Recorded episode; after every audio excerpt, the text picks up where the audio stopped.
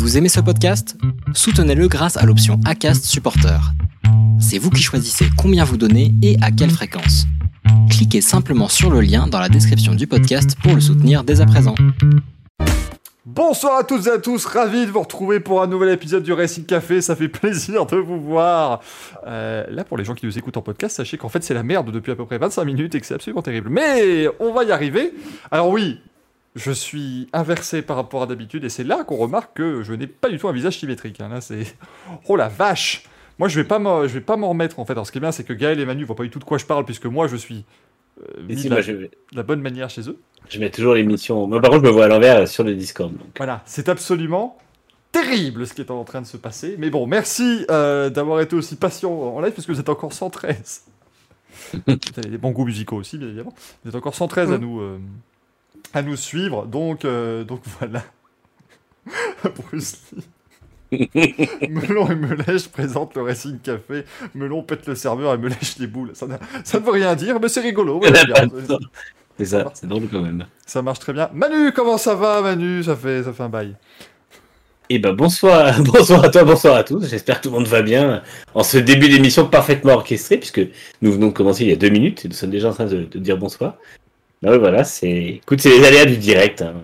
Ah oui, ah bah, c'est des sacrés aléas. là. C'est- Quel enfer, mesdames et messieurs. Mais vous voyez, on est, on est là, tous les cadres. Il y a marqué ton stream est toujours en cours, c'est normal, c'est pour les résultats. Vous verrez les résultats. J'ai quand même un moment extraordinaire. Euh, Gaël qui est avec nous, qui, oui, est, est en Lego, hein, vous l'avez remarqué. Euh, comment on va? Mais 1990 chez moi et tout va bien, vous vous inquiétez pas. Je, je- je suis en, en version Minitel, tout va bien. Euh, Attends, parce que c'est incroyable. Là, je pense que Manu a vu la même chose que moi. Là, on est en train de vivre un moment formidable. C'est que le mec n'est pas décalé en audio. Il n'est pas à Pékin, comme, comme pouvait l'être Paul dans le Grand Prix. Mais par contre, tout est décalé visuellement. Rien ne va. c'est ça. Mais il réagit en, en temps et en heure. C'est très bien. Je, je- je vais terminer en Kalidéoscope. Oh putain, comment on dit? Kalidéoscope. Ah, il- ah, le décalage atteint le cerveau. Kaléidoscope. Ah, merci. Je, Putain, mais incapable Denise de Fabre, prononcer- quoi, elle va se calmer. Je, ne suis, je suis incapable de prononcer ce mot. On va Et Marie-Jean découvrir, Balek, et Marie-Jean Balek, il manque si c'est Patrick Teamspeak qui va apparaître sur le dernier écran. bien évidemment. Non mais, on va découvrir le kaléidoscope. Est-ce que vous avez une idée de... Personne n'est aidé hein, ici, hein, je vous le dis. hein, c'est- entre nous, mais c'est absolument affreux d'avoir ces références-là. Évidemment, Garcimore va arriver à un moment donné hein, dans, dans ça, Tac, tac, tac, la, souris, elle a disparu. Oh la vache C'était pas mal Je, je commence, je commence. à- C'est- je- c'est- je Non, mais il débute. y a... il Y a... Je débute. C'est prometteur, on ne lâche rien. Là, c'est pas mal. Merci Editram qui nous, voilà, il nous met de très bons sondages dans le chat. Il y avait quoi avant l'écran d'attente? Rien, un écran d'attente. Mais bien sûr. Rien du tout. Euh, Ça n'arrête pas de rebondir, c'est J'allais dire, je ne répéterai pas ce qu'a dit euh, le breton dans le chat. Non, mais ça va s'afficher juste en dessous de moi, puisque c'est avec des beats. Bien joué, euh, bien joué l'artiste. Et effectivement, Patrick Teamspeak sur Discord, ce serait un, un sacré concept, euh, bien entendu. Moi, j'ai hâte. Je ne vais pas vous spoiler dans le chat, évidemment, mais sachez qu'à un moment, Manu disparaîtra et nous serons donc plus que deux dans cette émission avec un mec qui est en retard sur à peu près tout et un mec à l'envers. Ça, ça va être une émission qui va encore valoir son, son pesant de cacahuètes, hein, comme toujours. Euh, merci Nathan Spect pour euh, ton abonnement Prime. Vous êtes, vous êtes beaucoup maintenant, vous êtes abonnés quand même. Non, parce que là, on arrive bientôt aux 90 abonnés, ce qui veut dire qu'on va devoir commencer à justifier en fait les, les dépenses qu'on va injecter dans cette émission. on ne pourra plus uniquement servir de l'argent pour se payer des vacances. Je veux dire qu'on pourra plus faire des débuts d'émission comme ce soir. Non, non, non, non. Avant d'atteindre le professionnalisme, il y a quand même encore un certain palier euh, qui, qui- Ah ouf pas encore là. Faut pas, faut pas. Pourquoi il s'en va, Manu? Il y a russe contre-attaque. Non, mais... C'est mon tour de garde à prendre sur le front. C'est-à-dire que là, son, son, son fond vert est très bien fait parce qu'on ne sait pas, un, qui est en Russie et deux, qui est à Austin en même temps. Ça, c'est très, très, très fort. Euh, bien sûr, on va dépasser le cost cap. Il faudrait que je vais, me- je vais me renseigner du côté de Twitch. Oui, mais c'est pas grave, euh, Slim Too Slow. Parce qu'en fait, le, le cost cap est limité à 100 abonnés. Mais si on est à 105, en fait, les 5 derniers abonnés n'ont- pas servi à améliorer la performance de l'émission. C'est c'est ceux qui sont à la cantine. Voilà, donc si tu veux, il n'y aura, pas de- il y aura pas de problème, bien évidemment. Euh, ce, sera, ce sera validé par la FIA dans les, dans les plus brefs délais. Enfin, par la Discordia, je ne sais pas, je sais pas ce que, quel nom ça peut avoir. Incroyable Euh, Incroyable. Bon, euh, du coup, alors, oui, bah parce que maintenant, euh, oh là là, c'est bien. Alors oui, donc, donc l'image de la semaine, c'est Bubba Wallace et Kyle Larson qui d'un virage, sortent d'un virage. Pan, Wallace tape le mur, il vient, euh, en fait, il vient percuter volontairement Larson qui tape très violemment le mur. Poum, oh là là, très très mécontent. C'est- factuel. C'est factuel, c'est ce qui est arrivé. Et du coup, ensuite, eh bien... attendez, attendez, faut que je mette le il faut que l'émission soit un minimum euh, professionnel. Il faut quand même que je mette le bandeau, Euh, parce que parce qu'ensuite, en fait, l'image de la semaine n'est pas tant un accident en NASCAR. Je pense que vous l'aurez compris, c'est quelque chose qui arrive assez souvent. Merci au chat qui a réussi à répondre aux quatre réponses du sondage de Nitram. Les quatre réponses sont arrivées à 25%. Donc là, vous avez fait très très très Vous êtes, fort. vous êtes très très bon. Euh, mais du coup, attends, bandeau, c'est où? Euh, Hop. Donc, l'image de la semaine. Ensuite, vous avez. Attention, c'est un grand moment de télévision devant vos yeux. Euh, mais vous avez du coup, bah voilà, c'est. Les personnes qui sont, qui sont allés se voir. Il y en a qui arrivent. Ah, mais ça ne va pas. Et pan, pan, pan. Et voilà, et ils sont tapés sur la gueule. Et... Enfin, tapés sur la gueule, ils sont poussés. Vous décidez qui est Baba Wallace, qui est Kyle Larson, vous vous démerdez. Je fais avec ce que je peux dans mon cabinet de curiosité, bien évidemment. Euh, Et du coup, ça a fait que Bubba Wallace a été suspendu. Parce que là, Mm. il, faut, il, faut, il faut parler sérieusement. Euh, Bubba Wallace, donc, a été suspendu pour la prochaine course qui a lieu ce week-end à, à Homestead, Miami. Oui. Je l'ai retrouvé. Et autant dire, Manu, que tu, tu n'étais pas forcément d'accord avec ça. Euh, Alors, en fait, je suis plutôt d'accord avec la suspension euh, d'une course de Wallace parce que c'est vrai qu'il a pété un câble dans la voiture, causant un gros accident qui euh, n'est pas forcément une bonne idée en ce moment. Il a pété un câble après la sortie de la voiture. Donc c'est vrai que je suis pas, je suis pas contre le fait qu'on lui mette une suspension d'une course pour ça et qu'il soit puni. Le problème, c'est que la NASCAR décide en fait de de suspendre un pilote maintenant. Donc c'est Wallace, ça tombe sur Wallace, mais euh, c'est pas le premier. Et euh, enfin, c'est vrai qu'il y, a eu- quelques quelques cas. Bon, je pense à, Logano sur Byron, il a gagné une course en le mettant dehors, mais c'est vrai que c'était moins violent en termes de choc. Par contre, il y avait quand même une euh, sortie volontaire d'un pilote par un autre pour gagner une course. Et surtout, je pense à Noah Gragson qui a complètement pété un câble à Road America et qui a euh, provoqué un accident de 13 voitures. Pourquoi lui n'a rien eu? Et pourquoi euh, pourquoi voilà c'est suspendu. Donc euh, c'est je viens de voir la blague de Mylène dans le chat disant que voilà c'est un gros mythe. Mais euh, c'est c'est assez ouais, très, très bien. Très très bien. C'est assez incompréhensible en fait que la, la NASCAR décide ça en milieu d'une saison comme ça. Alors je comprends qu'il faille agir à un moment, mais euh, c'est dommage que ça tombe à ce moment-là et pas qu'ils aient déjà mis ça en place il y a quelques années parce que c'est pas la première fois qu'on voit euh, un payback qui pourrait mal se terminer et qu'on voit deux, deux pilotes se, se, se foutre sur la gueule. Euh, je pense notamment à, à des, hum, des accidents qu'il y a eu dans les stands où euh, Harvick, de mémoire, avait poussé la voiture de Kyle Busch, euh, qui avait été devenu incontrôlable dans la, dans la voie des stands. Je pense à je sais plus quel pilote qui avait jeté son casque sur l'autre sur la piste. il y casque de-. Il y a beaucoup de, de cas. Il y a Tony Stewart. Et a- voilà. Et il y a beaucoup, beaucoup de cas, en fait, comme ça, qui auraient dû, ben, à ce moment-là, enfin, je sais pas pourquoi, à ce moment-là, on n'avait pas commencé déjà à, à sanctionner les pilotes. Mais bon. Après, voilà, je suis pas d'accord que ça tombe maintenant, mais il fallait bien que ça commence à un moment. Et en ça, je comprends qu'ils aient décidé de, euh, de sanctionner Wallace. Ouais, non, c'est- c'est pas malin de faire ça, de se venger directement en fait dans une ligne droite d'un Oval d'un Miami. Je pense que c'est clairement effectivement ce qu'il faut euh, sanctionner. Euh, moi, je rajoute un petit coup quand même pour la, la next gen parce que donc Christopher Bell a été impliqué là-dedans. Il se prend des chocs, Mm. Mais alors qu'il se fait juste légèrement harponner par euh, par Larson. Euh, T'as l'impression qu'il s'est fait rouler dessus par un bulldozer quand tu le vois dans la voiture. Ouais. hein, Bon, cette voiture est encore assez euh, énervante et c'est aussi pour ça, je pense, que l'initiative de Wallace est encore plus débile parce que. Oui. tu- tu fais Et c'est pour ça, je pense qu'ils l'ont l'ont pénalisé, parce qu'ils ont vu que ça a pu avoir des, des conséquences assez violentes sur un autre pilote qui était pourtant pas impliqué dans l'accident initial. Donc, euh, Mm. je pense que c'est c'est aussi là la, la décision de la, la NASCAR de le suspendre. Bah, Christopher Bell peut perdre un titre hein, là-dessus. hein. C'est- con, mais ça se joue tellement à des, à des détails en fin de saison que voilà. Bruce Lee qui demande si la NASCAR c'est pas comme le catch, tout n'est pas scénarisé. Alors, Rally qui demande pourquoi il n'y a pas de garage sur les ovales. Si, si, il y a des garages, sauf que c'est des vrais garages. C'est-à-dire que Mm. tu dois rouler jusqu'à ton garage, dans, dans le milieu de- de- de- du circuit. En fait, il y a des stands, ouais, il y a la voie des stands et après il y a le garage qui est là en fait où les voitures vont abandonner. Il n'y a plus maintenant de.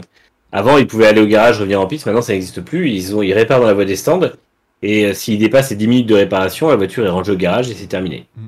Que- mais c'est vraiment, ouais, pour le coup, c'est les garages. Ils déchargent les voitures depuis les, les, euh, depuis les camions directement dans les garages et après euh, tout ce qui est compétition se fait sur la piste et la voie des stands. Voilà. Mais, mais je peux. voilà, mais effectivement, il y en a partout. Et je vous conseille, si un jour vous y êtes, parce que voilà, à, à Mid-Ohio, le, le circuit routier, fait, les garages sont encore des espèces de petites cabanes en bois. Euh, c'est très très très vieillot, mais c'est très très très bucolique. hein. Je pense que un pilote de F1 arrive là-dedans, je pense qu'il fait, un AVC. Mais euh, voilà, c'est- quelque chose qui, qui fonctionne. Euh, First Day qui dit comme dans Cars. Mais oui, mais c'est con, mais regardez Cars, et un ovale, c'est organisé comme ça. Mm. Alors non, évidemment, il n'y a pas un mécano qui change les quatre roues et qui à la fin fait Ouf non, non, ça c'est ça c'est Cars. Mais l'organisation euh, globale avec les, les- tous les tous les camions qui sont à la à la queue leu comme ça, enfin qui sont à côté de l'autre et tout, c'est effectivement euh, comme ça. Euh, putain, mais Mathieu qui me dit c'est le commentateur, c'est vrai que oui. C'est vrai que Philippe Chiraud commente aussi à NASCAR. Moi, je tiens à vous rappeler que Pat et Phil ont commenté du catch ensemble. Et d'ailleurs, c'était catch que je voulais dire pour Philippe Chiraud. Mais Pat et Phil ont commenté du catch. Je, je vous... C'était incroyable. C'était vraiment un, un monument. Euh, mais du coup, qui remplace Bubba Wallace? Ça, j'ai pas. euh, C'est John Hunter Nemechek. Eh bah. Ouais. Ah, ils vont- Ouais, ils, commencent- ils ont, ils ont commencé la saison avec Wallace et Kurt Busch et ils la finissent avec euh, Ty Gibbs et. Enfin, ils la finissent, c'est pas la fin, mais. Ils se retrouvent avec Ty Gibbs et, et Nemechek, ouais. Parce que surtout que la 45, elle est toujours dans les playoffs euh, propriétaires. Absolument. Peut-être falloir qu'ils s'y mettent, John Hunter Dimechek, là, pour qu'elle puisse rester euh, justement dans ces playoffs.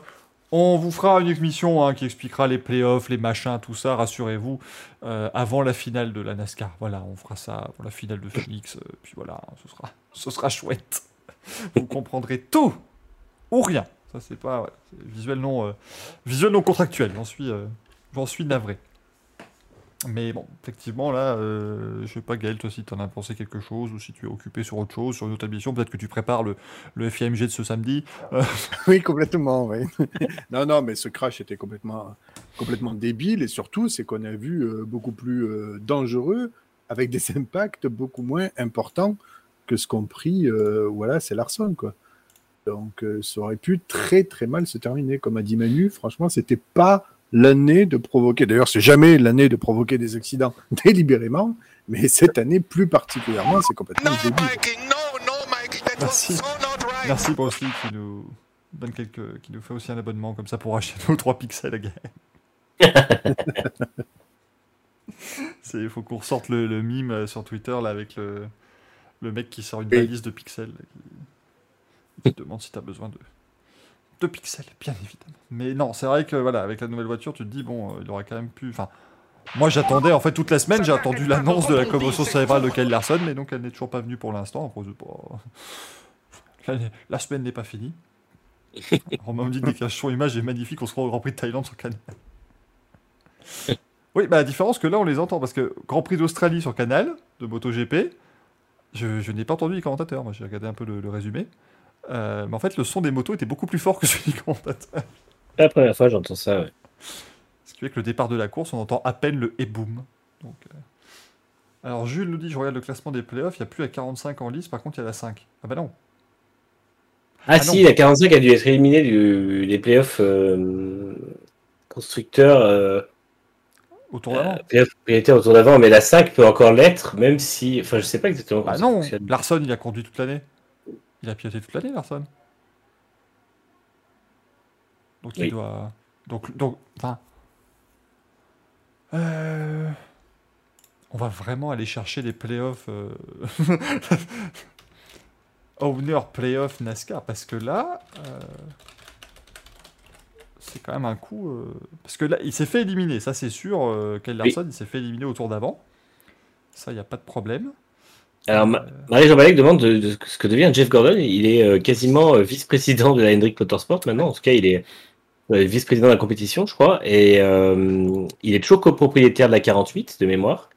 et il est euh, impliqué dans le projet 56 de la NASCAR, qui est la, enfin de la- du Mans, pardon, qui est euh, l'arrivée justement d'une, enfin, la- l'adaptation d'une voiture de NASCAR pour les 24 heures du Mans l'an prochain. Donc euh, il est a priori impliqué et il se dit Ah, que potentiellement, peut-être, il pourrait être pilote pour euh, pour ce projet. Je pense que si vous avez envie d'avoir des nouvelles de Jeff Gordon, venez le voir dans la Sarthe, euh, il sera, il sera pas loin. Et effectivement, oui, la voiture de Kyle Larson est quatrième des playoffs propriétaires. Et la 45 est éliminée. C'est un merdier. Hein. euh, on va, on va Ah, se concentrer sur pas les, les, les points de playoff et tout ça, ouais, on, on va se concentrer sur les playoffs normaux hein, déjà. Ce sera déjà un bon. Enfin, les playoffs pilotes. Euh, oui, mais la 12, c'est pas qualifié. Et pourquoi la 12, elle s'est pas qualifiée? Il a pas gagné? Je sais pas. Bah ouais, mais. Oh là là là Non, mais peut-être qu'il compte vraiment pas les points de playoff, parce que je crois que la 12, justement, c'est qualifié au point de playoff cette année, euh, vu qu'il a pas gagné de course. Ah, c'est ouais, possible. Hein, Donc il doit y avoir un truc comme ça au niveau des points de playoff sur les hum, segments. Eh bah, dis donc. Même nous, on aura appris les trucs, dis donc. Ah Euh, bah là, ouais. euh, il sera Enfin, du coup, là, non, parce qu'on a, on a, on a rien appris, on est en train de supposer. Donc. Oui, c'est vrai que bien, ouais, mais bon, on, va, on va partir du principe qu'on a quand même. Voilà, on ressort un peu plus érudit, bien évidemment. Nitram tu dis, il a 69 PTDR, j'ai peut-être ça chacun.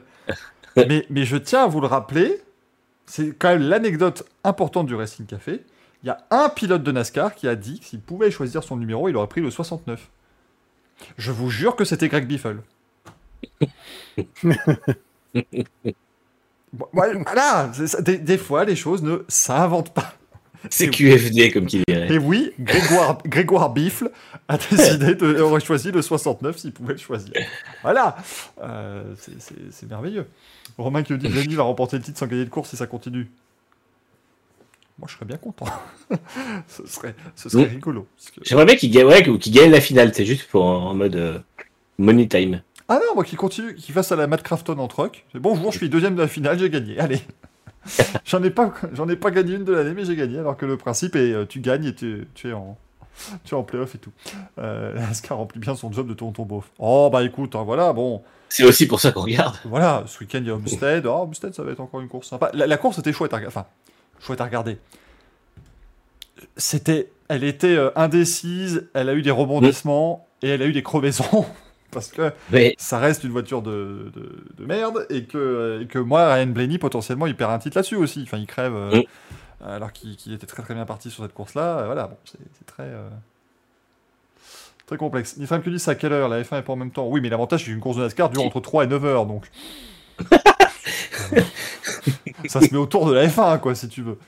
Ça commence en même temps, ça finit 6 heures plus tard. Voilà, donc faut pas s'inquiéter finalement. Non, mais oui, c'est en même temps, euh, plus sérieusement. Mais non, mais franchement, c'est pas. Enfin voilà, c'est- c'est c'est bien fichu. Tu regardes le Grand Prix euh, à Austin, tu te branches sur un NASCAR juste après. Il doit rester, il va rester quelque chose comme 100 tours, quoi. Donc euh, tu, tu vas, tu vas, tu vas arriver dans le bon moment. J'avoue, je prévois le quadruple écran pour dimanche soir. Mais... Ouais, parce qu'il y a la NFL aussi.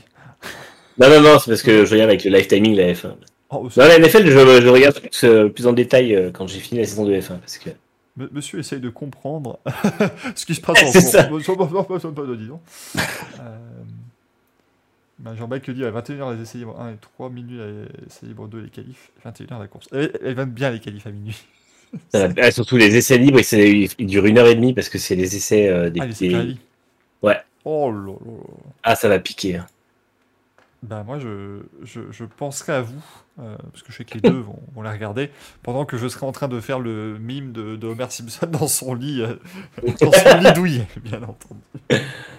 Oui, parce que je suis désolé aussi, j'ai eu une invitation pour potentiellement voilà, venir parler F1 pendant les qualifs avec Borbule Flafla. Moment donné, euh, oh, minuit, c'est une autre journée, c'est dimanche, ça paye double, voilà. Il, faut, il faut savoir quand même mettre les points sur les i de temps en temps. Euh, bon, Mike lui dit, on va pouvoir comparer les audiences aux USA. Ah, ça va. Ça va pas aussi bien marcher que Miami, je pense. Euh, parce que là, pour le coup, Miami était pas loin de, pas loin de rivaliser avec la NASCAR, euh, qui avait lieu en même temps aussi. Mais je me demande, est-ce que c'est sur NBC euh, la NASCAR ce week-end? Oui. Parce que du coup, ouais, voilà, c'est NBC, donc c'est aussi différent. Parce que la course de Miami de F1 était diffusée sur. Donc on va vous parler en termes de chaîne française. Donc la course de Miami était diffusée sur euh, TF1 et la course de NASCAR en face était diffusée sur euh, TFX. Euh, sauf que là, bah, la course de F1 va être diffusée sur TF1, mais la course de. Enfin, va être diffusée sur M6 et la course de NASCAR va être diffusée sur TF1, si vous voulez. Donc là, il y a quand même des chances pour que la, la NASCAR réussisse. À la limite, je de dire que si la F1 fait des aussi bons chiffres qu'à Miami, ce sera d'autant plus révélateur du, du switch engagé là-bas. Ah, clairement. Clairement. Euh, parce que là, ce serait pour le coup un miracle, parce que Miami, ils en ont parlé 4 mois avant. Euh, Ouais. Faire un tapage pas possible, alors qu'ici, euh, le quota, c'est un peu en, en catimini. Surtout, Enfin, sur- surtout déjà, ils ont gagné un million avec les fans de James Corden qui, étaient, qui n'ont entendu parler que de ça du week-end. Donc ça aidait bien. Ils s'attendaient à ce qu'il a- est-ce qu'ils attendaient à ce que le podium, il y ait un, un bureau devant et tout, mais non, avait pas, ça. Euh, oui, la course de F1 sera en clair chez nous aussi, effectivement, mais je pense que même en crypté, elle aurait fait plus d'audience qu'à NASCAR chez nous. je, je pense pas, pas de beaucoup, mais ça sera intéressant de voir aussi les chiffres que ça fera sur C8. euh. Ils ont prévu 400 000, je crois, en affluence aussi. Bah, ils étaient déjà l'an dernier, donc je pense qu'ils vont être. euh, ils vont être- je crois qu'ils prévoient 430 000. Je crois qu'ils veulent battre le record de Melbourne, il me semble. J'aime beaucoup, moi, enfin, je trouve ça génial. Je crois qu'ils ont ajouté une tribune à cette année, donc ils devraient être plutôt à 400. L'an prochain, ils seront à 8 millions, puis voilà. Enfin, Enfin, voilà, 400, c'est- 450 000. ça, ça me choque pas. Ceci dit, ils ont aussi ajouté deux tribunes à Abu Dhabi. hein. J'ai hâte de voir ça. Ah, c'est- bien. Ouais, mais au moins, ils seront, pas, sans doute pas tout orange vu que Max Verstappen est déjà champignon. Le pire, c'est aussi. Oui, oui, il y a des, quand même des grandes chances. Parce qu'ils y vont quand même avec le camping-car. hein. Tu sais, une fois qu'ils sont. euh, Une fois, qu'ils ont tiré un peu plus loin, ils y vont. Non, puis attention, c'est pas compliqué parce qu'on on risque pas de tomber en, essence- en panne d'essence puisqu'il suffit de faire un trou dans le sol et puis voilà. On va siphonner directement le sol. hein. on recharge directement le camping-car et puis ça repart. D'ailleurs, je rebondis vite fait euh, sur ton imitation euh, belge parce que ça me fait penser au... Oui, oui, oui, c'est tout à fait. Non, non, ça me fait penser, euh, en parlant de remplir les tribunes, c'est qu'on a eu des témoignages euh, de, de, de- de spectateurs belges qui se sont vus offrir le voyage, l'hôtel 5 étoiles pour le mondial. Ça n'a rien à voir avec les F1, mais c'est pour le mondial de foot, en fait. Donc, ils achètent aussi des spectateurs. hein. Comme la Ah, F1 l'a eu fait. euh. Donc, euh, alors, euh, moi, ce, j'ai vu que la première ministre britannique a, a- a démissionné. si vous voulez en, en parler, euh, n'hésitez pas. Non, mais c'est vrai, oui, mais c'est, mais c'est pour Euh, ça. mais- euh, En fait, tu vois, c'est pour ça que j'étais sûr, moi, quand, quand F1 c'était les spectateurs achetés au Qatar, puisqu'il l'avait fait pour le mondial de handball. Euh, Mm. C'était quand même un concept à l'époque. Ils ont quand même fait une Coupe du Monde de handball au Qatar, un pays où tu remontres un ballon de handball, ils savent pas ce que c'est.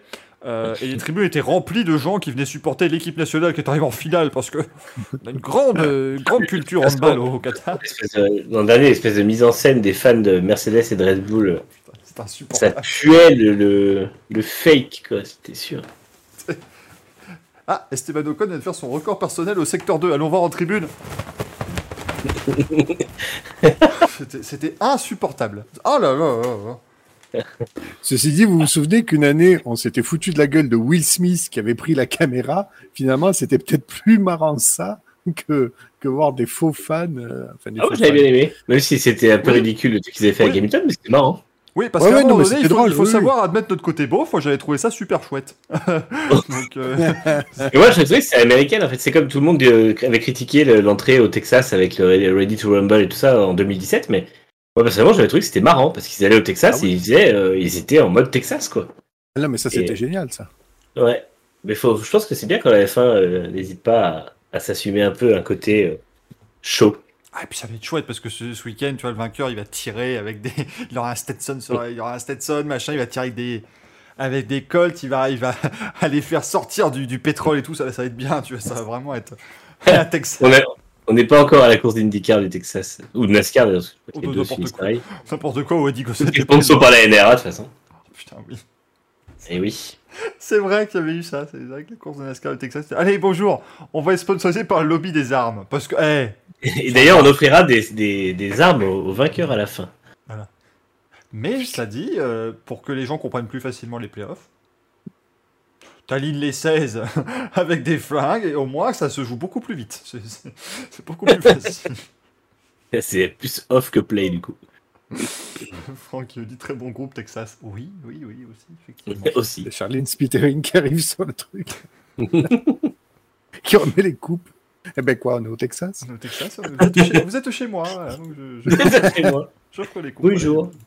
Il n'y a pas de. pourquoi fait l'accent du Sud. Je, ne sais pas. Je ne sais, mais bah, Bonjour, je suis la chanteuse du groupe Texas. Le, le Texas, Texas n'est-il pas un état du Sud? Moi, Ah, c'est vrai. j'imagine que tu arrives à Nashville, Tennessee. Enfin, Nashville, au Tennessee, au con. C'est comme ça. Bonjour. Bonjour, je suis Joseph Newgarden. Je suis très content d'avoir gagné plein de courses. Je suis José Nouveau Jardin. Oh merde. Ils vont ajouter le cheval sur le podium. Non, Valkyria, c'est impossible parce que le cheval n'avait une accréditation pour jeudi. Oui, C'était marqué, marqué jeudi seulement. J'adore parce que Connor Daly a pas réussi à en avoir d'accréditation. Mais un cheval, oui. Il a eu un paddock pass. Ah là si, si Connor Daly avait eu juste eu une, accrédit- une accréditation à la journée, j'aurais hurlé de rire. C'est vrai.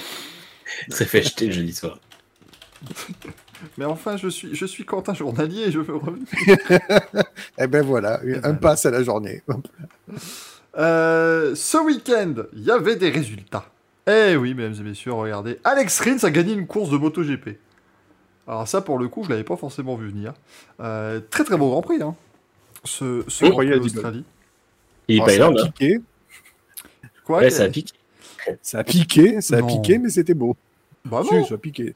Bon, dix- 10h20 le départ, Euh. c'était bien. Chez Alors- moi, après, euh, vous, vous, vous débardez, mais Moi, ce qu'il faut, ce qu'il faut savoir, c'est que je me suis couché à l'heure où le Moto 3 débutait. Je me suis dit, tiens, je vais quand même regarder. Bon, bah, c'était du Moto 3, donc j'ai regardé jusqu'à la fin. J'ai- J'ai un peu dormi, puis je me suis réveillé pour le départ. quelle horreur. Ouais, bah, Tu as un peu dormi, ça s'appelle le Moto 2. C'est ça, t'as regardé le Moto 2, quoi, finalement, je vois pas le, je vois pas le problème.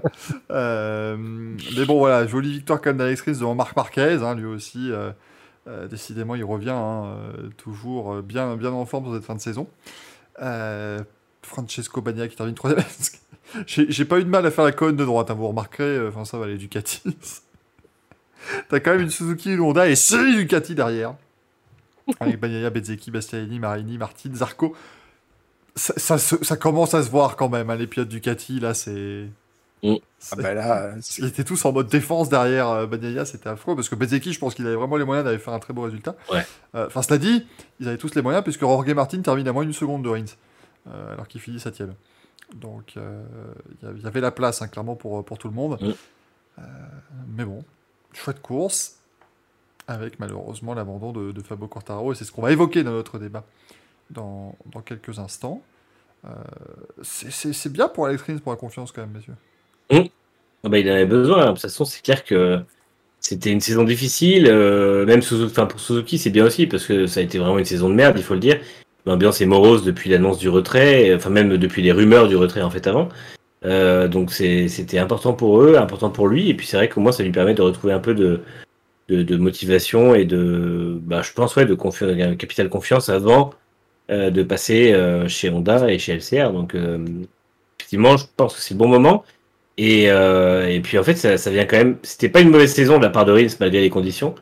Et c'est vrai que c'est bien qu'il arrive à faire ça sur la fin, histoire de, de, de clore ça comme il faut, de clore ce chapitre-là, parce que mine de rien, ça a été important. Il n'a pas toujours été au niveau chez, Suzuki, donc euh, c'est bien de voir qu'il a, qu'il a un peu repris le dessus et qu'il arrive à, à signer des bons résultats. Puis sa course a été vraiment euh, super, super bonne.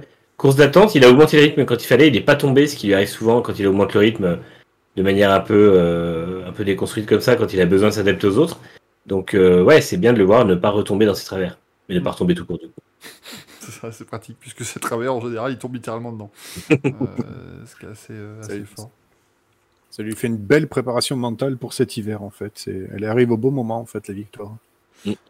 Bah et, oui. et en plus, franchement, il est allé la chercher parce que globalement, Marquez, euh, Bagnaia, Bagnaia- il y a combien de i dans Bagnaia Je sais plus, moi, je sais, sais jamais le dire. Moi, c'est un Il dit Bagnaia. Ira Benko. Benko, ça. Benko, voilà, François Benko, là. François Non, mais Nesquik, il- François Nesquik.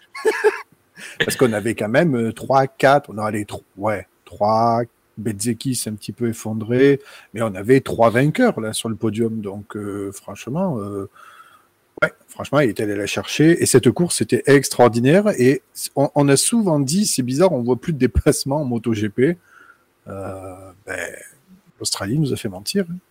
Mm. Ça fait longtemps qu'on n'avait pas eu des courses comme ça. Ouais, mais c'est superbe. c'est pas un circuit stop and go aussi, donc. euh, Ah, c'est ce que Oui, c'est sûr. Puis, euh, circuit typique, ouais.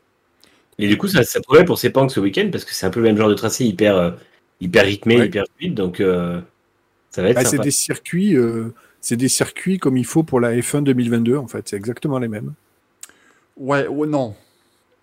Non, je t'avoue que là, euh, les, les fins 2022 à Phillip Island, je- non.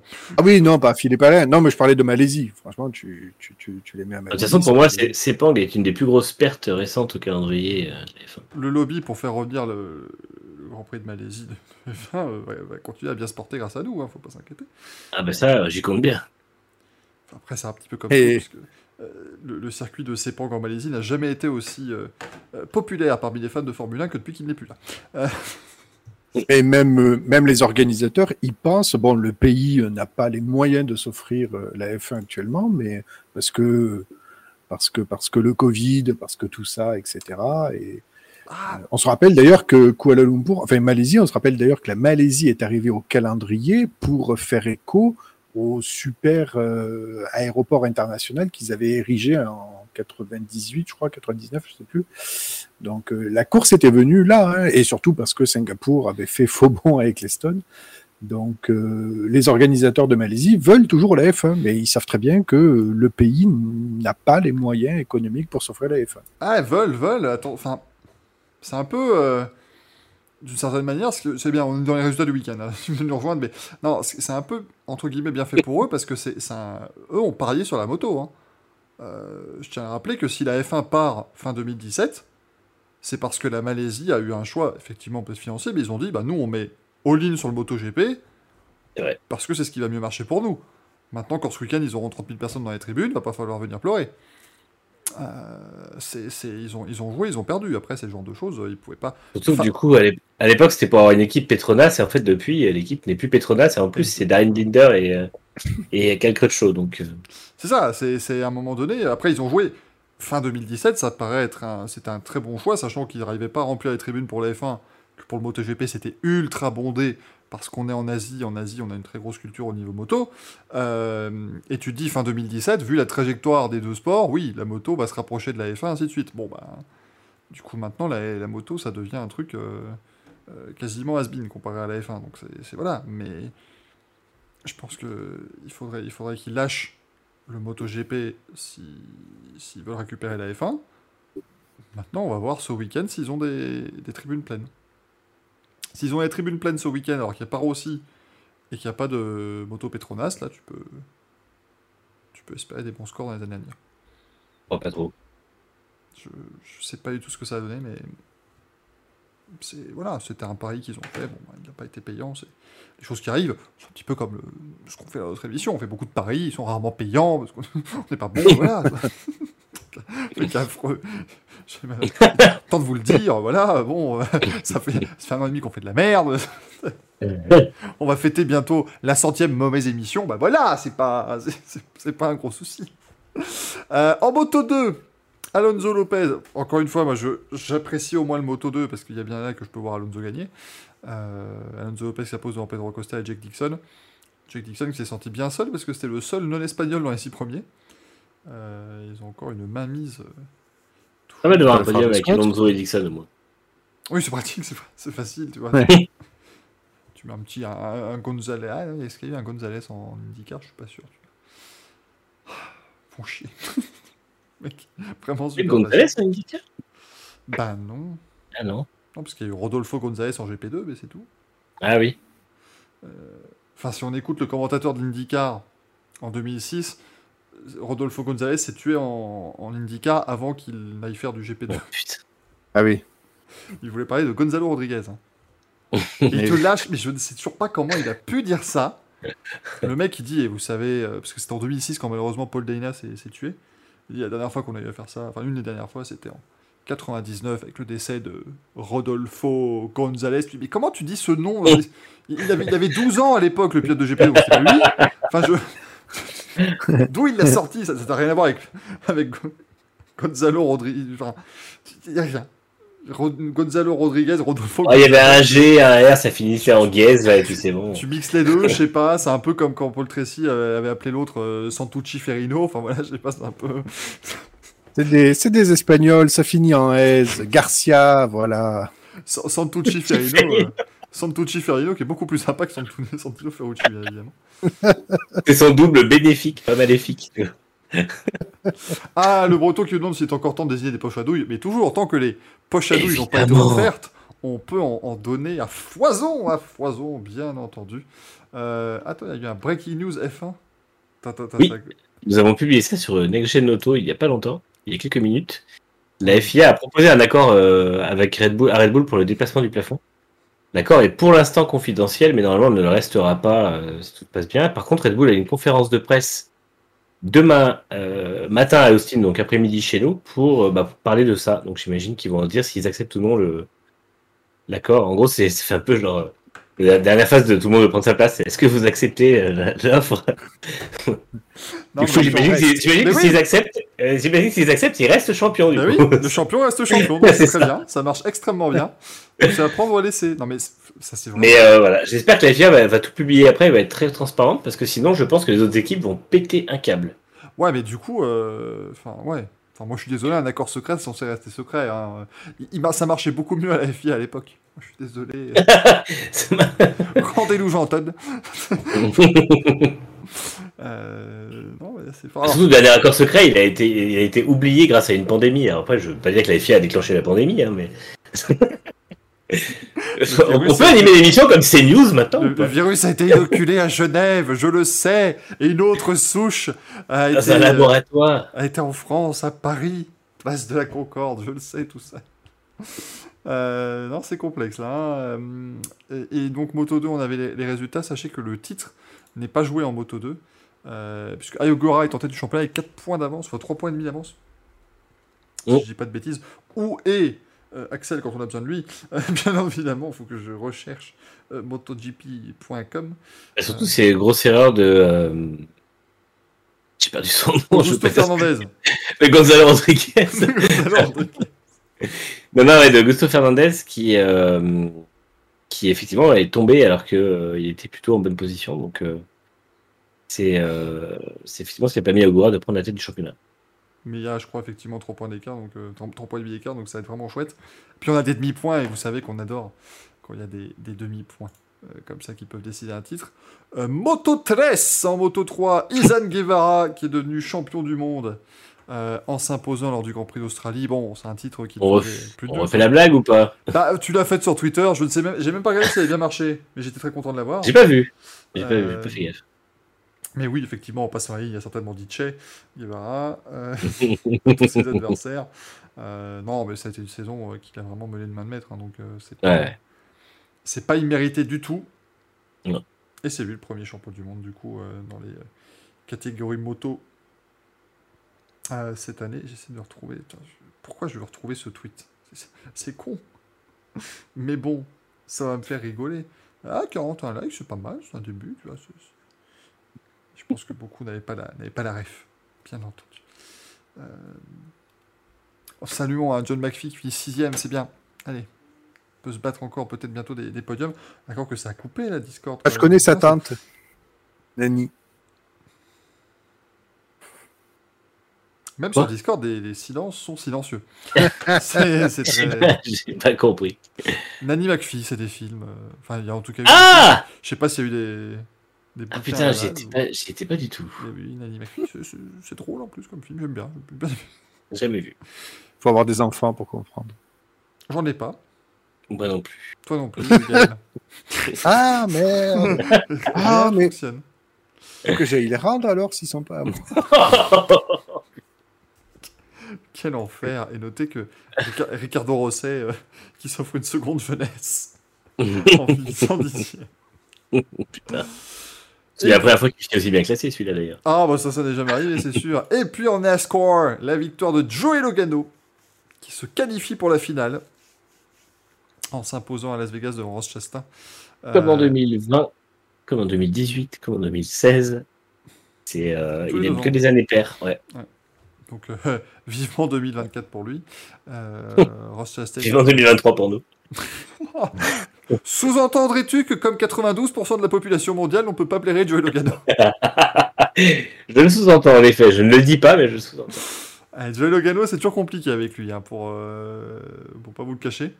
Euh, oui, oui, hein, Danny Kremlin, le pilote russe, a fini cinquième euh, de, de cette épreuve, bien entendu. Euh, Martin, Martin Truel, septième, tout ça. Et Jill Mundinger qui claque un top 10 sur Oval avec le Colleague Racing, ça par contre c'est chouette. hein.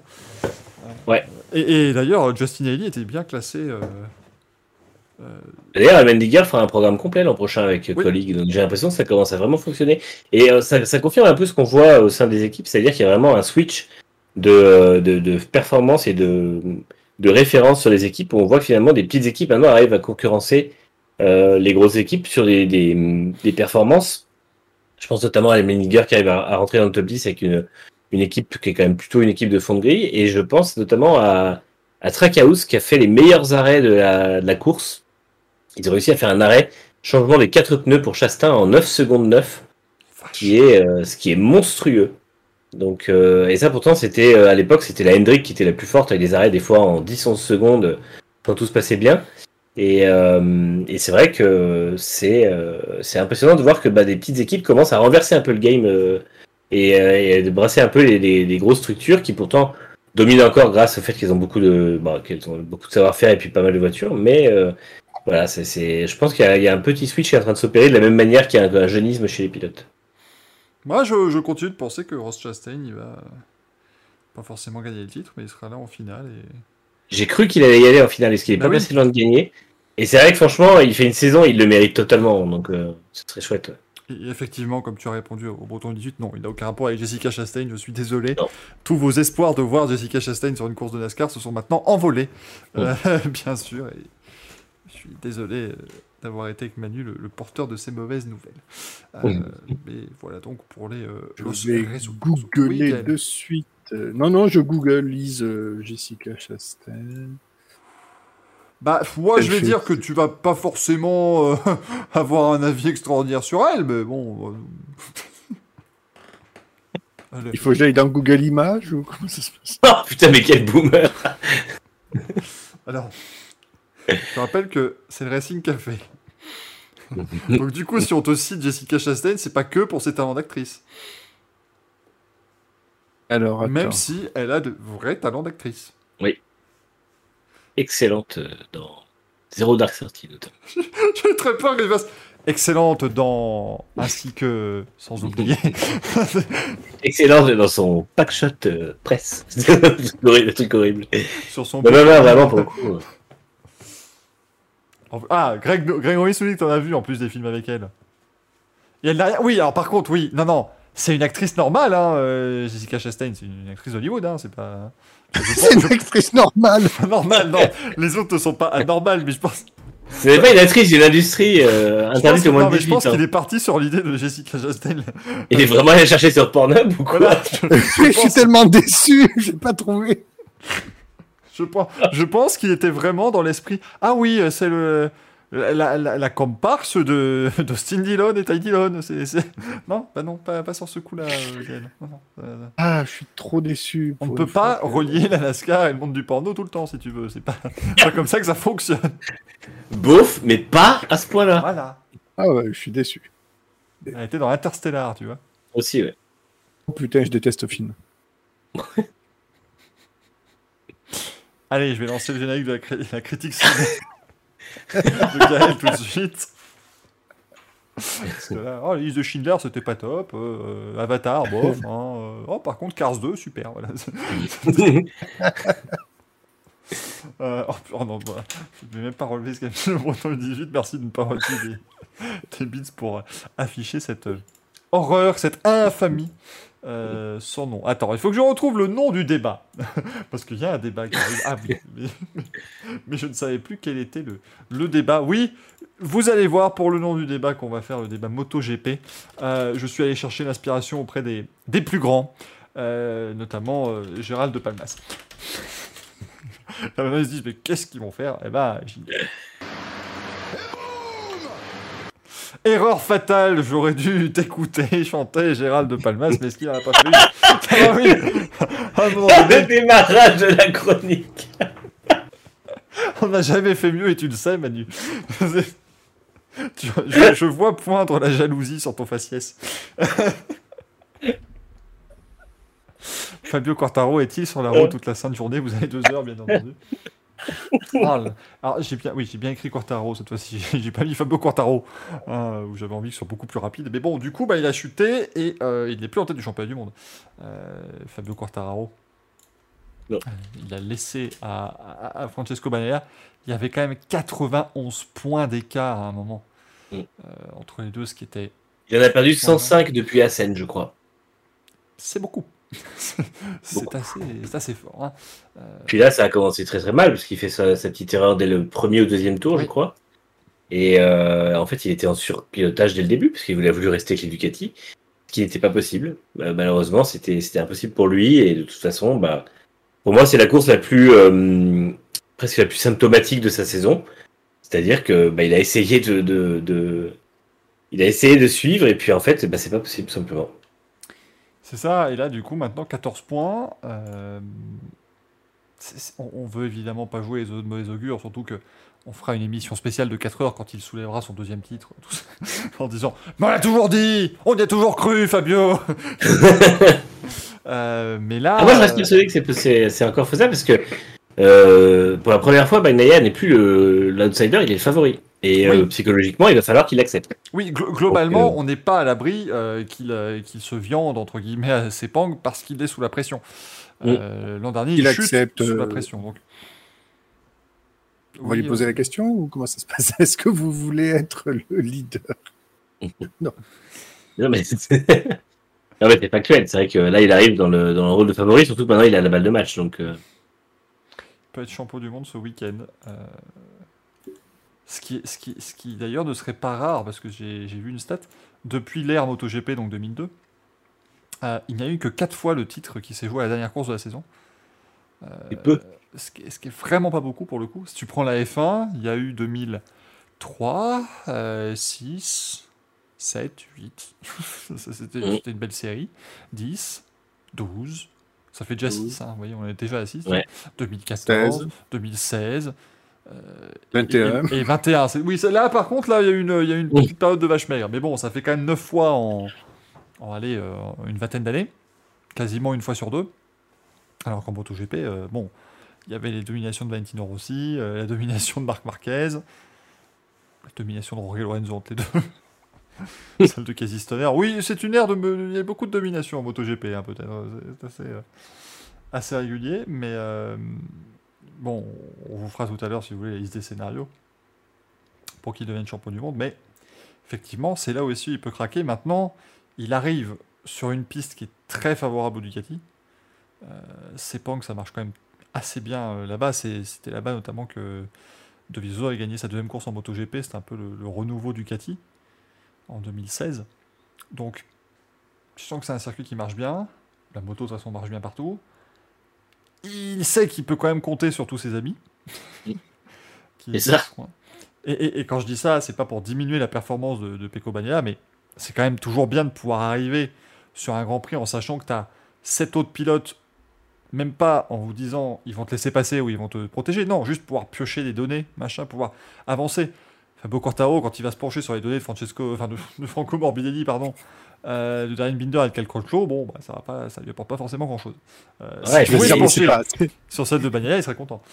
En fait, le truc, c'est qu'il y aura, euh, de toute façon, au-delà de ça, c'est aussi des pilotes. Forcément, vu que c'est une moto qui est meilleure, c'est aussi des pilotes qui vont s'intercaler. Donc, euh, c'est là aussi où c'est un gros avantage. Des fois, on parle un peu de côté stratégie en F1 où tu as un pilote qui se retrouve à 1 contre 2 et où c'est là comme ça qu'il perd, mais là, il va être littéralement à 1 contre 6, Quartararo. Donc, euh, en comptant qu'il y ait encore, je compte qu'il y ait deux Ducati qui sont un peu en retrait. Donc euh, c'est pour ça. Alors par contre, moi j'ai pas compris, c'est Jack Miller qui avait euh, déclaré qu'il euh, euh, il a pas envie d'aider Bagnaia en fait. Tu vois, il a, ce, week-end, il a pas envie d'aider à être champion du monde ce week-end. Ça mais, mais pourtant, il n'a plus aucune chance d'être titré, Jack Miller, maintenant, après, après la chute. A-t-il le seum je sais pas, mais bah, je peux le comprendre. Le, le garçon arrive quand même en position de pouvoir jouer le titre chez lui. Mm. Il se fait désinguer par Alex Marquez qui a freiné beaucoup trop tard. Ah, il s'est fait. Exécuté. là. Il aurait pu, ça aurait pu mal finir quand même cette affaire. Il aurait pu se blesser. Bon, je peux, je peux comprendre. Mais là, euh, Bagnaia a besoin de tout le monde. hein. Bastianini peut, peut lui dire qu'il a- il peut encore jouer le titre. Donc, il n'a pas, il, En fait, il a ce qui est- pas à le défendre. Ce qui est bizarre, c'est que Bagnaia dit, euh, en gros, tous les, enfin même Zarco dit, euh, tous les pilotes Ducati sont euh, du côté de Bagnaia sauf Bastianini, mais au final, c'est pas forcément, il y a de la fracture, elle est peut-être un peu plus euh, décalée que ça, donc euh, c'est Ouais, assez puis- bizarre. Puis, puis il a toujours raison. Tant qu'il a ma chance mathématique, après, voilà, hein, c'est tout con, mais il suffit que Bagnaia tombe euh, et Bastianini gagne, ça fait 25 points de prix. Euh, il joue le titre à Valence. En vrai, c'est con, mais aujourd'hui, euh, Bastianini est dans la même position, pour faire une analogie, que euh, Raikkonen en 2007 à deux courses de la fin. Il est quasiment pas de chance de titre, mais il en a. Et euh, c'est ce qu'avait fait Raikkonen, il est allé chercher le titre euh, contre, toutes les, euh, contre tous les pronostics. Bon, il Et a, puis ce 40 il a week-end- 42 points, donc faut qu'il gagne les deux dernières courses. Hmm. Mais il peut le faire. Raikkonen était à 17 points avec 20 points à, à distribuer à cette époque-là. Et ce week-end, l'adversaire le plus redoutable de Bagnaia, c'est lui-même. Ah oui, Hmm. Complètement. clairement. Parce que il, suffit, il, il lui suffit d'assurer euh, pour arriver avec un joli matelas à Valence. C'est ça.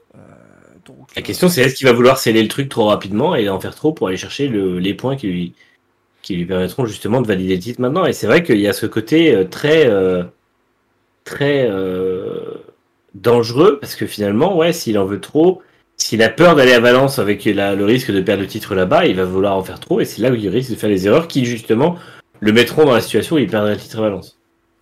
Après, il peut craquer, hein, on l'a vu, c'est un sur deux. Ouais. Donc, euh. Après, n'oublions pas les chez Spargaro qui lui aussi euh, joue toujours le titre. Euh, mais il est quand même maintenant à 27 points. De, Ça va être dur pour de Bagnaia. Ça, ça va pas être facile, mais encore une fois, euh, t'as Fabio Quartaro qui tantôt joue de malchance, tantôt se liquéfie un peu quand même depuis, depuis Assen. Enfin, Mm. c'est- c'est c'est hyper très gros euh, sur le Grand Prix d'Aragon où il, euh, il se fait accrocher au départ, et ici à Phillip Island. Mais il en a perdu des poignées de points aussi euh, sur toutes les autres courses. Donc, Mm. euh, c'est une dynamique qui malheureusement s'est en- enclenchée à plusieurs mois. On, on rappelle quand on avait évoqué justement au moment où il avait 91 points d'avance sur, sur Bagnaia, on l'avait dit voilà, euh, l'an dernier Bagnaia a réussi à revenir de 60 points, là on n'arrive pas à le voir revenir de 91. Bah si, là, le problème c'est que euh, Quartaro est dans une situation où il a une moto qui est vraiment pas bonne. Ouais. Il va forcément avoir une crise de confiance. Et, et il lutte contre lui Ducati. Euh, c'est. c'est- Enfin. La crise de confiance, il est dedans, je pense. Là. Ah bah là, ouais. là. Mais il y a, euh, a qu'à voir ses deux euh, derniers départs. Les deux derniers départs Ouais. étaient catastrophiques. Et puis l'Australie, il refait une faute euh, dès, dès le premier, enfin le deuxième tour. euh, après, Et- il En fait, euh, il, se met, il, se met, ouais, il se met sur la défense, il se met en, en arrière euh, dès le. dès le Après, il peut être course. libéré maintenant. Il, il ne doit plus Ouais. défendre cette place Oui. de leader. Il doit attaquer. Il peut se faire plaisir maintenant. Donc c'est peut-être justement, euh, voilà, la- l'analogie. Est-ce qu'il vaut mieux être le chasseur ou le chassé La dynamique Ouais. va changer de toute façon, ça c'est sûr. D'ailleurs, c'est d'ailleurs entre guillemets, vu la moto pas bonne qu'il avait cette année, c'était un faux rythme qu'il avait d'avoir 91 points d'avance euh, sur cette Ah oui. saison. C'était complètement lunaire. On l'avait dit. S'il fait un top 6 cette année, c'est miraculeux. Mm. Bon, il s'est trouvé qu'on avait raison encore une fois de plus. il, a dominé, il a dominé toute la saison, mais c'était un faux rythme. C'était clairement. Il a un eu- faux en fait, rythme. il- enfin, tout, tout le monde, j'ai lu beaucoup de gens sur Twitter dire oh oui, mais euh, Quartararo fait des erreurs, Bagnaia mérite le titre. Mais faut pas oublier qu'en début de saison, Bagnaia chute un paquet de fois. Bah oui, Et c'est là, où justement, c'est là où justement Quartararo euh, bâtit son avance sur lui. C'est pour ça On, qu'il a on avait 91 dit, on avait dit que c'était la régularité, mais là où je veux dire que c'est un faux rythme entre guillemets, quand euh, Quarta n'avait pas la performance. Alors certes, év- évidemment, c'est lui qui euh, excelle chez Yamaha et je pense qu'il tire plus que ce que la moto ne peut donner, mais quand même, quand il n'était pas dedans, il était vraiment, je pense, dessous de ce qu'il pouvait donner de sa Yamaha en fait. J'ai l'impression qu'il y avait un faux rythme en permanence sur sa saison. Ouais, mais après, tu vois, gars, il était en dessous de ce que Yamaha pouvait donner, oui, mais il mettait quand même toujours 25 secondes à Morbidelli, quoi. Oui, oui, ah ben oui, mais c'est voilà. Parce c'est- qu'actuellement, c'est-à-dire que si, si tu te bases sur les autres pilotes, ce que la Yamaha peut donner, c'est un e-scooter. Donc, euh, c'est. Oui, non, mais non, clair- clairement, euh, dans, dans le clan Yamaha, il y, a- y y un fossé énorme, et ça, il n'y a, aucun problème. Mais en même temps, quand Fabio n'est pas à son niveau, euh, ouais, il est loin d'être derrière de ce qu'il peut, je pense, entre guillemets, assurer, parce que Il y a des courses où il a assuré, il était quatrième, et quand il n'arrive pas à assurer, il est plutôt 8 ou dixième. Donc c'est compliqué, quoi. Ah, mais il est tellement à la limite aussi, euh, comme le dit marie Oui, c'est sûr, c'est sûr. Sur toute une saison, l'autre, il pilote à 110% depuis le début de l'année. Enfin, c'est, ce que je veux savoir, en fait. C'est est-ce que est-ce qu'il a toujours entre guillemets surpiloté en, en- en mettant la Yamaha où jamais elle n'aurait pu être, notamment au milieu des Ducati, voire parfois devant quand il a gagné? Est-ce qu'il était toujours 100% à la limite ou 110, 120% à la limite ou est-ce que justement il s'est laissé une marge de manœuvre de temps en temps? Ce serait intéressant à savoir ça. Non, mais c'est euh, c'est Cal Crutchlow qui l'a dit. Euh, euh, Il faudrait que je retrouve le- le- les propos exacts de, de Crutchlow. Encore une fois, on rappelle, hein, si vous ne connaissez pas vraiment le monde de la moto, euh, si vous avez besoin de savoir quelque chose sur quelqu'un, vous demandez à Cal Crutchlow, puisqu'il y aura toujours un avis. Et qu'en général, il parle beaucoup plus des autres pilotes que de lui-même, donc c'est toujours, euh, toujours pratique. Euh, mais en fait, euh, il a dit que en fait, la chute, il explique aussi parce qu'il est obligé de toujours être à fond, à fond, à fond. Euh, parce que parce que voilà il peut pas il peut pas faire grand chose là par exemple bon, Fabio dit qu'il va arrêter il va pouvoir arrêter de penser au championnat c'est bien. Tu vois c'est quand même assez euh, euh, assez bon et ça montre peut-être ce changement de dynamique. Je, l'espère moi d'ailleurs ce changement de dynamique pas parce qu'on est franco-français mais parce que je trouve toujours ça extrêmement intéressant.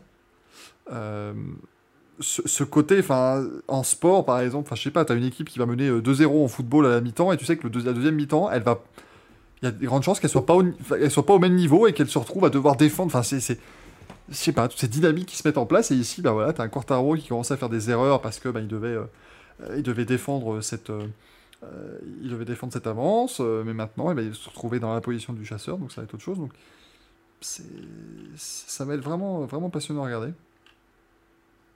Mais, euh, mais bon, on verra, on verra ce qu'il pourra faire, Fabio. Mais j'ai j'ai vraiment peur que ces erreurs-là de l'Australie comptent vraiment beaucoup.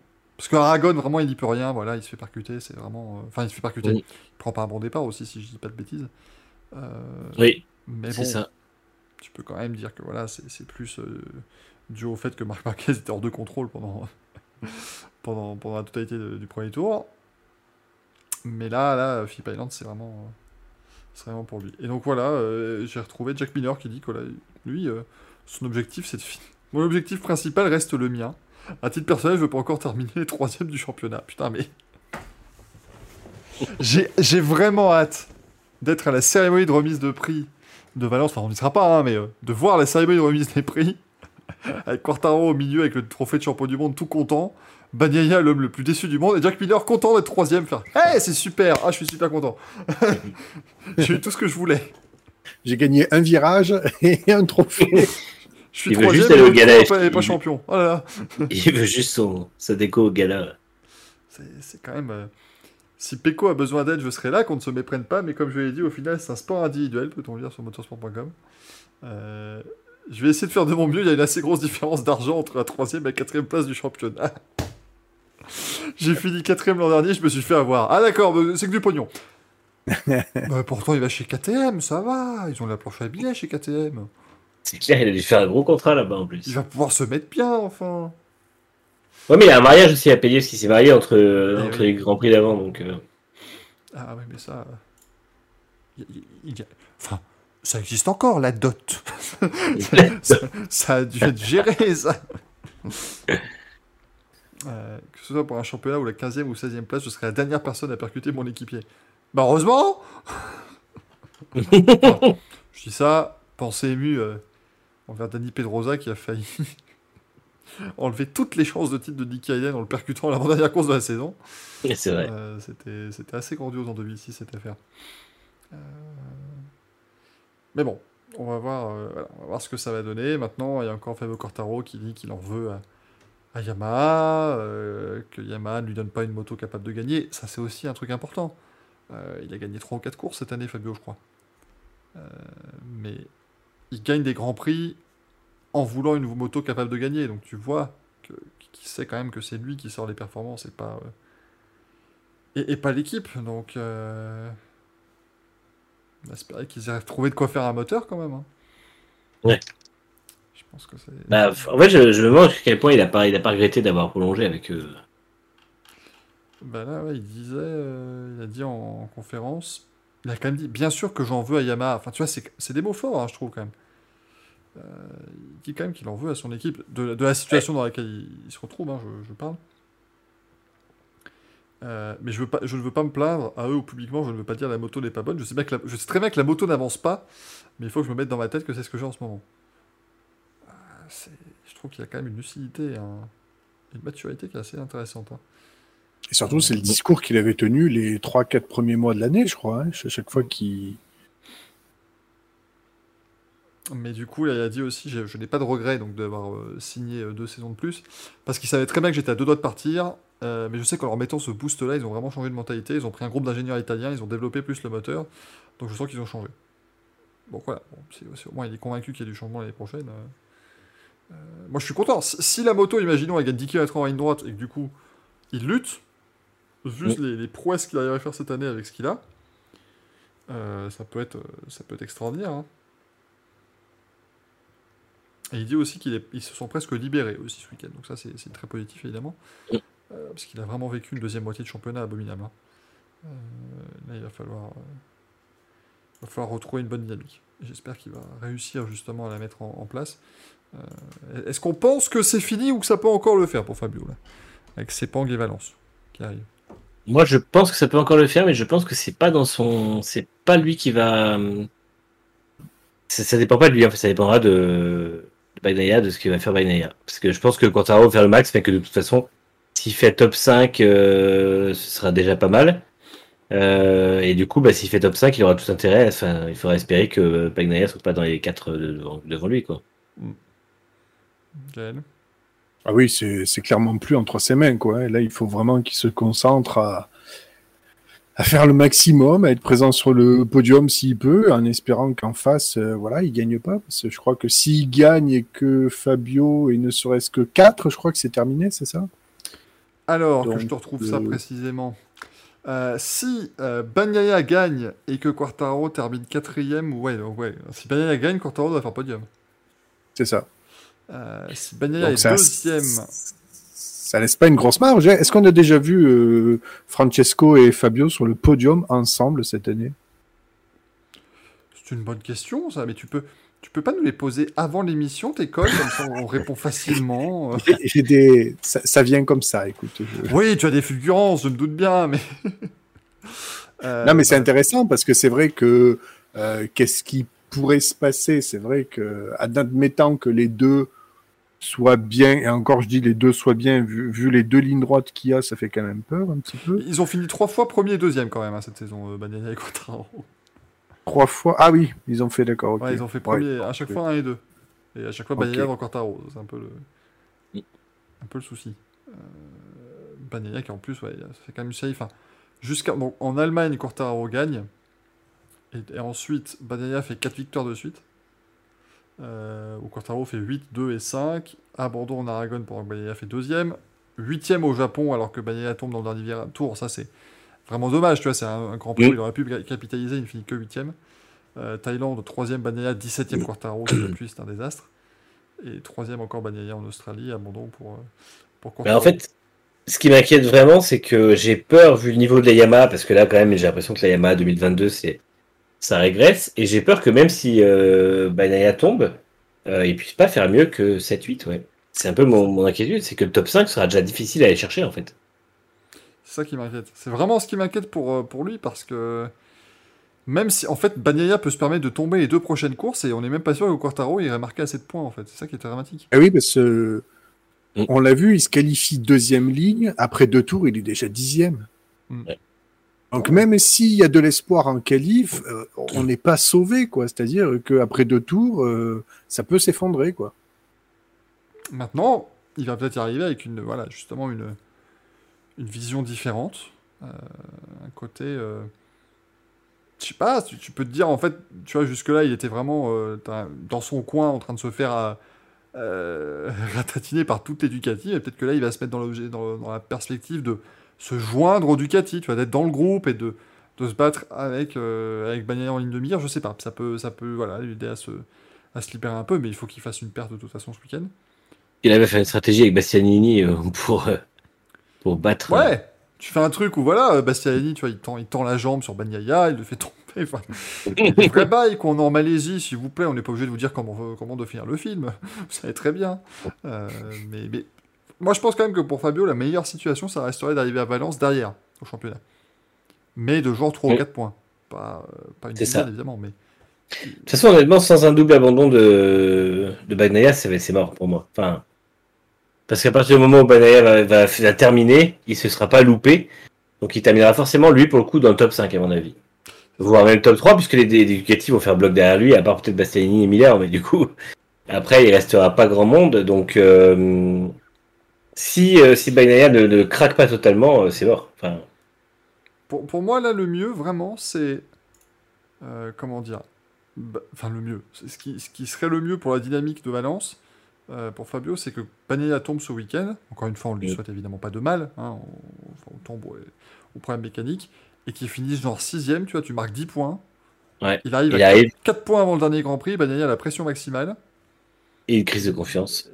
et, et ça peut être ça peut être bien mais effectivement ici euh, voilà euh, Pecco euh, il doit quand même savoir que même en pilotant 90% des capacités de sa machine il sera devant Quartaro je pense qu'il n'est pas obligé de viser forcément le podium mais tu termines devant Quartaro tu arrives avec 16-17 points d'avance au dernier Grand Prix c'est pas game over mais presque parce que même s'il chute au dernier Grand Prix il faut que Quartaro aille se mettre sur le podium, ce qui à Valence est peut-être un peu plus facile que sur d'autres pistes, parce que la Yamaha est une machine un peu plus agile, mais la Ducati est très bonne aussi sur ce type de piste. Donc, euh, on peut plus. Il n'y a, plus- il y a plus les circuits où Ducati dominait euh, et où ils étaient à la ramasse complète. Maintenant, Ducati n'est plus à la ramasse. Donc, euh, c'est. C'est compliqué. Nitra, évidemment, on dit que maintenant Barry Baltus devrait aller chez Ducati. Oui, mais ça, on milite pour depuis le début de saison. Mais bon, malheureusement, les, les grandes puissances ne nous ont pas entendus. Parce que je ne crois pas que Barry Baltus soit euh, dans la lutte pour un guiton MotoGP. Je ne crois pas. Et encore moins Ducati. Peut-être chez RNF, parce que le casting n'est pas toujours stable, enfin, pas toujours euh, le meilleur. Donc, euh, Ils n'ont pas annoncé leur pilote RNF, je crois encore. si, si, euh, si, si, ils ont. euh, bah, si, parce qu'ils ont eu Aprilia, ils ont Raoul Fernandez et. Ah oui, oui, Raoul Fernandez. Et je ne sais même plus qui, merde. on est bien encore, hein, on est... On est Oliveira Ah bah oui, je suis Oui. Miguel Oliveira, oui. Oui, oui, c'est vrai. Euh, Oui, du coup, Darren Binder retourne en Moto 2, ça on l'a appris aussi. Ah ouais? J'avais pas Ouais. vu ça. Bah, c'est pas... c'est pas une énorme surprise. Il va aller chez Husqvarna en Moto 2, je crois. Non, mais j'aurais plutôt imaginé qu'il irait euh, en Superbike ou un truc comme ça. Enfin, le, le- la- là où vont les pilotes euh, MotoGP qui n'ont pas eu de succès. les, pilotes MotoGP qui a été sympa, mais bon... peut mieux faire. Non, c'est vrai que pour l'instant, chez Aprilia, t'as ouais, Vignales, Espargaro et Fernandez Oliveira. Chez Ducati, euh, oh, ils ont déjà leurs 8, leurs huit guidons au moins, mais c'est pas compliqué, c'est Mm. les mêmes.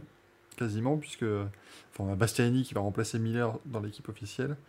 Et on a Alex Marquez. Alex Marquez qui a réussi le hold-up du siècle, on le rappellera jamais assez. Ouais. Il va quand même avoir la moto championne du monde en titre. Il va avoir une GP22. Et Ducati sera champion du monde constructeur. hein, Je pense que ça, c'est c'est quand même fait. Oui. Euh, donc ça c'est très fort, bravo à lui. Euh, chez Honda, on aura Nakagami, Rins chez LCR et Juan Mir et Marc Marquez dans l'équipe Factory. Chez KTM, donc Augusto Fernandez et Paul Espargaro, ça fait toujours plaisir hein, de retrouver Paul Espargaro chez Tech 3. Euh, et puis, Ça fait plaisir, tu dis Bah oui, parce que c'est quand même une régression pour lui, donc c'est plaisant. Oui, oui, oui. Moto 2, ça aurait été sympa aussi. Non, mais oui, évidemment, s'il pouvait aller en, s'il pouvait aller en super stock, ou en super stock 1000 ou quelque chose, en e-scooter, enfin voilà, mais bon, Les scooters. il reste dans le paddock des Grands Prix. Euh, et puis on a Brad Binder et donc Jack Miller chez, chez Factory, et puis bah, pour l'instant chez Yamaha, Quartaro et Morbidelli. On en parlera dans le courrier des viewers de Franco Morbidelli, euh, parce que c'est quelque chose. Hein. Euh, une trame qui demande si Superbike c'est à la MotoGP, ce que IndyCar est à la F1. Bah oui, hein. Parce que t'as des jeunes qui arrivent à faire carrière là-bas, et puis t'as d'autres.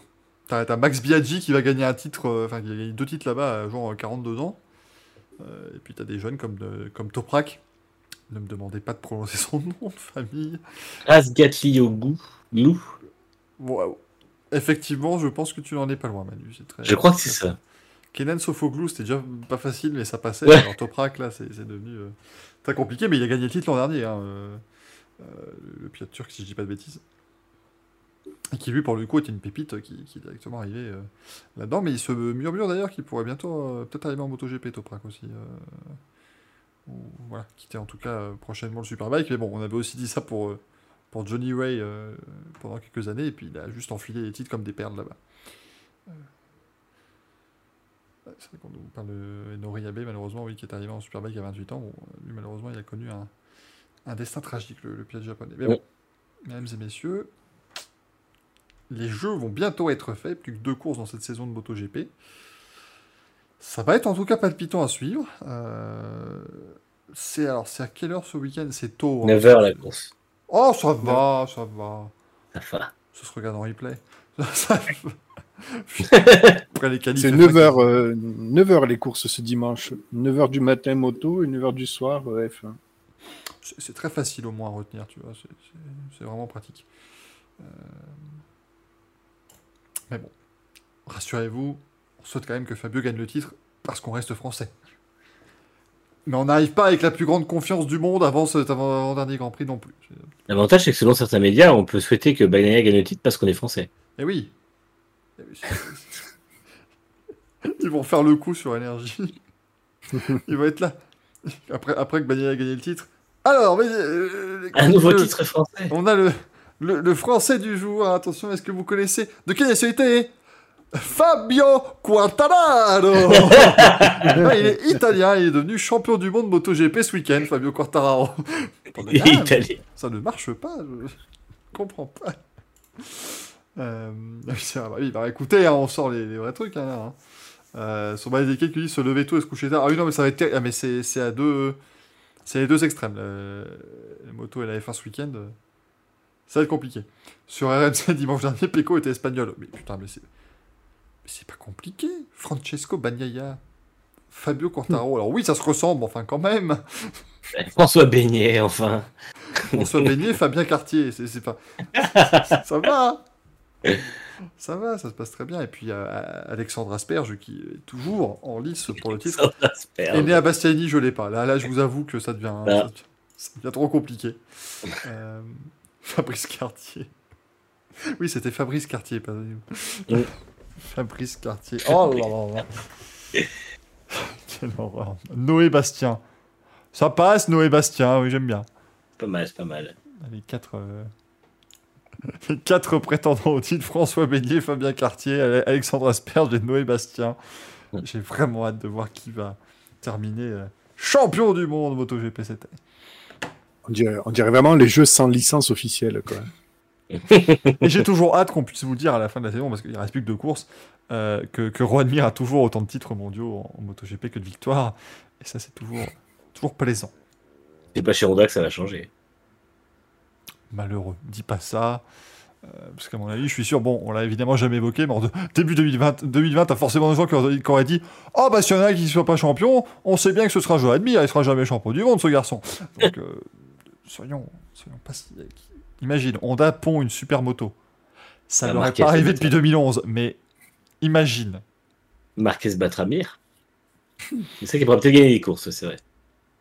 Moi, si, si Rohan Mir est malin, le premier Grand Prix, ils font podium tous les deux. Il propose simplement à Marc Marquez de lui ouvrir la porte qui permet d'accéder au podium. Ah Oh le bon bras Ouais, ça va. Et puis voilà Ils ont pas une cool room avec une fenêtre quelque part. Marc, tu peux ouvrir, j'ai chaud.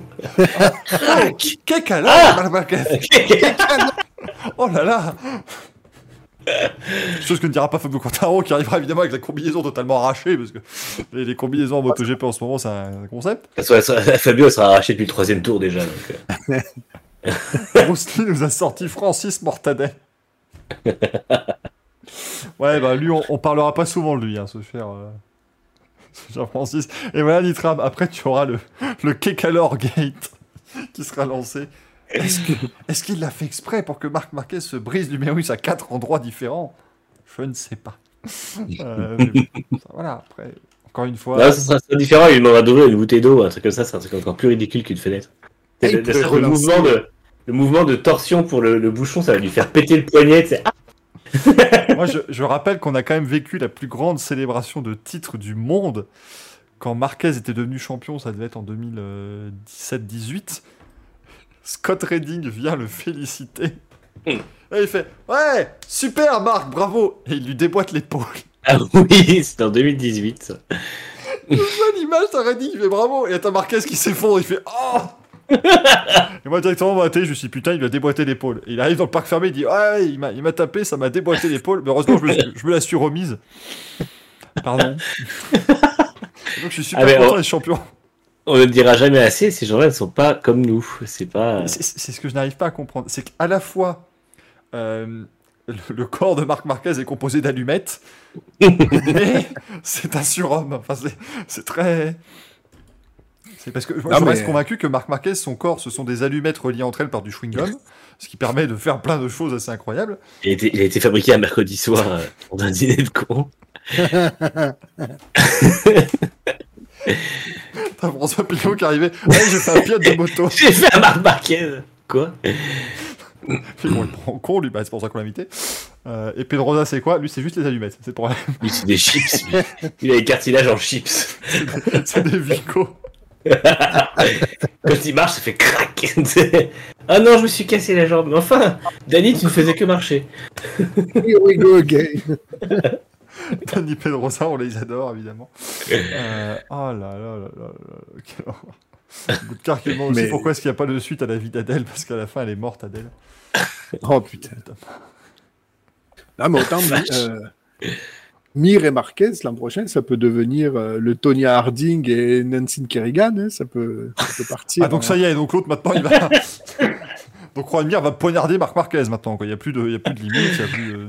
Puis on sortira un film là-dessus sur Netflix. Ouais, après quatre courses, il n'aura pas réussi à lui péter le bras, donc il serait, il obligé d'employer les grands moyens. Il va ressortir comme dans Road Rash, il va arriver avec un sabre directement sur la moto.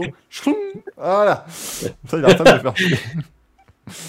Comment ça Mais son bras repousse. Mais, non, mais en quoi est-il fait ce Marc Marquez? Ça n'est pas possible. Ça repousse pas les allumettes, normalement. Bah, Jean-Balek, évidemment que Lee Marquez aura une bonne cible l'année prochaine. Il faudra viser la, la mire. La mire, évidemment. Euh, Bien entendu. On espère que les Piat Honda ne se retrouveront pas à satelliser. En orbite, oui. J'en avais, j'ai essayé d'en trouver une avec les stations, mais j'ai pas. J'ai pas. C'est vraiment. Sur l'essence. Du coup, je donne juste l'intention de ma blague, et puis. Wagon lit. Non. ça- oh, mais non. Hubert, je pense qu'on a fait le tour. Il a un pull en cache. Tu vois, c'est con, Litram. T'aurais même pas mis le pull. T'aurais juste dit, il paye en cash. Mire, ça marchait. Je la, je la validais, tu vois, parce que là, le pull, c'est. Mais... elle, est, elle, est, elle est très bonne. En tout cas, bah écoutez, avant-dernière manche de la saison de MotoGP ce week-end, on rappelle qu'en F1, il en reste 9. Hein. c'est le même euh, système que d'habitude. Euh. Là, on verra Mir quand des chaînes auront des problèmes techniques, bien évidemment. Euh, on espère qu'il finira pas la saison lessivée. Enfin voilà, vous, vous en avez beaucoup, vous pouvez y aller, hein, n'hésitez pas. Euh, c'est gratuit. Mais messieurs, écoutez, on va remettre des prix. Et bah, allez. Et il y a de la couillasse hein, ce- ce- cette semaine, donc vraiment, euh, vous allez pas être, euh, allez pas être déçus à mon avis. Euh, Gaël, je te laisse te saisir de- du balai à boule, et puis de toute façon, le générique est, est ultra long, bien sûr. On prend un manche, on prend des couilles, ça fait un manche à couilles. Allez-y, euh, j'ai failli t'appeler Fabrice Merdolin. Non, non, c'est Frédéric Mercure. qui- Qu'est-ce qu'il a fait? Qu'est-ce qu'il a? T'as cassé une boule. Il a On perdu est une boule. eunuque. On est eunuque. Oh, merde. Ah putain, il n'y a plus qu'une. Oh là là. Mesdames et messieurs, on a perdu une boule sur le manche à boule. Enfin, sur le balai à boule. C'est tragique. Non, ça, non, ça, non, ça, ça, ça, ça, c'est, mais c'est une échalote. c'est pas, pas une boule de Noël. Quoi, c'est un avant-après que tu nous as fait, là Torsion testiculaire, voilà ce que ça donne. Faites attention. Surveillez vos boules. C'est Bon, important. bah, écoutez, euh, on en a qu'une, hein, mais on va en prendre soin. hein, Qu'est-ce qu'il faut faire? Euh, Bonsoir à tous, bienvenue pour cette énième. Oui, énième, ça y est, moi, je- plus de Ouais, respect. On n'a pas compté. Euh, superbe cérémonie des, des, des manches à, à unique boule, du coup. Et euh, alors, à la ouais, ce couille. week- le manche à la couille, ouais. Et cette semaine, on a eu du, du très très lourd. J'espère que vous avez des idées derrière la tête dans le chat. Qu'est-ce qu'ils nous ont proposé? D'abord sur euh, Twitter Twitter. Twitter. Twitter. J'ai tapé-. J'ai cherché sur Google et, euh, et je peux te dire que j'ai trouvé plein de résultats. Euh, bah justement, ce qu'ils nous ont proposé pour les euh, balais, hein, pour les poches à douille, euh, c'est Bubba Wallace. Je pense que le garçon, lui, a été fortement plébiscité. J'étais franchement très fier de ce que j'ai vu sur. Twitter parce que nous, on se casse le cul à vous parler de NASCAR depuis très longtemps et, et ça commence à prendre. Parce que beaucoup, ont voilà, d'entrée de jeu, mis Bubba Wallace, donc j'étais très, euh, très content. Le Breton vient de le mettre à Frédéric Mercure pour la qualité de son balai. pas euh, immérité, euh, bien entendu. Euh, Nitram lui met pour les commissaires du MotoGP. Je vais mettre le MotoGP, on se comprendra hein, dans, le, dans le sondage, euh, pour en fait ne pas avoir arrêté la course de Moto 2. Euh, parce qu'on avait un pilote qui se faisait soigner euh, quand même en plein milieu de, Oh, bah, dans, la, dans la chicane. dans la chicane, dans l'herbe, hein, Ah, juste à côté du, du circuit. Euh, T'as la FIA, pour avoir oublié ou perdu le dossier Red Bull, nous dit Marie-Jean Balek. Bah, du coup, ça s'est un peu. Ça s'est emballé. hein, euh, C'est un avec- balèque. Ça s'est emballé, évidemment, avec ce qu'on a annoncé. Et puis, non, bah, bah, voilà, ça a été très très fortement plébiscité dans, dans Twitter. Je vous mets 3 minutes de sondage, vous pouvez voter dans le chat maintenant. C'est parti, euh, Frédéric, je vous repasse la main. Eh bien, écoutez, merci beaucoup. Euh... Mais non, je veux. Non, j'ai pas de remarques. Oui, non, j'ai pas de remarques spéciales. On va de suite. euh, On va de suite. Tu n'as rien à vendre cette semaine. tu Oui, non, pas de. Non, je. Écoutez, plus tard, je vous enverrai un petit, euh, un petit texto.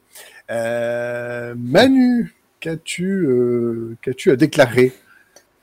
Eh bien, moi, ce sera euh, la direction de course du MotoGP. Donc, le MotoGP, peu importe si on est. Je sais pas si on le compte comme la direction de course MotoGP, mais justement pour l'incident avec André Navarro qui gisait au sol avec le bassin cassé, le casque enlevé parce qu'il était en grosse douleur, et le MotoGP qui n'a pas euh, jugé utile de, de stopper la course. Donc, euh, voilà, il aurait pu se faire tuer, tout simplement. Ainsi que les gens qui sont venus lui porter secours. C'était quel pilote? André Navarro. Est-ce qu'il dit Navarro, j'écoute dans sa radio? Finalement. L'autre, il arrive, il arrive au box après avoir fait quelques tours. Navarro, j'écoute Et puis voilà, tout le temps. C'est- c'est- voilà. Autant Euh, vous dire qu'en plus il s'appelle Jorge Navarro, autant vous dire qu'en français on fera Roger Hanin. hein. C'est pas, c'est Oui, pas- oui, c'est complètement. pas de souci là-dessus. hein.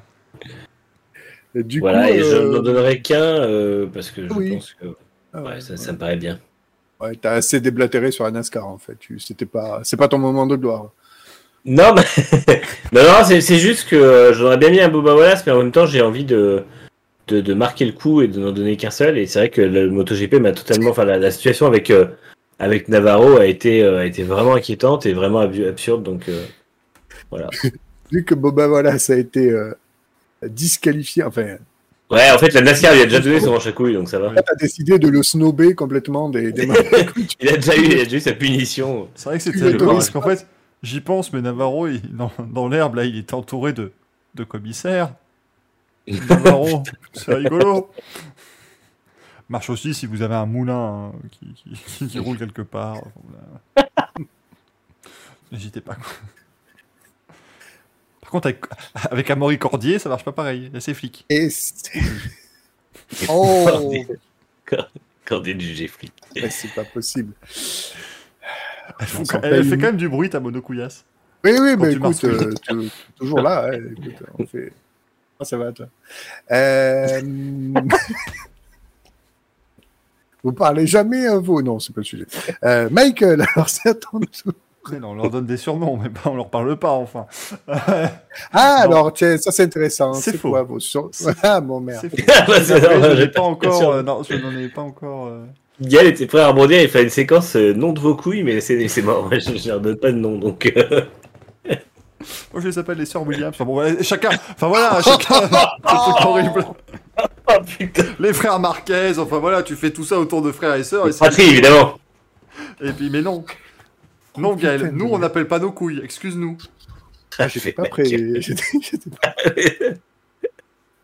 Les Espargaro. Les voilà. Spargaro, évidemment. Euh, Ralph et Michael nous dit Marie-Jean Balek. Vous voyez L'histoire de la fratrie, ça marche. Euh, moi, je le donne et je l'ai en mettre une, de la fratrie. De la fratrie oui. Hein? Non, rien. Je, je l'avais pas. Ah, je vais dire- nous diront. On va, vraiment, on va vraiment avoir le nom de toutes vos couillasses là maintenant dans le chat. C'est vraiment ce que vous allez, euh, ce que vous allez faire. Euh, Oh, c'est Laurel et Hardy, bien sûr, j'en avais une euh, atrophiée par rapport à l'autre. Oh la vache. Euh, moi, je l'ai depuis dimanche en plus, mon manche à couilles, donc j'en suis, assez fier. Pour Ah. une fois que j'étais, je viens avec un. Et moi, je le donne à Tic Tac, non. Je le donne à, à la direction de course du MotoGP pour ne pas avoir porté secours à Roger Navarro. Ouais. Euh, qui est en fait le truc qui m'a le plus révolté parce que euh, en fait le, le MotoGP est coutumier du fait. Moi, c'est ce qui est très, très énervant. Mm. C'est que ça, ça arrive toujours comme ça. Et on sait très bien pourquoi on met pas de drapeau rouge. C'était pour éviter de, de déborder sur la course MotoGP. Euh, mais, je trouve que c'est un manque de respect. euh, euh, le, truc, à la rigueur, s'il est à l'intérieur du virage, ça ne me gêne pas. C'est quelque chose, on l'avait évoqué notamment, c'était Didier de Radigues, l'ancien pilote belge, qui l'évoquait régulièrement. C'est un truc où à l'époque, tu avais les gens, ils étaient mis devant le vibreur, en fait, ils se mettaient devant le vibreur pour regarder la course. Mais c'est vrai qu'une moto qui chute, ça partira toujours à l'extérieur. Donc tu te dis, bon. Mais là, le problème, c'est qu'il est certes à l'intérieur du virage à gauche où il est assis, mais il est sorti d'un virage à droite. Donc si une moto tombe à cet endroit-là, elle finit là où il est. Euh, donc, euh, donc je trouve que, que c'est c'est complètement euh, scandaleux ce qui s'est passé là.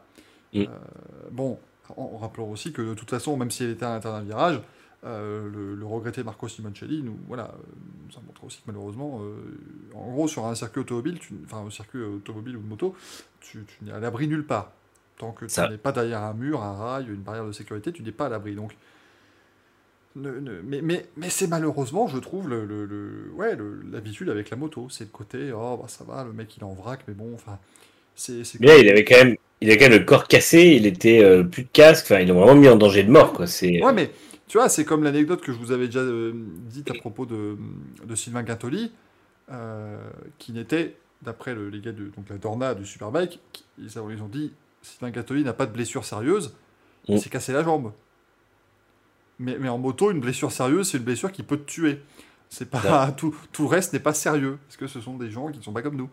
Euh, mais Et justement, que les pilotes pensent ça, c'est une chose, mais l'organe directeur de, de- du championnat devrait justement avoir des, des standards différents, parce que les pilotes, évidemment, eux, de toute façon, tant qu'ils peuvent. euh, bon, on, a, on a vu des pilotes MotoGP avoir une béquille et monter et puis faire leur course.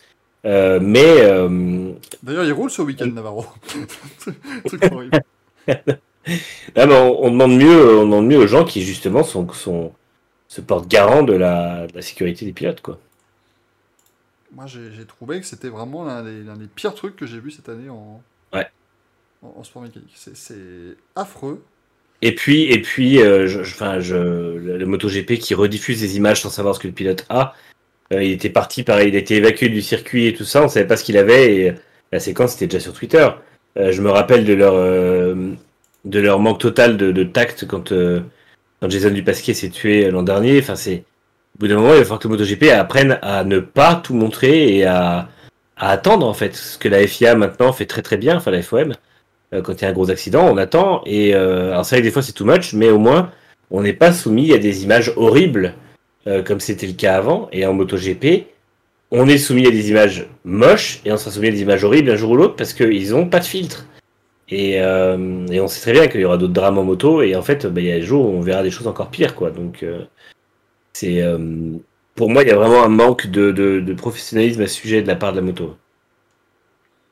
Frédéric Mercure, votre euh, balai à boule. T'as le droit qu'il y ait une Euh. seule, hein, puisque t'as plus qu'une boule. Ouais, mais exceptionnellement. Allez, j'en ai un et demi en fait. J'en ai Ah là là, mais toi, mais c'est. quoi Non, Ah, mais on te, bah, on a- donne ça, tu prends ça tout de suite. hein, Ah oui, mais ça, toujours, toujours, toujours. Euh, il est C'est trop facile les pièces dans le jukebox, j'aime beaucoup. Enfin, non, bah non, pas les pièces dans le... non, bah non, non, pas les pièces dans le jukebox du coup. Euh, J'en ai un extra euh, sportif, mais il faut le donner maintenant. Je suis désolé parce que ça, ça, ça gravite un peu autour euh, quand même du sport auto. C'est le mondial de l'auto, tout simplement. voilà, pour avoir pondu une merdasse Non, le salon pareille. de l'auto. Moi, je refuse de l'appeler mondial.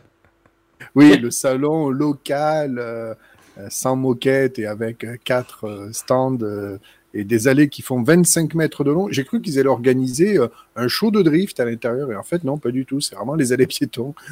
Donc, euh, non, c'est catastrophique, et sur- surtout d'autant plus catastrophique parce qu'ils ont non seulement euh, changé d'organisateur, donc le gros problème est là, parce que on peut se dire que la pandémie a bon dos et que les constructeurs automobiles désormais préfèrent investir largement dans des shows euh, dématérialisés, etc.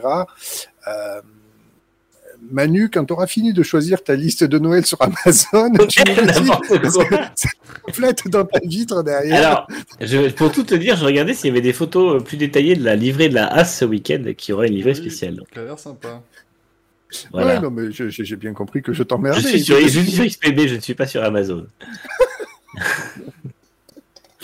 Non, voilà. Et le deuxième, euh, le, le deuxième, oh, c'est, oh, c'est toujours un petit peu pour la presse généraliste, le Figaro, qui nous a fait un joli titre. Je vous l'envoie dans la, dans le. Ah, change de nom et devient Monigramme.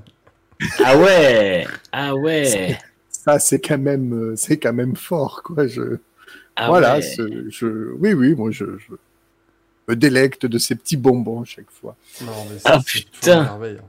C'est- c'est- Ça, c'est merveilleux. Devient Monigramme, mais putain, mais c'est. ah, alors Nolag qui dit le stand de Opium qui fait 15 000 mètres carrés pour une caisse, mais ça.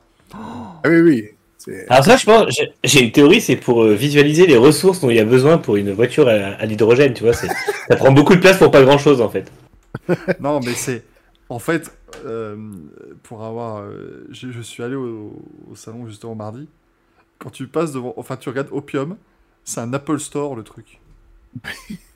Tout- c'est tout blanc, c'est un drap blanc, il y a une voiture au milieu, puis il y a des espèces de sons d'ambiance, de trucs, t'as l'impression que t'es dans le grand bleu, tu sais, tout.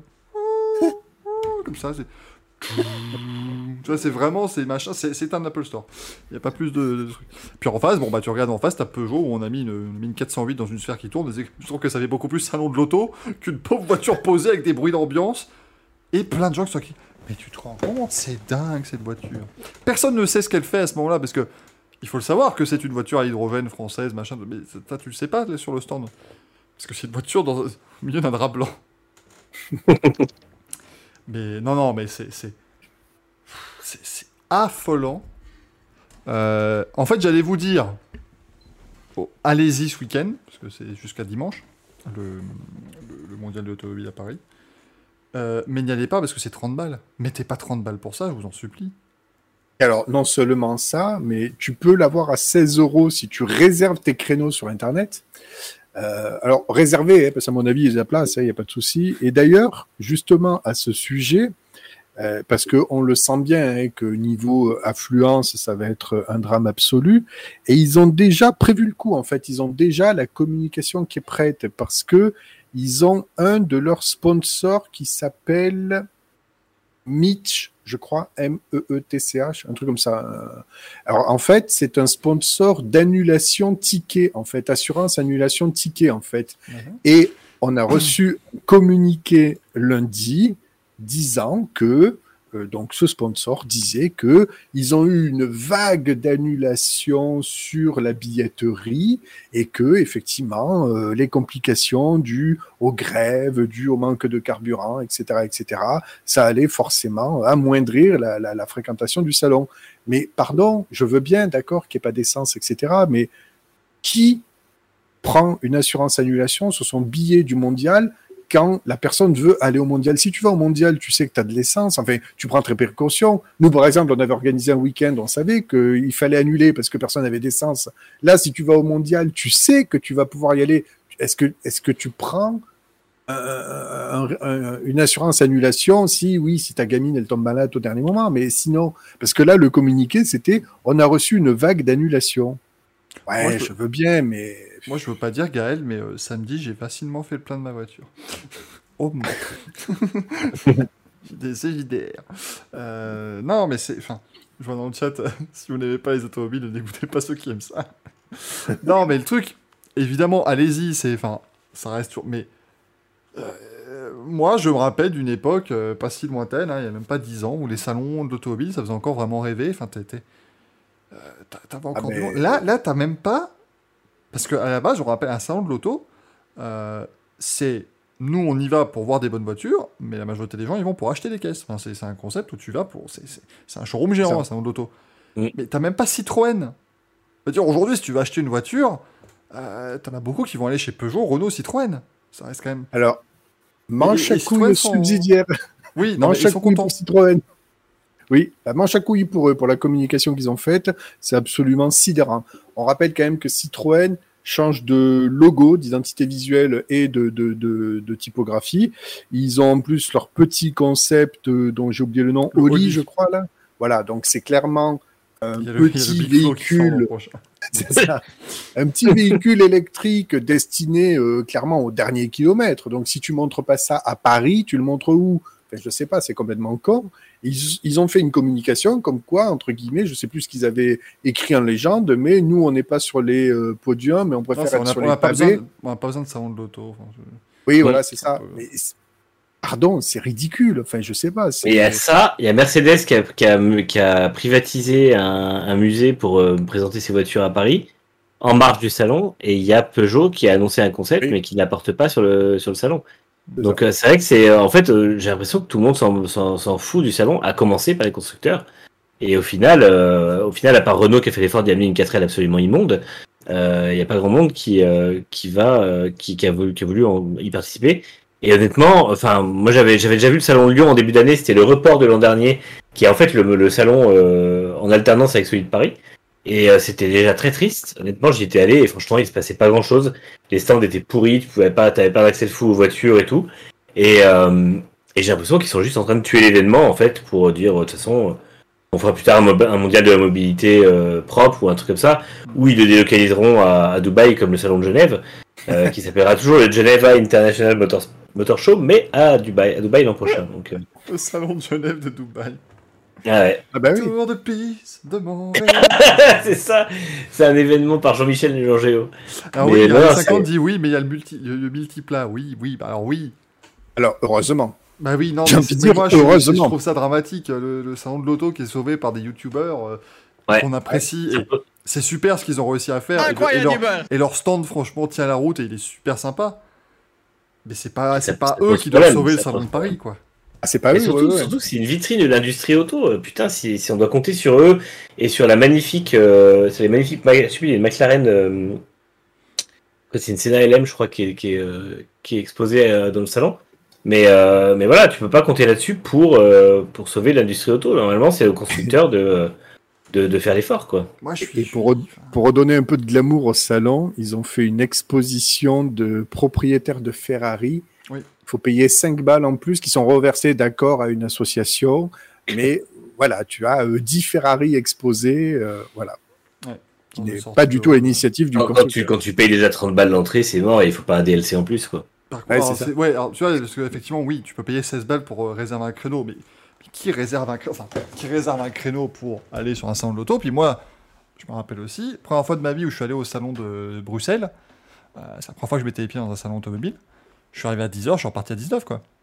Mm. Parce que tu avais des ça. trucs à faire. Tu avais une journée. Tu pouvais, sur une journée, t'occuper. Euh, Il y a une Ah ouais. époque, euh, au salon de Paris, j'ai fait rallye jeune. Ce jour-là, tu avais les sélections rallye jeunes qui étaient juste derrière. Tu faisais- tu t'amusais avec ta fiesta, machin. Tu avais des, des activités, des trucs. Là, tu as une piste de karting indoor là, avec des kartings électriques. Bon, c'est- rigolo 5 minutes. Dis-toi Ben, que euh, la première fois que je suis allé au salon de Genève, je crois que j'y suis resté.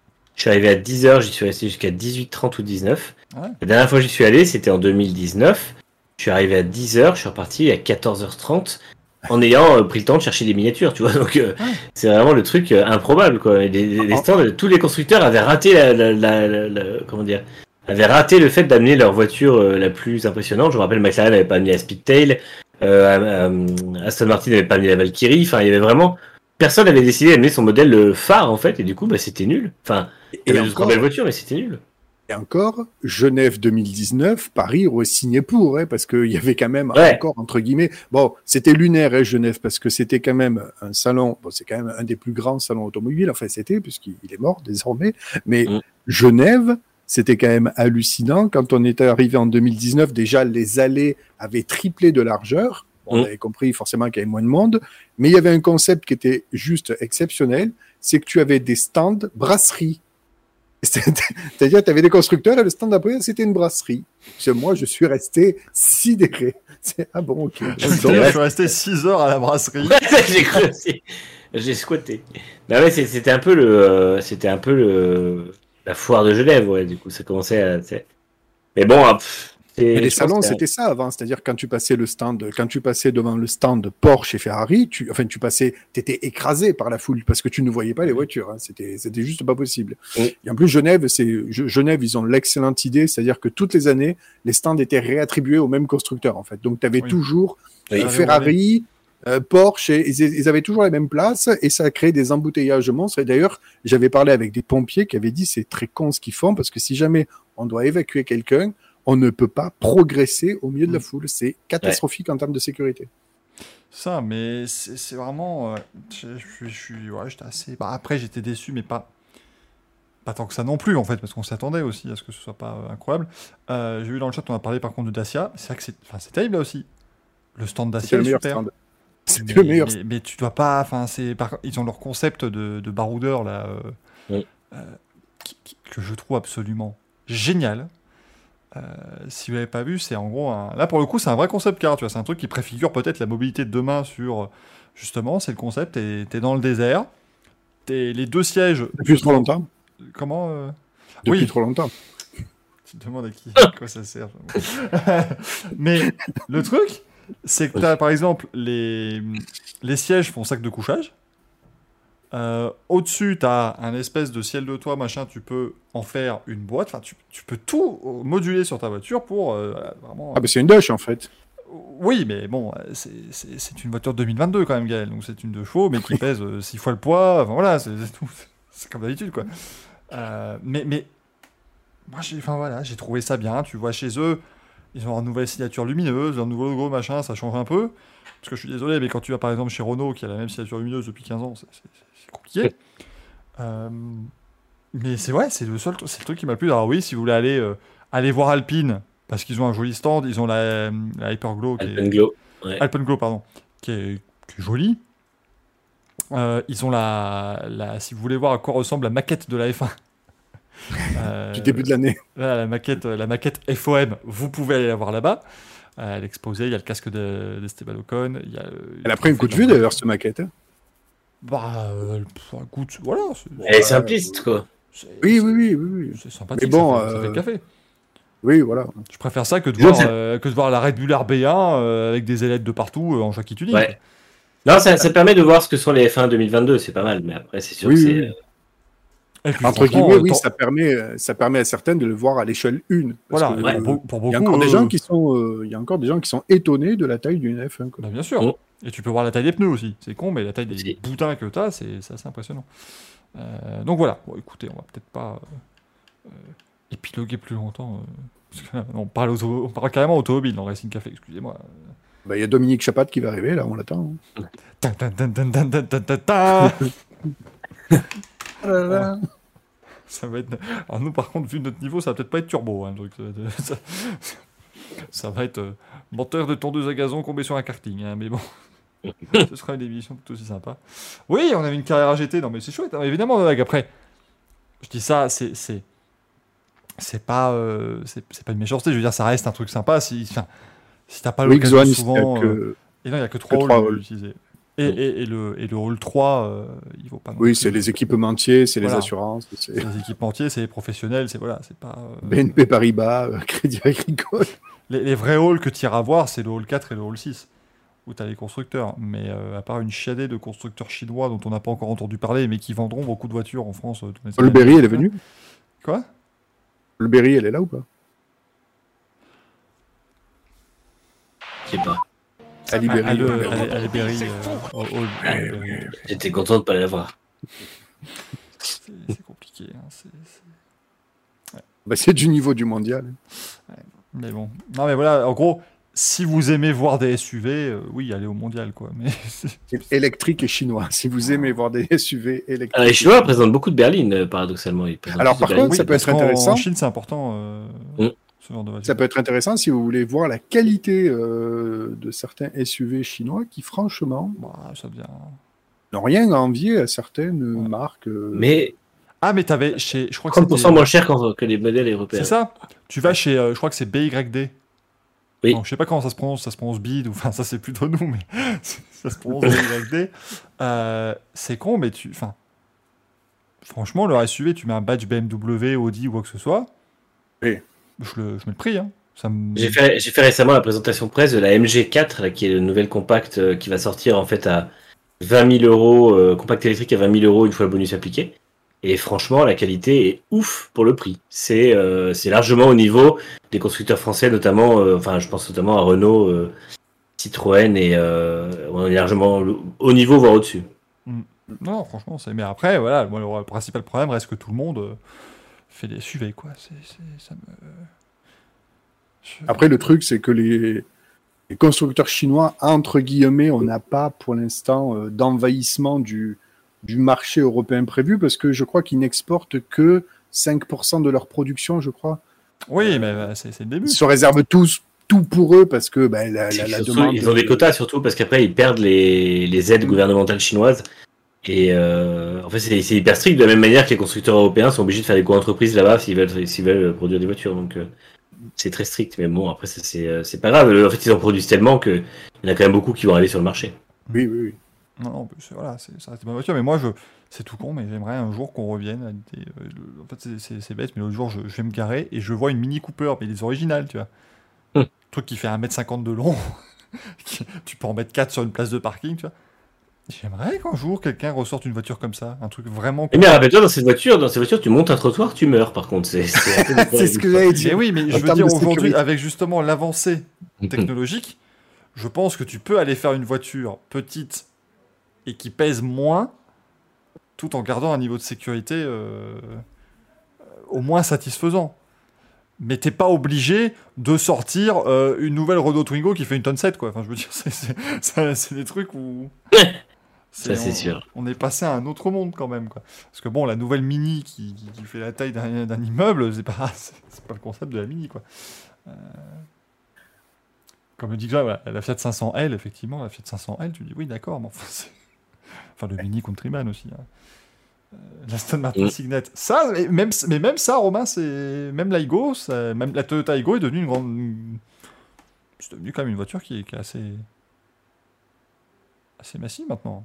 Ça change tout le Mm. Euh, Surtout que la nouvelle Aigo qu'ils ont fait, c'est une espèce d'Aigo cross dégueulasse. Ah oui.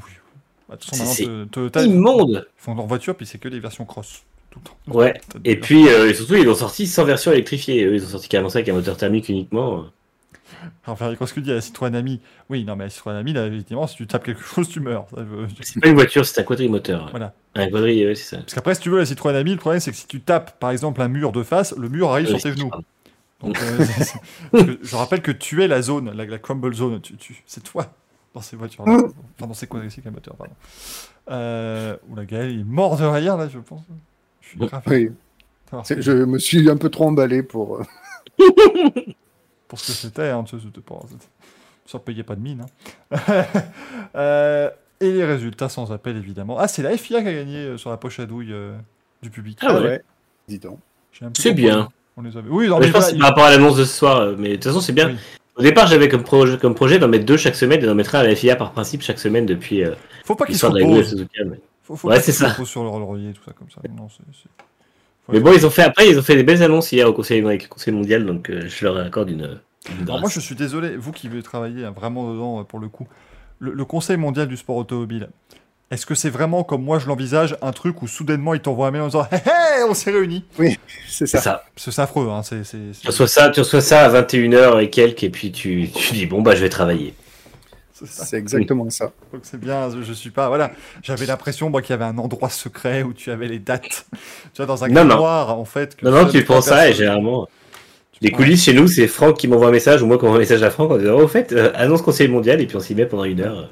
Parce qu'en général, en plus, c'est pas des. Enfin, c'est sûr. Ah, bah ils ont annoncé les, les quatre calendriers des championnats du monde. Allez Hier, ils ont annoncé 6 modifications ou 7 modifications sportives sur le règlement et 6 modifications techniques, je crois, ou 5.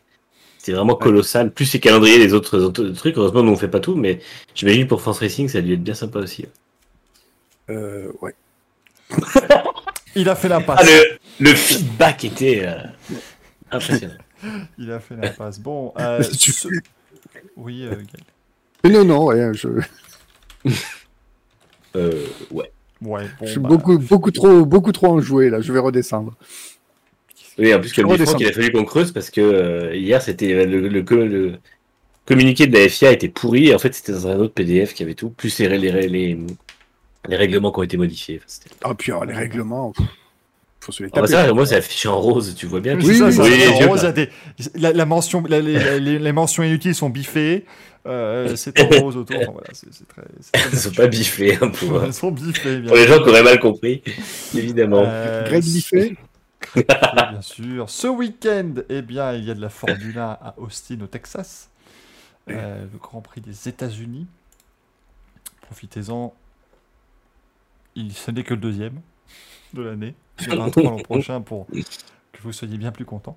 Grand Prix de Malaisie, donc en MotoGP, Moto 2, Moto 3. La NASCAR à Homestead, Miami. Ça vaut toujours le coup. Je vous dis, si vous avez voilà l'envie, après Grand Prix de F1, tu mets Automoto la chaîne. Ça se laisse regarder facilement les intermédiaires parce que les voitures euh, euh, évolue beaucoup pendant un run, donc c'est assez intéressant à suivre. Il y a du rallye, le rallye de Catalogne ce week-end. Vous avez vu, je l'ai pas oublié. Yes Euh, ouais, maintenant, maintenant que le champion est décidé, qu'il n'y a plus aucun enjeu. Eh ben ouais, je, eh ben je vais tout regarder toutes les spéciales. ils ont, ils ont encore fait un truc pourri là au shakedown où les, les pilotes sont obligés de faire un tour de rond-point en drift. avant oui, ça, Oui, non, mais alors ça, oui, mais alors- Moment, euh, voilà, truth bomb, j'aime beaucoup. J'ai- Je sais pas- je sais pas quoi en penser, mais je trouve ça pourri en même temps.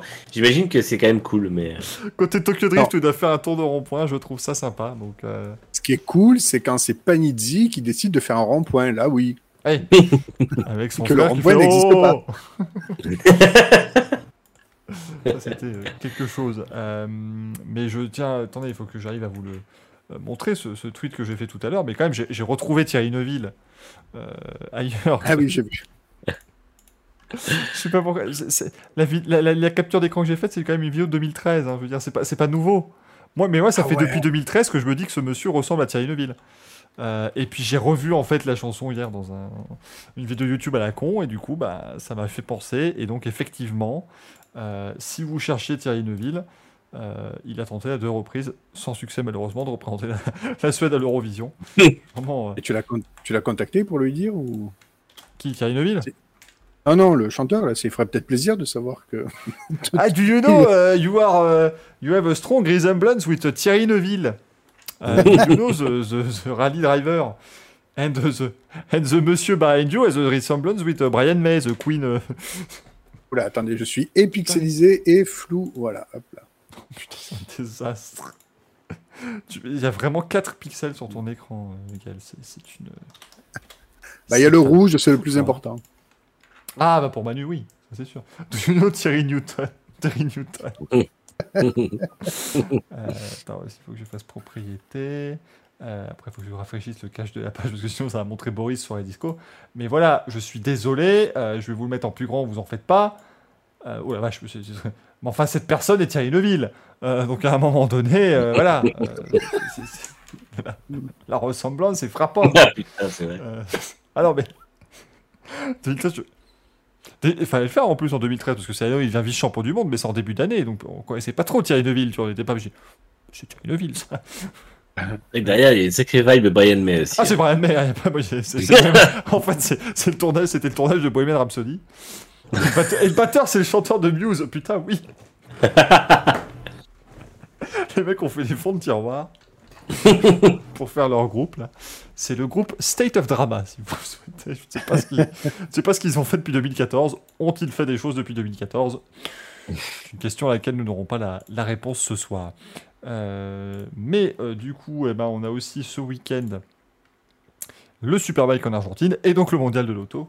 N'hésitez pas à y aller, euh, bien entendu. Non, mais en plus, vous pouvez quand même voir le multiplat, la Peugeot 9X8, euh, la, la F1 Alpine. Voilà, t'as quand même quelques trucs sympathiques. hein, on vous dit pas que tout est acheté, bien sûr.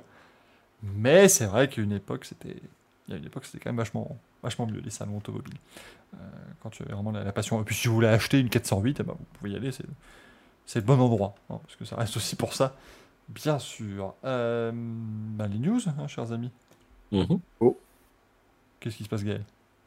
Oui, go, go pour les news. Ah, a Ah, go. go. J'ai, j'ai entendu O. Putain, ça y est, il vient de dire un truc. euh, il, vient, il vient de dire un truc qui l'a horrifié. euh, Genre, euh, Tonya Kissinger ne revient pas dans Sous le Soleil. euh, puis, Sous le Soleil n'existe plus. Enfin, tu vois, des trucs vraiment euh, qui peuvent être affreux, quoi. Euh, moi, je, je comprendrais, mais. Ah, vous avez vu, ils arrêtent plus belle la vie.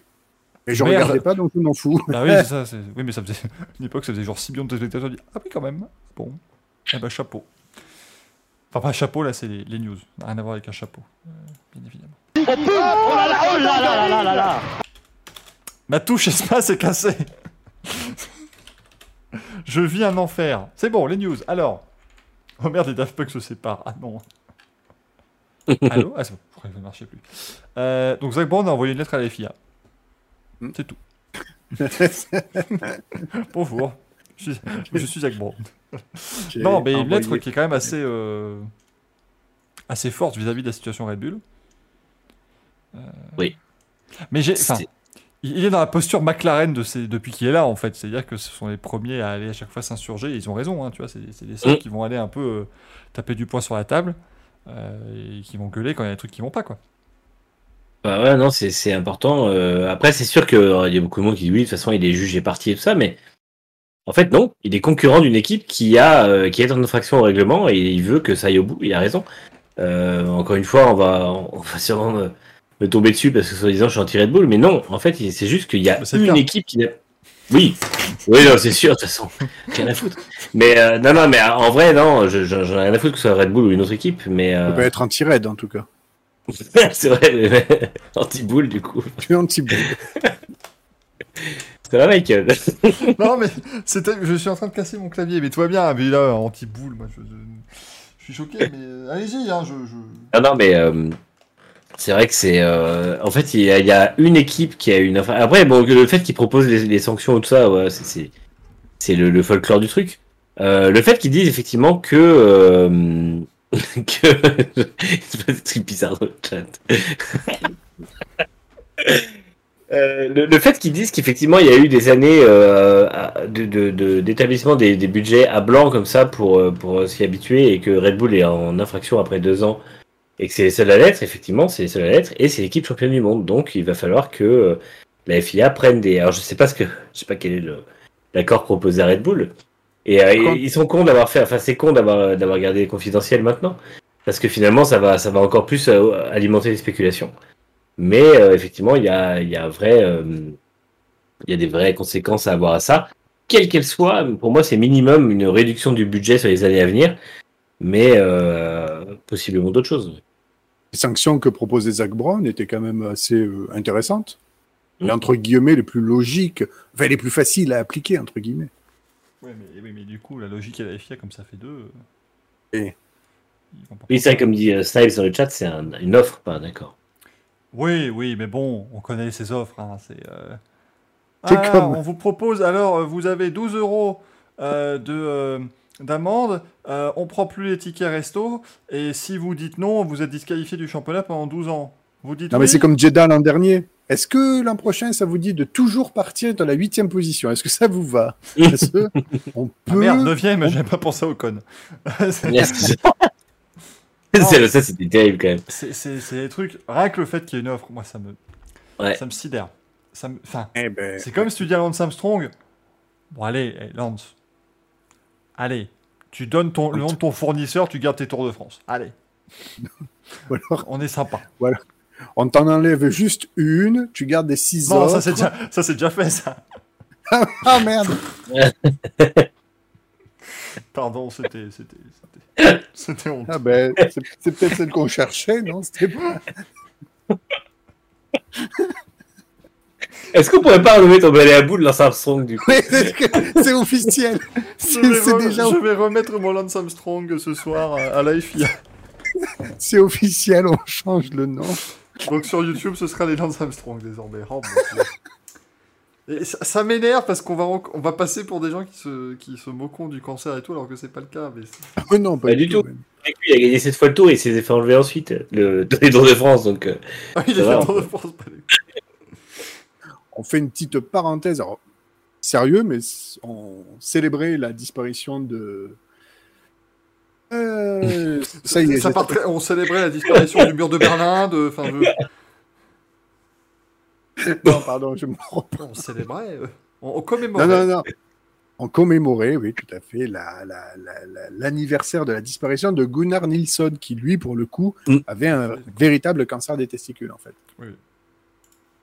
Non, non, mais vrai. quand on dit ça, c'est vraiment pas. Enfin, je veux pas. Non, mais après, euh, pour le coup, ouais, c'est pas du tout. euh, C'est vraiment pas, euh, pas méchant. C'est- c'est- ça Ah oui, nous, non. Nous, non.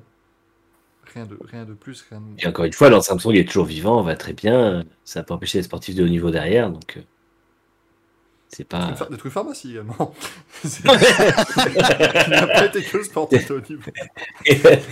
Il a aussi servi de. Ses coéquipiers qui le doublaient. T'as pas un Doliprane, mais bien sûr. Attends, je. Il y avait un gars qui faisait des, des montres, enfin, qui comment, il recommentait les étapes du Tour de France de manière totalement stupide. Et à un moment, Lance Armstrong, il, il- il laisse sur place Marco Pantani, qui lui aussi a un destin, bon voilà. Et il dit Non, mais le gars, il vient de déposer un hôpital. C'est même pas. Et c'était, et c'était, je sais plus, ça- je crois que c'était, il s'appelait Thibaut, comme ça, peut-être que certains l'ont dans le chat, hein.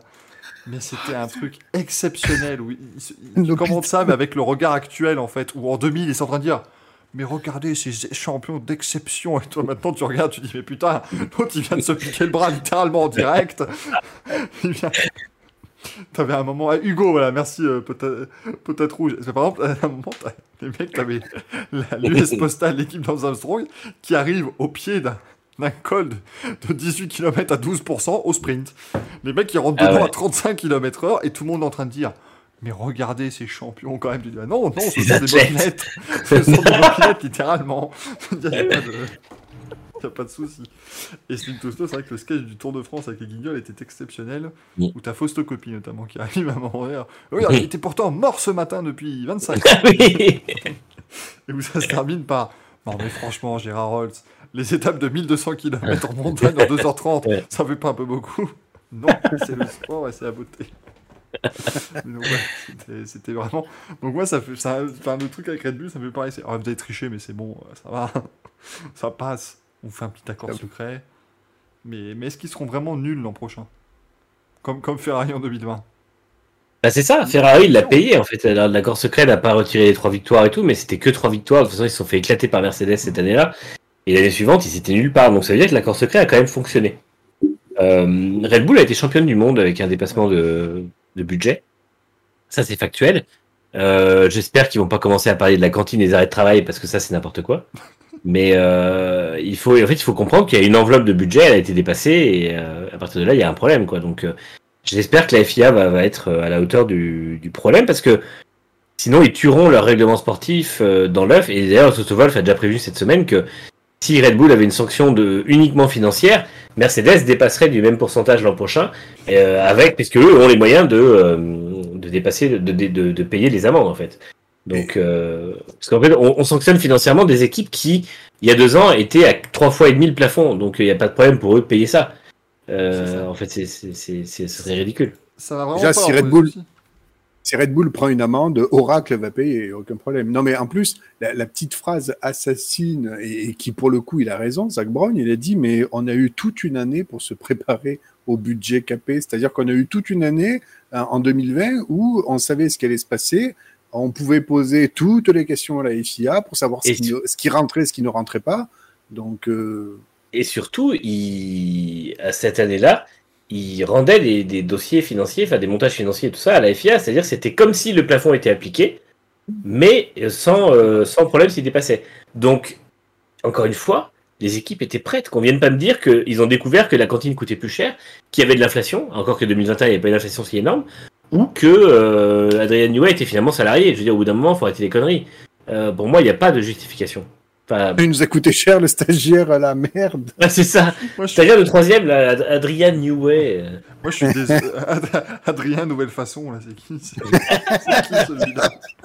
Ah, il Ouais, a moi, je- dessiné quelques, quelques pièces. Moi, je suis, je suis quand même. Enfin, ça, ça- ça va être ça l'accord secret en fait. ça va être, Bon, bah d'accord, voilà. euh, la FIA, vous voyez, ils sont malins. Tu vois, l'accord secret avec, avec Ferrari, ça portait vraiment sur de la performance parce que Ferrari avait euh, obtenu de la performance de manière un peu illégale. Donc là, si ça porte effectivement sur la cantoche, eh ben l'accord, ça va être que chez Red Bull, ils mangeront que du pain pendant, de, pendant toute l'année 2023. Voilà, pas- ils mangeront du pain, un peu, un peu de riz, et voilà quoi. Sera pas- Un peu de Kiri. pâte au beurre. Non, le, le Kiri, ça c'est après la victoire, ça, euh, Gaël. C'est Uniquement, ils Ouais. auront le droit dans les Ah, oui. moments de célébration. Tu auras le droit à, à une vache Kiri pour trois employés. Et du sel dans les pâtes quand ils auront gagné. Doucement. Pâte hein. au pistou. Des pâtes au ward aussi. Non, putain. Bien, allez. Euh, Enchaînons. dans les news. Il était furtif, celui-là, je l'ai même pas vu, dis donc. Dans les news, ah bah McLaren, moi c'est, on, on parlait de Zach Brown, là, donc maintenant il a maintenant réussi même à trouver. C'est quand même merveilleux parce que Zach Brown, ça fait 4 ans qu'il se pose quand même une question, c'est comment foutre tous ses sponsors sur sa voiture Parce qu'il a plus de place. Ça y est, c'est devenu un panneau publicitaire. Un panneau publicitaire, ça a une place limitée, donc il n'a plus de Rappelons place. que le panneau publicitaire, il y a 4 ans, c'était une voiture euh, À full orange. sans sponsor, quoi. Et là maintenant, c'est devenu un truc où il sait plus quoi en foutre, donc ils se sont dit chez McLaren, bah, vous savez quoi On va mettre des écrans, comme ça, ça va tourner en boucle. On va pouvoir signer 25 sponsors de plus qui seront affichés sur des écrans. Ça va devenir un écran pharmacie, le truc. Moi, j'ai hâte, j'ai j'ai hâte, j'ai hâte quand même qu'ils nous fassent des extras sponsors qui seront sur les banderoles derrière, comme les avions, en fait. Tu dans la ligne droite, t'auras un sponsor qui va se dérouler. ah non, mais c'est- c'est c'est- c'est prodigieux. Alors, j'aime bien l'idée, hein, mais euh, c'est c'est vraiment enfin, c'est sympathique ces petits écrans. euh, euh, qui, qui sont En fait, c'est tout aussi. Paul Stoddard est jaloux, oui, c'est clair que lui aussi, mais bon, c'est pas. T'es spécialiste, ouais. Mais c'était ses tout boîtes. aussi, un- tout aussi inventif que c'est débile parce que euh, c'est des écrans et donc déjà c'est pas c'est pas ce qui est plus durable si tu fais à, grande échelle et surtout c'est c'est lourd. Enfin je veux dire je pense pas qu'ils pourront faire un truc plus gros que la pièce qu'ils testent actuellement parce que ça reste des choses qui sont quand même lourdes à ajouter à une, une F1 à l'époque où ils ont quand même enlevé la moitié de la peinture pour gagner du poids donc euh, Et surtout, est-ce que c'est, entre guillemets, un concept qui est voué à évoluer? Parce que là, pour l'instant, les espèces de panneaux LCD euh, e-link où il y a que. C'est du monochrome, en fait. C'est complètement débile, ça. Enfin, je pas pense pas que plus, ça la voiture en- est noire. Ouais, d'accord, non, mais est-ce que ça va réellement mettre en valeur les sponsors? Est-ce qu'on va les voir au soleil? Rappelez-vous, c'est un LCD quand même. Enfin, je Bon, sais on, pas, va, on, mais, va, euh, on va ça va être testé justement. C'est un test, hein, tout ça. Mais par contre, euh, Manu, en soi, tu vois, parce ça fait 190 grammes le- l'écran. Mm. Mais, là, je, je commence à envisager, mais par exemple, là où il est mis, c'est pas pratique parce que c'est du poids en hauteur. ah oui Mais tu fais un écran à la base des pontons. Tu- tu- T'imagines, tu fais un truc où toute la base de ton ponton, c'est un écran, à la place de la peinture, mais il pèse 500, 600, 700 grammes, tu vois, presque un kilo. ce jour-là ce serait pas Est-ce que ça commencerait pas à- à compter comme du, comme du ballast? Alors, vous savez qu'il y a les écrans souples hein, qui sont au point. Donc, à mon avis, dans moins de 5 ans, on a des pontons, c'est des écrans souples couleur avec les sponsors qui changent. ben, moi, je ce sera euh, dégueulasse ça, ça va être affreux. visuel. Ah, mais le rendu, c'est parce que parce que le rendu sera immonde je veux dire enfin, Putain, mais attends, ça va être mieux que la NASCAR. Tu vas pas signer plusieurs sponsors sur l'année. Tu sais, qui vont. Non, tu vas les signer Ouais. pendant toute la course. Toi, tu as les tours 1 à 8, l'autre les tours 9 à 42. C'est ce que te dire. En, en NASCAR, ça serait des sponsors autour, carrément. Allez, un peu. Mais attends, Ça évitera, de faire, ça évitera de faire comme dans Talladega Nights quand ils signent un sponsor sur le, sur le pare-brise. Là, ils signeront pas sur la visière, au moins ils pourront changer les sponsors sur la voiture plutôt que. J'aime vraiment beaucoup Phil Newton, mais enfin, est-ce que c'est pas trop dangereux Euh, Alors, une femme qui dit Par que ça contre- dérangerait pas le pilote si on change les sponsors dans son champ de vision Non, parce qu'il le voit pas en fait le dessus du cockpit. Ils sont, de toute façon, ils sont en- eux ils sont en vision tunnellaire quand ils sont la F1, donc euh, tout ce qui est autour de la piste, ils voient pas. Puis finalement, le dans leur champ de vision, ils ont un écran qui change tout le temps, donc euh, Ouais, c'est ça. c'est pas, c'est pas très. Mais par contre, vous vous souvenez qu'en début d'année, ou c'était l'an dernier, je crois, quand on avait présenté les maquettes 2022, où il y avait sur les flasques lenticulaires, là, il y avait entre guillemets des, des LCD, enfin quelque chose qui devait être projeté là sur les, Ouais, sur les flasques. Bah, c'est Donc ça, ça a dû être abandonné, je pense. Mais C'est euh, ça, McLaren pour le coup, C'était McLaren qui a testé ça. Oui, oui. ça, pour le coup, c'est lourd, et justement, parce que là, c'est pas un endroit où ils peuvent rajouter du poids. Après, Gaël, euh, si je peux te rassurer, parce que ça, ce serait plus quelque chose pour utiliser pour. euh, euh, alors, aimeraient ou faire des sponsors ou l'utiliser pour euh, donner des informations aux spectateurs. Euh, ce qui est très pratique. Ce qui, ce qui est, voilà, ce qui est très pratique parce que finalement, comme en IndyCar, ils ont été les pionniers dans les écrans sur les voitures et qu'à un moment donné, ils ont arrêté de fonctionner et qu'on les a remisés au placard. Parce qu'actuellement, vous avez quand même un placard euh, du côté de l'IndyCar, il n'y a pas David Brivio dedans. Mais tu as tout un paquet de- d'écrans LCD comme ça qui ne servent plus à rien parce que vous n'osez pas les faire marcher. Et puis tu as des, t'as des systèmes d'anticalage qui sont dans le même placard depuis 10 ans. On sait plus qu'en foot non plus, donc voilà. c'est- c'est cool. Par contre, c'est vrai que les, les LCD de l'IndyCar, pardon, mais c'était des, c'était des feux rouges, les trucs. Tu m'étonnes qu'à la moindre bosse, le truc, il marchait plus. Mais moi, quoi, je comprenais, mais je comprends pas l'idée. Ils avaient le LCD à la con, qui est le même un peu utilisé en, qui était En utilisé à WEC. l'époque en, en WEC ou en, non, Oui. non parce qu'en WEC c'est des pastilles, mais en, en, en GT, Ah oui. en- sur les Euh, épreuves oui. SRO, tu avais vraiment le chiffre qui affichait la position. C'était un truc très con, ça faisait vraiment comme ton radio réveil euh, de l'époque, voilà, où tu avais les chiffres, c'était juste des bâtons rouges, voilà, qui s'allumaient, qui faisaient les chiffres. Et tu avais ça.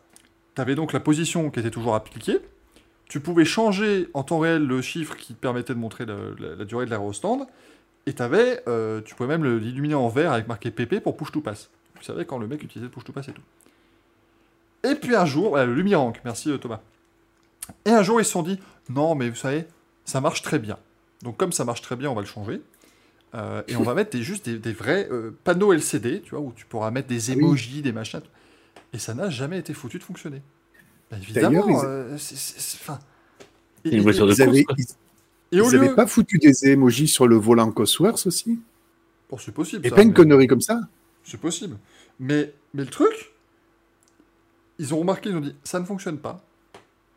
Et donc là, ils ont fait ce que toute entreprise logique aurait fait, ils sont repassés au modèle d'avant. Eh ben non, ils ont dit, ah bah ça dégage. Alors que moi, je suis désolé, mais je trouvais ça vraiment génial. C'est très bien quand c'était affiché sur le côté. Ouais. Parce que même à la télé, tu voyais extrêmement bien les affichages. Sur les circuits, apparemment, les gens trouvaient ça génial. Ouais. Et, et, et c'est vrai que tu es en, en plus, sur un IndyCar, tu es souvent en face des stands, tu es quand même assez proche de la piste. Mais même quand tu es au sommet des tribunes, tu vois quand même très bien le chiffre. À pouvoir savoir que un tel a fait 7 secondes 2 à l'arrêt, l'autre 8 secondes 4, euh, quand Ouais. les 33 voitures s'arrêtent en même temps, bah, je trouve que c'est super. C'était vraiment intéressant. Mais bon, malheureusement. Et on voyait quand a- avait calé aussi, c'est vrai, il y avait le, Ouais. le, le rond se mettait pour dire que la voiture, euh, la voiture avait calé. Donc c'était pratique pour les, pour les, les secouristes aussi, qui pouvaient euh, savoir très rapidement qu'il fallait redémarrer une voiture. Euh, bon, les mauvaises langues diront aussi quand la voiture fait pas de bruit, c'est qu'en général elle a calé, il faut redémarrer, mais ça c'est pas, pas toujours facile dans le bruit ambiant. Euh, mais voilà, ça après, c'est IndyCar, que voulez-vous. Donc Monigram devient sponsor principal de Haas, hein, ça y est. On devient nom de As. Oui, Haas devient Monigram du coup. On, on parie sur euh, à partir de quelle course ils n'auront pas payé et que ce sera la merde? Alors, les, les gens de Monogram ont l'air déjà plus sérieux que William Story, ce qui n'est pas très facile, pas très difficile en soi. Euh, On a l'air nous-mêmes plus sérieux que William Story, alors que c'est ça. Après, euh, deux choses, ils ont dit que eux ne se, ne se s'appliqueraient pas du tout dans la gestion sportive, donc ils ne décideront pas, ils ne donneront même pas leur avis sur qui prendre avec euh, Magnussen, parce que, euh, que William Story avait déjà des genres de ce genre d'aspiration, et euh, surtout grâce à Monigram, As sera enfin au budget, au plafond budgétaire, donc euh, confirmant qu'il ne l'était pas jusque-là, il devait leur en manquer un paquet, parce que la sponsor titre généralement amène au moins euh, 20 millions par an. Après, je dis ça, c'est vrai que bon, ça a quand même l'air d'être une boîte assez sérieuse. Enfin, ça a été créé en 80, je vois ici, donc oui, ça- c'est un peu Mm. plus. euh, Moi, moi, je la découvre. Ils auraient été sponsorisés par Western Union, j'aurais été beaucoup plus. j'aurais mieux compris. Euh, j'aurais aux États-Unis, c'est très connu Monigram. Mais ouais, je savais pas. Donc oui, bon, effectivement, ça peut au moins avoir un peu plus de, de gueule. Effectivement, comme tu dis Manu, il devait vraiment leur manquer beaucoup d'argent chez As parce que pour que Steiner dise que Schumacher leur coûte une fortune, alors certes, Oh. ils cassent des voitures, Ah, mais effectivement, C'est Haas hein, qui a dit ça. Haas qui lui a dit. Ah oui, oui, pardon, oui, oui, c'est. Oui, oui, c'est. Oui, pardon. Ah, mais euh, ils ils l'ont ils l'ont bullied là depuis deux semaines. Pour le moi, ça veut dire que le divorce est consommé. Ça, c'est sûr qu'il sera pas chez eux l'an prochain. Bah, je sais pas. Parce que, euh, parce qu'en fait, tout le monde lui crache dessus, mais ils disent oui, oui, on, veut, on, on est quand même en train de réfléchir à le garder. Donc, au bout d'un moment. euh, Et puis surtout, pardon, ils, veulent... ils lui demandent des points quand Magnussen ne marque pas non plus. Donc, Mais bon, c'est ça, faut arrêter les conneries. Il lui demande des points au moment où la voiture est plus capable d'en marquer. C'est vraiment une mauvaise la- foi, Et il lui demande d'arrêter de casser la voiture au moment où il la casse plus. en C'est plus. ça. C'est- c'est- Il en a cassé une au Japon, mais sinon, ça faisait depuis euh, un moment qu'il n'a pas cassé. Et, euh, et en fait, enfin, moi, je, je me demande à quel moment ils pensent qu'en recrutant Hülkenberg, ils passeront pour une équipe ambitieuse, en fait, au bout d'un moment. Parce que oui, ils recrutent Hülkenberg, c'est bien, il apporte un, un bagage technique. Euh, spoiler alert, Magnussen en a un aussi. Ou alors, s'il en a pas, après 8 ans de F1, faut le, faut le dégager. Je veux dire, c'est pas, pas non plus très compliqué. Et à côté de ça, pourquoi Hülkenberg? Enfin, c'est bon, alors. Alors que Nick De Vries est très talentueux, je sais pas, recrutez-le. C'est pas... Non, mais en, en vrai, euh, en vrai, plutôt prendre De Vries, au moins on sait pas exactement son plafond. Hülkenberg, on sait que le plafond il est là, quoi, tu vois. Mais De Vries, il passe sous le plafond, lui, y a pas de souci. De, de Vries, il doit sa carrière à une appendicite pour l'instant en F1, c'est- grandiose quand même. Mais, euh, Ouais. Parce que mec, avant Monza, personne n'a calculé, puis oh bah c'est bon, allez. On va recruter, on va en faire un champion du monde, vous allez voir. ouais. Comment t'as fait pour arriver à F1 Ben, J'ai donné des pâtes pas fraîches à l'autre, là-bas, et puis voilà. J'ai inflammé son appendice. Comment ai-je fait? Secret de fabrication. euh, ben, Jean-Baptiste qui dit car d'après Gunther, les fans veulent revoir Hülkenberg. Oui, oui, et puis d'après Et les fans Hülkenberg. Et puis d'après Nico Hülkenberg, faire une, faire une publication sponsorisée avec son gosse, c'est malin. Mais bon, voilà. euh, C'est ça. chac- chacun, euh, chacun- Son enfant doit être content qu'il touche les sous de Samsung. mais bon. Ouais, il les verra C'est jamais. pas lui. Qui c'est Non, qui mais a en mis son fait- en gosse fait- dans, dans une monoplace? C'est c'est Hülkenberg, non? Qui a, mis sa- Il a une fille, c'est ça? Il avait pas mis sa fille dans une F1 Ouais, début tout le monde l'a fait, ça c'est pas grave. Non, non, mais Hülkenberg a fait une publicité euh, Samsung. En plus, pour Ah, des j'ai pas tablettes, tout ouais. ça, avec, sa, avec son gamin dessus.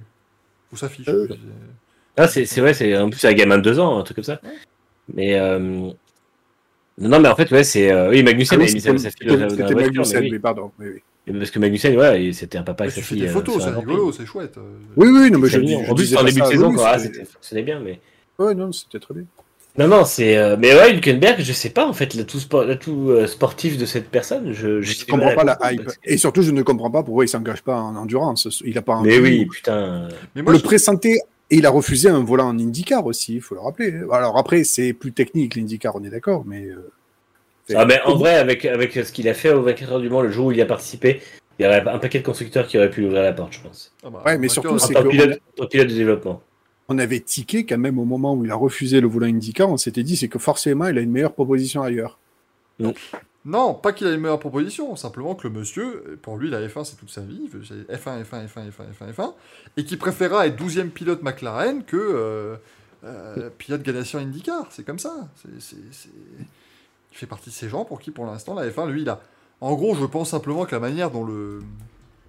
La, la manière dont le chapitre F1 s'est refermé pour lui ne lui convient absolument pas. Ah, mais de toute façon, Évidemment. c'est ce qu'a dit, c'est ce qu'a dit Magnussen. euh, la F1, c'est la F1, euh, l'appel de la F1. Magnussen a dit Je ne reviendrai pas en F1 si je peux pas gagner. Euh, un mois et demi plus tard, il est signé chez As. Donc, Ouais. Mais après, la c'est. F1, c'est une chose. Mais en fait, c'est pas, c'est pas le, le Hülkenberg, le fait qu'il va y revenir, que je critique, c'est As. Mais c'est ça, une oui, équipe ambitieuse, pourquoi tu. Enfin, il y a d'autres pilotes à signer. Au pire, tu signes Drugovic, je sais pas, tu tentes des, tu tentes des choses. Ça. Non, Drugo- Drugovic, il peut pas Mais elle intégrer une académie de pilotes. Ah, il y a- il y, a Schwarzman qui est pilote Ferrari, je veux dire, tu tentes Schwarzman. Il n'y a, il y a pas- il y a pas, pas- pas de garantie, mais bon, au moins, euh, ça peut être une bonne surprise. Il a roulé euh, cette année, Schwartzmann. Oui, oui, sous... c'est lui sous licence Non, il- israélienne, non? Il a une licence israélienne, mais il n'a pas fait grand chose. Là, il va Il rouler ce week-end à Austin avec. Ferrari. D'accord. Et Giovinazzi? Ouais. Je viens de dire, roule avec As. Wouhou Ah, mais il va Je avoir une ne- belle voiture. Oui. Je comprends, je comprends pas le truc parce que ça n'a rien à voir avec les rookie tests, ça n'a rien à voir avec. Ah, je euh, pense à la caprice de Ferrari pour avoir un Italien et faire rouler leur pilote qui, qui fait partie de la, c'est la débile. Ferrari Driver. Enfin, il fait partie de Ferrari et il fait, nul- il fait rien. Il faut bien, il faut bien justifier qu'il fasse partie de Ferrari, tu vois. Hormis le fait qu'il. re- Oui. ouais. On rappelle. Euh, ça, c'est quand, même, euh, c'est quand même chouette de voir Théo Porcher au volant d'une F1. Bah, il joue clairement son avenir dans le sens où ça pourrait déboucher pour lui sur un poste de troisième pilote chez Alpha euh, l'an prochain.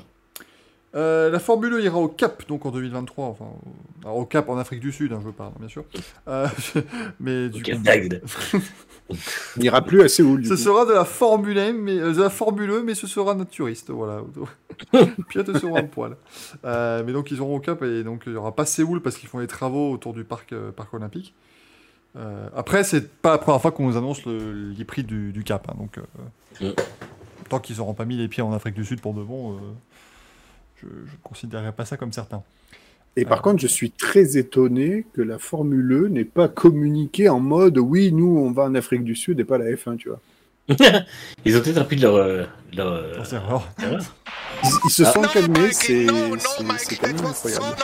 Merci Chris King, merci beaucoup pour euh, l'abonnement. Vous êtes 90 maintenant, mais non, attends, parce que je m'emballe pas là. Vous êtes 88 maintenant, c'est génial. Vous êtes 1 million, c'est fou. je me fais des couilles en or, merci. Mais c'est très gentil, c'est très très gentil. Euh, les amis, euh, continuent. Vous êtes encore nombreux, ça fait plaisir. Oui, euh, Manu Formule 1, il y a aussi l'énorme crash apparemment que c'est mis Bird, euh, c'est The Ah. Race qui a, promo- qui a qui a sorti ça. Sam Bird, apparemment, euh, s'est mis une grosse boîte avec la Jaguar en essai privé. Il n'y a pas de photo. Mais c'est pas la première fois qu'il y a des gros crashs avec la Gen 3 et en fait, ils savent pas exactement ce qui provoque ça. Possiblement des, des problèmes mécaniques. Mais apparemment, Théo Pourchère s'en était mis un énorme aussi sur un circuit d'essai en Espagne. Alors en plus, avec zéro. C'est Calafate, non?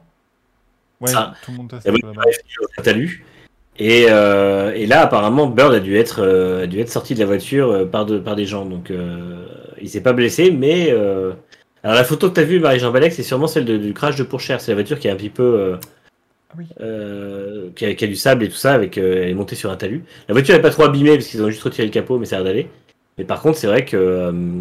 ouais, c'est. Apparemment, il y a quand même des gros accidents, ils ont du mal à comprendre d'où ils viennent. Donc, voilà. Bah, Ça, ça, ça, bah, c'est ça. Et elle est, elle est devenue rapide. Les pneus sont peut-être pas au niveau, parce que c'est un coup qui qu'ils ont pas d'expérience là-dedans, là-dedans. Et la voiture a un aéro probablement nul à chier. Donc, euh, je rappelle, tu peux pas ressembler à une part de pizza et avoir un bon aéro. moment, il faut, euh, il faut choisir son, combat. Gen 3 et NASCAR, on rigole en ce moment, dis donc. Ah, la NASCAR aura sûrement résolu son problème quand la, la Formule 1 découvrira le sien. Oui, mais la Gen 3, je pense qu'elle sera. Je pense que la Gen 3, moi, j'ai pas de soucis sur sa sécurité active et passive. Oui, Tu vois, je, je pense que la voiture, elle Oui, est oui, au oui. standard FIA, donc il n'y aura pas de. Tu vois. c'est vrai. Euh, Oui, parce qu'on on craignait un peu de la Gen 2 et finalement, on avait vu que la grosse boîte d'Alexine l'an dernier n'a pas, eu- a pas posé problème du tout. Moi, je pense Ah qu'on va avoir des gros crashs parce qu'ils vont aller beaucoup plus vite sur des circuits routes urbains, donc il va y avoir des gros crashs. Mais. Voilà. Est-ce qu'on aura un générique des crashs des pilotes pendant les essais hivernaux? Regardez On ce qui se passe. c'est un truc. Oh, regardez, Sam Bird est arrivé dans un talus, la tête à l'envers et tout, il va sortir sur un cheval et puis. Ça va être formidable. Euh... Et, Caius dit- euh, bon, Thomas qui nous dit encore un problème de communication avec la batterie, d'après ce que j'ai lu. Possible aussi, on a euh, tout un nouveau système, euh, euh, un nouveau système de batterie et de, et, et de groupe motopropulseur aussi, donc forcément. Écoutez, on va voir ce que ça va, ce que ça va donner cette affaire. euh, bientôt. Début que-. Les huit pilotes, les huit premiers arrivés en Formule l'an prochain se mettront en camembert de trial poursuite sous le damier. Évidemment. Euh, on aura Nico Muller qui fera ses débuts en course avec la Peugeot euh, lors de la dernière course à Bahreïn, la dernière manche du championnat. Euh, Weck. Je me rends compte que tu n'as pas cité le nom de la catégorie. D'accord, mais il parle de quoi? Il est bien gentil, mais c'est du Weck. Il pas du monde remplacera le team principal de Maserati, du coup. Exactement. James Rossiter qui sera team principal Maserati en Formule 1. Euh, la Formule 1 lance F1 Arcade à Londres sur. R Factor 2. C'est un facteur 2, ouais. Alors, cela dit, attention, parce que moi, j'avais ici, on avait un truc d'arcade euh, en réalité virtuelle avec des, euh, des cockpits sur vérin, et c'était sur Assetto Corsa. Tu vois, donc c'était quand même un jeu assez, assez complexe, et les gens s'en sortaient plutôt bien. Donc je pense qu'ici, tu peux quand même le faire avec pas mal d'aides et tout, donc ça pourrait être sympa. Ça va être un gros boxon hein, qu'ils nous mettent. Mais moi, je, je reste fasciné parce que le truc, ça a marché en fait. Ça Oui, va être plein. sûr.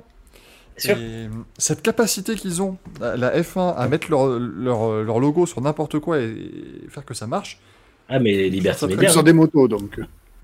ah oui, et elle marche bien. Non, mais Liberty Media, c'est euh, là-dessus. Enfin, moi, j'ai toujours dit, c'est évident que la F1 va devenir ultra populaire. Et euh, pour moi, c'est encore que le début.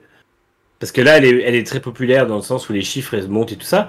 On atteindra forcément un plafond à ce niveau-là, mais elle va devenir vraiment un événement, enfin quelque chose de populaire dans la culture en fait. Et ça va redevenir un sport ultra, euh, ultra connu et, euh, qui aura un engagement bien meilleur que des, sports pourtant, pourtant qu'il a dominé largement il y a pas si longtemps. C'est Pato Howard qui a dit récemment que l'IndyCar en fait est en danger aux États-Unis. Mhm. Tu peux te faire avaler par la F1 parce que la F1 va. Bah voilà, la, la- la F1 est déjà au- aussi populaire que l'IndyCar. Les pilotes de F1 sont plus populaires que les pilotes d'IndyCar déjà. Donc euh, ça, va, ça va être terrible. hein. Bah, disons que la F1 était, entre guillemets, la discipline de niche aux États-Unis. Petit à petit, ça risque d'être l'IndyCar. Oh, bah, mais l'IndyCar était- déjà. hein, euh, La F1, Oui, la oui. F1 a longtemps, euh, soyons, soyons honnêtes. hein. La F1 a longtemps payé Indianapolis 2005 aussi. hein. Oui, oui, oui, aussi. oui, oui. Non, mais c'est Il y a eu, quasi- quasiment 15 ans de, de, de, de conflit avec, euh, entre le public ça. américain et la F1. Et c'est pour dire à quel point tu peux renverser la vapeur. Alors évidemment, on va pas comparer la F1 et l'IndyCar parce que c'est pas les sommes, c'est pas les mêmes sommes et c'est pas les mêmes implications, euh, évidemment. Mais entre guillemets, un championnat qui serait acquis à la cause de l'audience euh, américaine, ben ouais, ça, ça paye encore la scission euh, carte IRL, ça paye encore euh, pas mal les pots cassés. C'est dommage, hein, parce que franchement, euh, Mais moi, je continue. Enfin, c'est vraiment bête, mais. en fait, c'est terrible parce que l'IndyCar se retrouve à devoir se réinventer, à devoir vraiment réussir à, à devenir hype. Mais aujourd'hui, alors je suis pas communicant, tu vois, je, je suis pas au marketing, donc je, je n'aurais aucune idée. En fait, je ne vois rien que tu puisses faire pour que la- l'IndyCar devienne un sport hype. Parce que moi j'ai une idée. techniquement, j'arrive même pas à comprendre comment la F1 y est arrivée. Oui, il y a Drive to Survive, mais je n'arrive pas à m'expliquer le succès de Drive to Survive.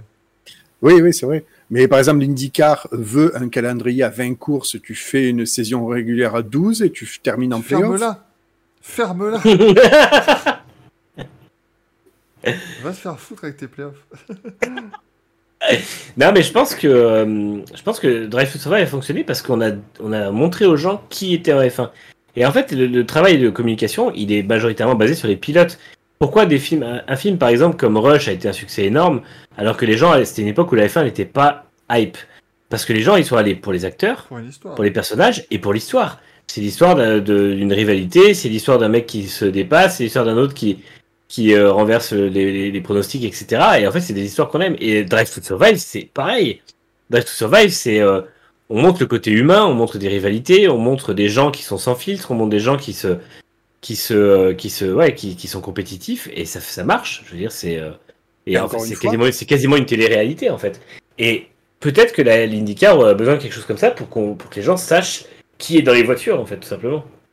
Ouais, complètement. Et en plus, là où Drive to Survive, on est d'accord, ça a fonctionné dès la première saison, c'est parce que le concept était complètement novateur de filmer les coulisses. Oui. Parce que, encore une fois, les saisons étaient pas folles.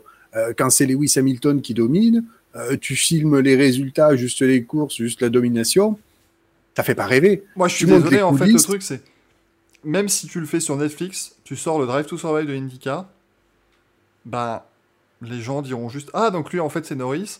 Euh, tu vois, ils se battront comme ça, tu vois. Donc, ils- Ouais. enfin, tu- tu- pour moi, tu n'arriveras pas à engager vraiment sur les pieds d'IndyCar, ou alors tu diras Ah ouais, bah, c'est moins bien, ou tu vois. Je- je- je- vraiment, là, je trouve qu'on est dans une impasse. Parce qu'en fait, le truc, c'est. C'est un peu ce qu'on a évoqué avec le GP Explorer, c'est ce qu'on évoquait aussi avec la F1. La, la F1 arrive à faire plein de choses, ça, ça fait monter le sport. Mais en fait, ça ne fait pas monter le sport auto, ça fait monter la F1. Mais les autres sports mécaniques n'en profitent pas de cet élan-là. Et, et c'est- et- et en fait, je n'arrive pas, et je pense qu'on va arriver à un moment où la F1 va juste phagocyter tout le reste. Et, et que paradoxalement, les autres sports mécaniques vont moins vivre. En fait, vont être, vont être encore moins à la lumière, alors que tu pourrais t'attendre à ce que ça, ça monte tout le monde. Donc, je m'inquiète un peu. Moi, je, je- je partage les inquiétudes de Pato Howard, parce qu'à un moment donné, euh, pas être capable de faire plus de, view- de spectateurs euh, qu'une course de F1 qui est diffusée à 8h du matin, moi je suis désolé, je trouve ça honteux.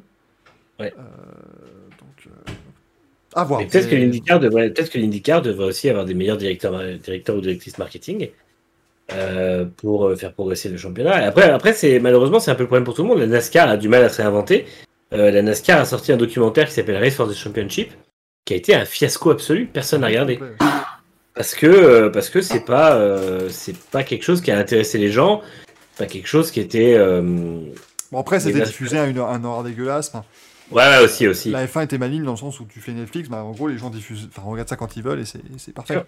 La, la VOD, c'est ce qui marche, mais Mais parce que la F1 a compris avant les autres, en fait, tout simplement, et malheureusement, elle a gagné ce manche-là. Et c'est sûr que derrière, elle va, euh, elle va largement dominer pendant un moment. Après, ce qu'il faut espérer, justement, c'est que les autres championnats, pour moi, la passerelle de, entre le F1 et l'IndyCar qui se fait maintenant, euh, avec notamment l'arrivée d'Alex Palou euh, ce week-end euh, chez McLaren pour les essais libres avec Pat Howard et tout ça à Abu Dhabi, c'est des choses qui vont aider dans le sens où il est probable que si Alex Palou et Pato Howard sont populaires euh, ce week-end, enfin dans F1, et ben les gens vont aller voir ce qu'ils font en IndyCar. Et en fait, c'est des choses comme ça. Et l'IndyCar maintenant doit ne doit plus prendre le pas de la F1, mais se, carrément se mettre cou- coude à coude avec la F1 et tenter de, de, de, de, bosser avec, en fait, je pense. Mais il faut, par contre, pas qu'il soit ridicule. Tu vois, je prends par exemple Yuri Vips quand il a fait les essais à Barcelone avec la Red Bull, mais il a fini dernier. Euh, Oui. Ou avant-dernier. Et en fait, le truc, c'est que bon, bah, tu dis, ouais, Yuri Vips, c'est un jeune pilote, mais tu mets ce week-end, ah, si Palou fait dernier des essais à une seconde Mm. de l'avant-dernier, à une seconde et demie ou deux secondes de Norris, c'est une, c'est une perf pas mauvaise en soi pour un mec qui découvre la voiture. Bien sûr. Mais on dira juste, bah regardez, champion IndyCar, il est nul à chier. Enfin, le... Et malheureusement, on en revient toujours à notre blague sur les 500 miles, sur les 500 miles Indianapolis gagnés par Ericsson. Mais euh, Oui, mais le pro- l'an prochain avec Latifi, le problème sera le même. non, mais c'est terrible, c'est terrible. Moi, Pour, suis pas- pour- pour Et- rebondir ce que, ce que, pour rebondir à ce que tu dis, Manu, c'est vrai que ça serait intéressant dans le sens où les spectateurs s'intéressent à ce que font les pilotes en IndyCar s'ils avaient un repère immédiat. Parce que c'est dommage, la saison IndyCar est terminée. Tu vois, il y aurait une course euh, dimanche prochain. Peut-être que l'impact aurait été immédiat. Là, il va falloir qu'ils aient beaucoup de mémoire pour aller chercher euh, le début Ouais. de la saison, fin février, là-bas. C'est vrai aussi. Euh, mais tu vois, il avait fait un compris. Enfin, au Grand Prix du Mexique, ils vont organiser une course euh, de promotion, enfin une course, euh, comment dire, une course d'exhibition, avec des légendes de IndyCar. Sacré Ça- casting. Hein. Ouais, il y a Paul Tracy, Oriol Servia, euh, enfin j'en ai vu quelques-uns. C'était. Il y, a Fer- il y a Fernandez, il y a. Il y a Adrien Fernandez qui va faire de la moto et puis. Ouais, euh, Il n'y a pas Bruno Junquera qui se promène? Si. Si, oui. Si, si. Bon, certainement, oui. euh, Si, si, il est là, ouais. Attends que je regarde la liste. J'avais vu la liste. euh, Il y a Max Papis aussi. Euh, Oh. Mario Dominguez, Max Papis. Putain, il y aura Casimir. Parce que oui, Casimir, ça fait de l'IndyCar avant de. Casimir. Casimir. Direct Euh, de l'île aux Andes. Il y a ouais, Marc Blundell, euh, Bruno Junquera, Oh. Michel Jourdain, Ah, Luis ouais. Diaz, ça, je, vous le disais, Roberto aura-. Bon, tous les Mexicains, quoi, grosso modo. Oui, voilà, à peu près tous les Mexicains qui ont fait de un jour dans leur vie.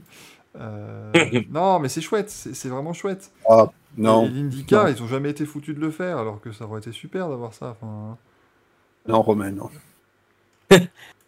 quoi? Y a Romain qui a demandé s'il y aurait Zanardi, mais Zanardi est trop occupé à, à, à- à gagner son Eh, match Oui, encore, non, à encore prendre la mort, lui tordre le cou et dire allez, casse-toi. Entre ça, et le ouais, de- scénario. entre, entre ça et éteindre le feu, enfin, le est On, pas on dit épargné. souvent dans l'émission, mais il mène toujours 3-0 contre la mort.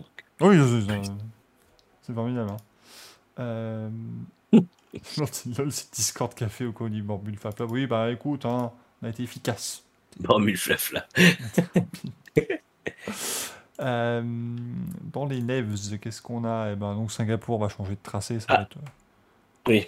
Oui, euh, Mm. Manu, oui. Non, en fait, vu qu'on était en train de parler F1 IndyCar, euh, il y a d'ailleurs Zach Brown qui a dit que Ayrton n'allait plus rouler avec McLaren parce que malgré son, son statut de pilote avec un programme TPC, euh, donc Test of Previous Cars, il est, euh, bah, en fait, il est, il est pas là, quoi. Donc, euh, ce sera pas loué au Ward et euh, Ayrton, pour l'instant, n'a plus de tests prévus avec. Qu'il va pas pris un peu pour un jambon, quand même. hein, C'est... Ah, mais c'est prodigieux. L'autre, il s'est, il s'est- on, lui a tendu- on lui a mis une carotte devant le nez. La F1, la F1, la F1. Ah, t'as pas de super licence, casse-toi. Ouais, c'est ça. Casse-toi.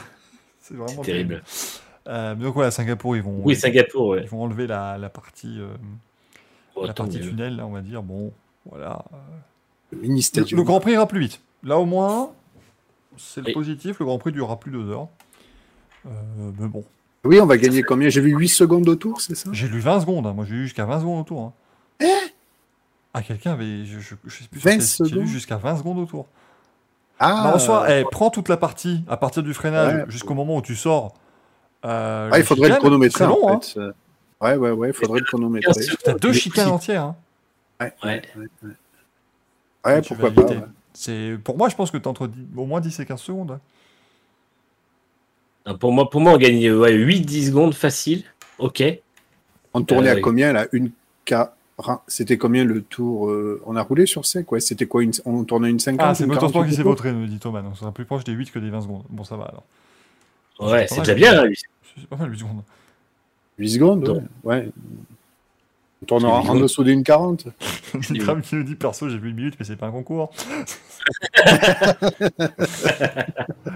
Euh, donc, bon, bon, à voir. hein, Après, euh, ça, ça risque d'être temporaire. hein, c'est juste parce qu'ils vont refaire des travaux, mais à mon avis, après. euh, Bah, je pense Je que pas euh, si ça après, si la piste donne des bonnes courses, ça, ça pourrait rester comme Ouais, ça. ça fait quand même une belle opportunité de dépassement là où sur, sur, un, sur un secteur qui était euh, ni très télégénique ni très intéressant. Donc, euh, Et très bosselé.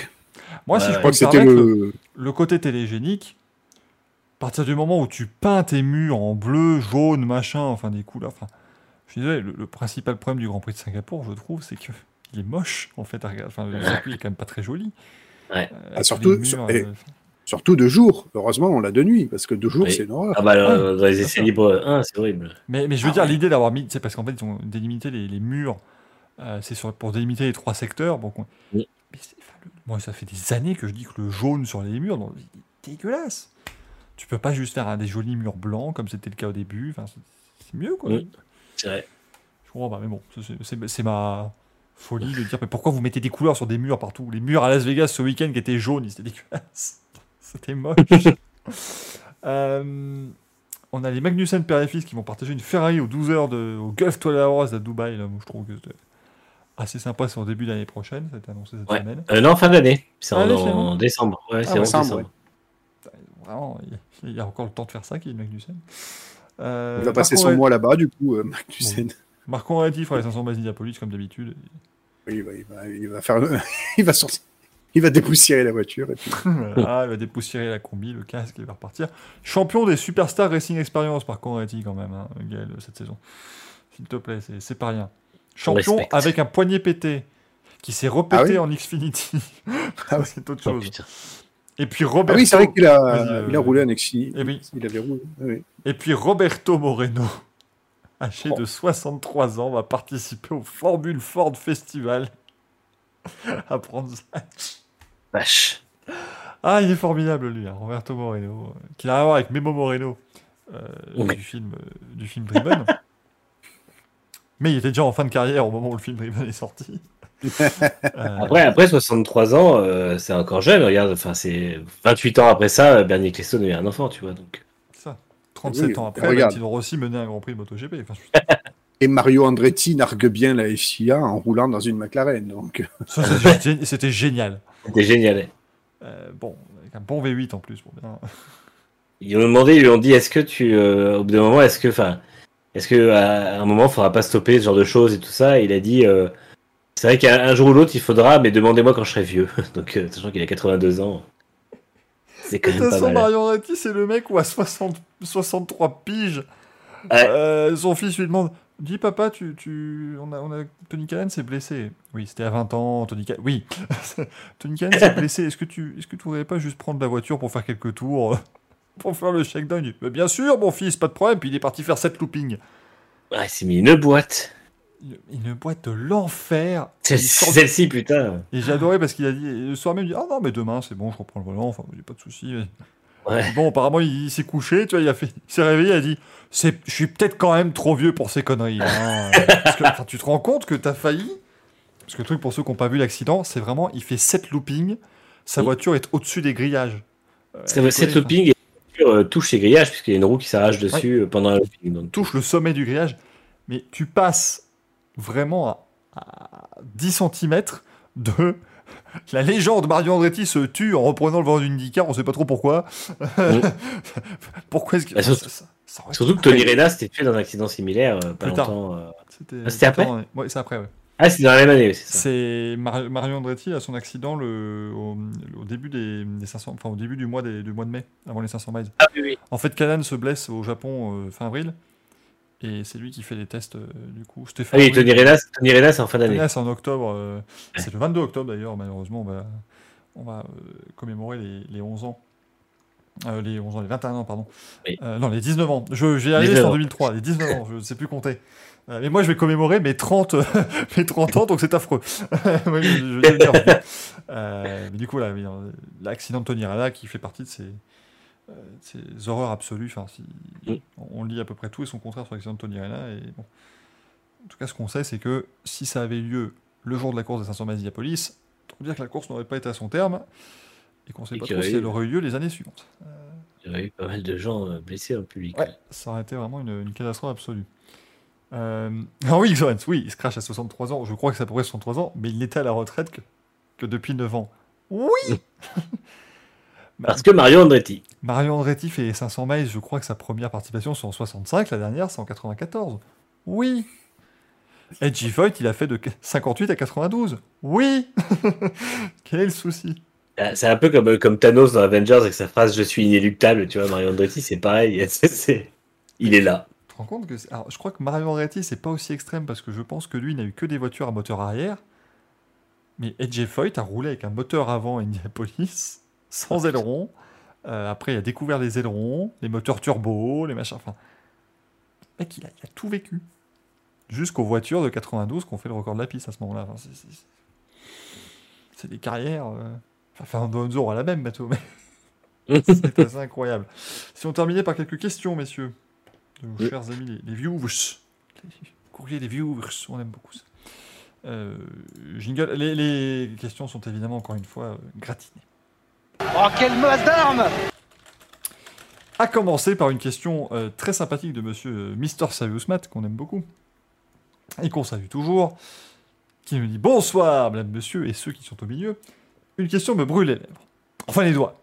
Question à laquelle j'ai besoin d'une réponse claire, nette, précise, et à laquelle vous seul pouvez répondre. Alors, je n'irai pas par quatre chemins, pas trois, pas cinq, pas deux, pas six, mais un seul. Non, parce qu'il ne faut pas tourner autour du pot quand une question nous vient à l'esprit. euh, L'esprit qui a une forme de conscience, qui parfois part et, revient, qui s'égare et puis qui retrouve sa place initiale au final. Alors il est grand temps de poser la question, qui évidemment sera la plus sérieuse possible. C'est Simon Monson hein, qui a fait la question. Et d'ailleurs, ne serait-ce pas la question de la maturité? Bref, cette question est la suivante. Michael Duforest pourrait-il être invité au prochain GP Explorer pour qu'il renouvelle son stock d'histoires à raconter comme lors de son voyage à Indy 500 Moi, je tiens à dire que tout à l'heure, vous noterez que je suis resté sobre et je vous ai pas dit. Non, mais par exemple, quand moi j'y étais en face des stands, je, voyais me suis retenu. Vous voyez Tu progresses. je commence à être sevré. Manque de bol. La prochaine édition des 500 miles, dans maintenant 7 mois, donc euh, si j'y suis, euh, vous n'allez pas pouvoir y échapper, malheureusement. Enfin, moi, je remarque que pendant tout le mois où j'y étais, enfin, pendant toute la semaine où j'étais, les gens disaient Ah, merci pour ce partage, c'est super, ça fait plaisir. Par contre, une fois que je suis rentré et que je vous refaisais partager, tout le monde s'en foutait et disait que c'est un scandale. Je n'aime pas beaucoup ça. N'aimez pas je sois dans le même pays que vous, mesdames et messieurs. C'est tout ce que je remarque. Et du coup, Michael, j'y pense, entre Indianapolis, Le Mans. Est-ce que tu as fait Monaco pour faire la triple couronne du spectateur? Mais non, mais non, je peux pas faire Monaco alors que ça tombe toujours la même chose que les 500 miles Indianapolis. Fais un effort. Même avec le Concorde, c'est compliqué. On le ressortira pour toi. Il faut, il faut qu'on puisse faire quelque chose là, je sais pas. Parce que moi, j'ai- j'en rêve toujours du pilote qui fait la triple couronne le même jour. enfin, qui triple- la triple qui fait Monaco, Indianapolis et Charlotte le même jour. Mais on m'a dit que c'est pas possible. Bon, bah, écoutez, voilà. Je dis qu'avec un peu de, un peu de bonne volonté. tout est se possible, Mais bon. Euh, on a une question de Mandarine Binder. Au Canien, fils unique. Il dit bonsoir. Pourquoi Yama n'a pas encore envoyé Frodo, Frodo Morbidelli Proto. J'ai rien contre lui, mais voir Cruncho et Binder au Canien, c'est du comique de répétition. Terminer devant lui, c'est assez honteux. Je, je Oui. pense qu'il a une sextape de Lynn Jarvis ou quelque chose. Ah, mais on est totalement d'accord. Moi, c'est la grande, euh, grande Entre question. lui et Nakagami, euh, ils ont des sextapes. hein, fois, ouais. Franco Morbidelli, je le trouve très sympathique. Il a été très bon au vice-champion du monde 2020, tout ça, il n'y a pas de souci, mais là, il ne l'est plus. Ce qui est, ce qui est un gros souci. C'est comme Daniel Ricciardo, il a été très bon, mais là, il ne l'est plus. Donc le fait qu'il soit plus en F1 l'an prochain, je vais pas le pleurer. Euh, je vais pleurer la personnalité, mais pas le pilote. Euh, donc, euh, donc le fait que, que, que Morbidelli soit encore en MotoGP l'an prochain, en plus chez Yamaha, équipe officielle, je, je comprends pas. Non plus. Un petit dos ambiance Max Mosley. Nino Lag. Euh, on a Colton Herta qui nous, euh, Oh. qui nous pose une question qui dit Bonsoir les amis, j'ai l'impression que les gens ne veulent plus de moi en F1, pas vous, mais je suis sûr que vous, grand connaisseur du sport auto, vous croyez encore en moi. Hein on va passer à la question suivante, euh, Colton. Mais il parle bien français, dis donc, Colton. il écrit bien, c'est très très bien. Très bien. Étonné. Xanax lui dit Morbidelli a perdu tout respect en chiant sur Zarco alors que lui est rentré dedans. Non, c'est pas Espargaro qui a fait chier tout le monde avec le crash. hein. Et puis après, Morbidelli, à ce moment-là, était euh, vice-champion cette année-là, il n'y a pas de souci. Non, Morbidelli n'a pas du tout respect en terminant de 15 Non, places derrière Quartararo. Euh, Marie-Jean Balek qui nous dit une question premier degré. Un étalon a une accréditation paddock pour le Grand Prix des États-Unis. Qui a le plus de chances d'avoir une accréditation dans l'équipe du Racing Café? La France veut savoir. Bien écoute, euh, quand il y aura un Racing Café in real life, nous, nous verrons qui sera mieux placé. Moi, j'y vais pas pour faire un concours de tome, hein, je vous viens tout de suite. Moi, je veux pas dire, mais pour l'instant, la date qu'on a retenue, c'est un premier samedi du mois. Donc après, vous en faites ce que vous voulez. Mais... euh, le Racing Café sera Alors que moi, je suis... Alors que moi, je suis ouvert à tout. Oui, tout à fait, totalement, oui, pas- pas- totalement open, y a pas de souci. Et enfin, une question de Martin Truel qui nous dit, qui nous demande quels sont vos conseils pour vivre les 24 heures du Mans dans les meilleures conditions possibles sur place, euh, dans la voiture? Mais si ça n'est pas possible, Trouve un volant Trop connard. non, mais en vrai, si t'es très fortuné, les gentleman drivers ont encore leur place euh, aux 24 heures du Mans en, en GTM notamment. Et en LMP2 Pro.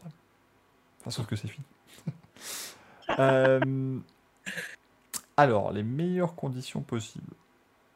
Moi, j'estime qu'une place en scène générale, ça fait totalement le café. Et que t'as pas besoin forcément de plus. Euh, je pense pas que le surplus tribune le vaille vraiment. Sachant que tu as accès gratuit à pas mal de tribunes de ligne droite descendre. Donc après, tu peux peut-être te mettre dans une tribune plus près de la Nalope par exemple, mais je pense pas que ce soit ultra obligatoire. Tu as vraiment des très très bons emplacements en enceinte générale. Et puis surtout, parlons du prix. Parce que la billetterie ouvre demain. Donc c'est le bon moment évidemment si vous voulez euh, faire quelque chose. Mais 91 euros l'enceinte générale l'an prochain quand même. hein. Euh, ski. alors. Ça reste moins cher que de la F1. Non mais voilà, j'allais dire, ça commence à piquer. Je dis ça parce que j'ai vécu depuis 2017 la- l'é- l'évolution quand même, l'augmentation assez exponentielle quand même des prix des billets des 24 heures du Mans. C'était pas qu'on- 65 balles avant? Bah une époque oui, mais je crois que même en 2017 quand j'arrive, c'est une grosse hausse, mais je crois qu'on arrive à 80, 80 euros, tu vois. Oui. Euh, donc là, on dépasse les 90, tu vois, c'est un palier de plus qui est franchi pour l'édition du centenaire, l'édition du siècle, donc voilà, au moins, euh, ça, ça peut quand même se comprendre. Et puis effectivement, tu as toute la semaine de course, euh, tu as le concert, enfin, tu as toutes les animations. Donc en fait, le truc, c'est que moi, je dis que euh, ça commence à piquer parce que j'ai vécu l'augmentation. Mais effectivement, tu me dis 91 euros pour les 24 heures du Mans, ça les vaut totalement. hein. Surtout qu'en termes d'animation, je pense pas qu'ils vont se foutre de votre gueule. Bah, hein. J'espère bien, oui, oui, non, ça va être, ça va être formidable. hein. Euh, donc, pour moi, les meilleures conditions, c'est vraiment, voilà, tu te mets... euh, enfin, en fait, t'as pas de meilleures conditions pour les 24 heures du Mans, sachant que t'as une semaine pour expérimenter tout, en fait. Euh, et même le jour de course, t'as 24 heures pour, euh, bah, pour aller où tu veux. Donc, tu pourras tout voir. Tu pourras absolument tout faire. J'ai un petit faible aussi pour vous conseiller quand même de faire un tour de grande roue. Parce que ça, c'est quand même... Enfin, c'est con, mais tu te retrouves vraiment au sommet de la, de la enfin, du circuit et tout, tu vois un peu tout, de, tout du ciel, donc c'est chouette. Sinon, si tu as, du, si t'as de l'argent, euh, le tour en hélico pendant la course doit, à mon avis, vraiment valoir le coup. Euh, parce que là, tu vois vraiment les 24 heures du Mans vue du ciel, donc c'est, plutôt chouette. Les places sont en vente demain, euh, Slim to Slow. Euh, Enfin, il y avait une, une pré-vente déjà pour les membres ACO. Mais les, places sont en vente demain. Armez-vous de patience. Parce que l'an dernier, c'était très compliqué pour avoir des places sur le site. Et, là, c'est l'édition du centenaire. Donc, armez-vous juste beaucoup de patience. De même, première minute, ça va être comme le sketch de Big Bang Theory F5, F5, F5. Je, vais, te dire la vérité, Gaël, de comment j'ai eu mes places pour l'édition de, de 2021. Euh, je les ai pas prises pour 2022, mais pour 2021. Euh, J'étais pas con, moi. Je l'ai senti venir, le coup du site internet qui allait pas euh, trop bien marcher. Enfin, ça, c'est ce que je vous dirais si c'était vraiment le cas. En fait, non, je l'ai pas senti venir, le coup du site internet qui allait pas bien marcher, alors que c'est le cas pour tous les événements mondiaux. Moi, je me suis levé, voilà, je me mets sur le site. Oh merde, le site a planté. Mais il est Mansoul du Forest. Qu'est-ce qu'il fait? Bah c'est bon, je vais prendre ma voiture, je vais aller à la billetterie qui est au musée. Hein. Il n'y aura pas la queue. Je pourrai avoir mes billets. On arrive, on nous annonce, on nous annonce deux heures d'attente. Oh. Il y avait la, la file jusqu'à l'entrée du circuit. Alors, est-ce qu'il y avait que des manceaux dans la file ou est-ce qu'il y a des gens qui font deux heures de Je route pour pense qu'il y a venir des gens faire qui sont venus. Après, tu avais un truc qui était Ouais, très bien, je sais plus. Il y a- et en fait, il y, a- il y a des boutiques ACO euh, qui ne sont pas. Il n'y a pas uniquement une boutique ACO au Mans. Euh, tu peux en trouver dans d'autres villes. Et je crois. Euh, attends, nos magasins, t'en as. Alors bon, t'en as une à Paris. Euh, t'en as une à Rouen. Et t'en as une à Tours.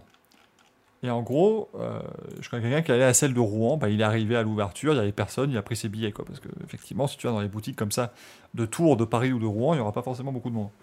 Euh, Je, je me permets juste de t'interrompre, Michael. Je vais devoir vous laisser. Pas de Euh, problème. Voilà, je vous souhaite une bonne soirée et puis Bonne soirée. probablement à, à jeudi prochain. Et puis bon week-end de F1 à tous, et de MotoGP. Bon. À très bientôt. Ciao Ciao, ciao. Euh, mais du coup, la, vraie histoire, c'est comment j'ai finalement eu mes billets. Dans la file d'attente, le site s'est remis à fonctionner. J'ai commandé mes billets sur le téléphone dans la file d'attente pour la boutique et pour la billetterie. Donc du coup, bah voilà, euh, armez-vous quand même de patience. Après, il y a quand même en général beaucoup de place. Je rappelle que les 24 heures du Mans, c'est 250 000 spectateurs, donc vous pouvez normalement, euh, ça, ça devrait aller, je pense. Attends, je suis coupé en deux, là, il y a un problème. Ah oui, merde, attends, oui, bon, ça va, on est, ça va, et c'est bon, hein, je vais pas Ça va, je suis bord, je suis bord cadre. il, reste 15 secondes d'émission, c'est bon. Mais donc voilà, pour moi, franchement, les, les, les 24 heures du Mans, euh, tu vas en enceinte générale et tu, tu vis bien le truc. Par contre, les meilleures conditions, c'est vraiment faire toute la semaine. C'est juste ça le truc. Euh, surtout sur l'édition 2020. 2023, pour moi, c'est non négociable. Tu arrives pour le pesage en centre-ville et tu repars euh, après la d'amis. En tout cas, je ne sais pas, Gaël, toi, ce que t'en penses. Mais, euh, clairement. En plus, c'est, je pense qu'à mon avis, il va y avoir un record d'affluence. Donc, armez-vous de courage. On s'y prend peut-être. euh, Enfin, je ne sais pas si certains s'y prennent au dernier moment, mais je pense qu'à mon avis, la billetterie va être prise d'assaut et ça va partir assez rapidement parce que clairement, c'est l'édition du centenaire. Euh, vu le nombre d'engagés qu'il va y avoir l'an prochain, c'est entre guillemets, c'est, la hype absolue. Et en plus, en termes d'animation, j'avais entendu dire qu'ils allaient essayer de réunir quand même les toutes les anciennes. Voilà. Donc, euh, est-ce qu'ils vont réussir à toutes les réunir ou euh, Mais bon, déjà, on imagine bien que euh, s'ils arrivent, ne serait-ce qu'à récupérer 80 ou 90 bagnoles, ça, ça, ça, Ah, à mon avis, c'est Ce, ce sera merveilleux. hein. Ah ouais, à mon avis, c'est le, le- le coup d'œil absolu à voir. Quoi. Si... Bah, en fait, ils, vont, ils ont dit, hein, ce sera, euh, enfin, c'est ce que ce qu'avait dit Pierre Fillon à l'époque, ce qu'ils aimeraient faire, c'est une vraie exposition sur le circuit aussi, c'est-à-dire que ça va commencer avec le centenaire des 24 heures du Mans, mais ça va rester jusqu'à Le Mans classique. Enfin, tu auras quand même plusieurs Oui. semaines pour pouvoir les, les admirer, même si tu peux pas venir à la course. Après, moi, je me dis, bon, il y a, il y a 250 000 spectateurs. Je pense quand même que niveau billet, ça va aller. Par contre, niveau logement, faut vous y prendre, mais euh, il y a trois mois, quoi. Je pense que niveau logement, c'est trop tard. Et non, je ne peux pas tous vous loger. On fera bien sûr un Racing Café où je ferai rentrer tout le public dans mon, dans mon 35 mètres carrés, ce sera formidable, mais on peut pas, je ne peux pas vous loger.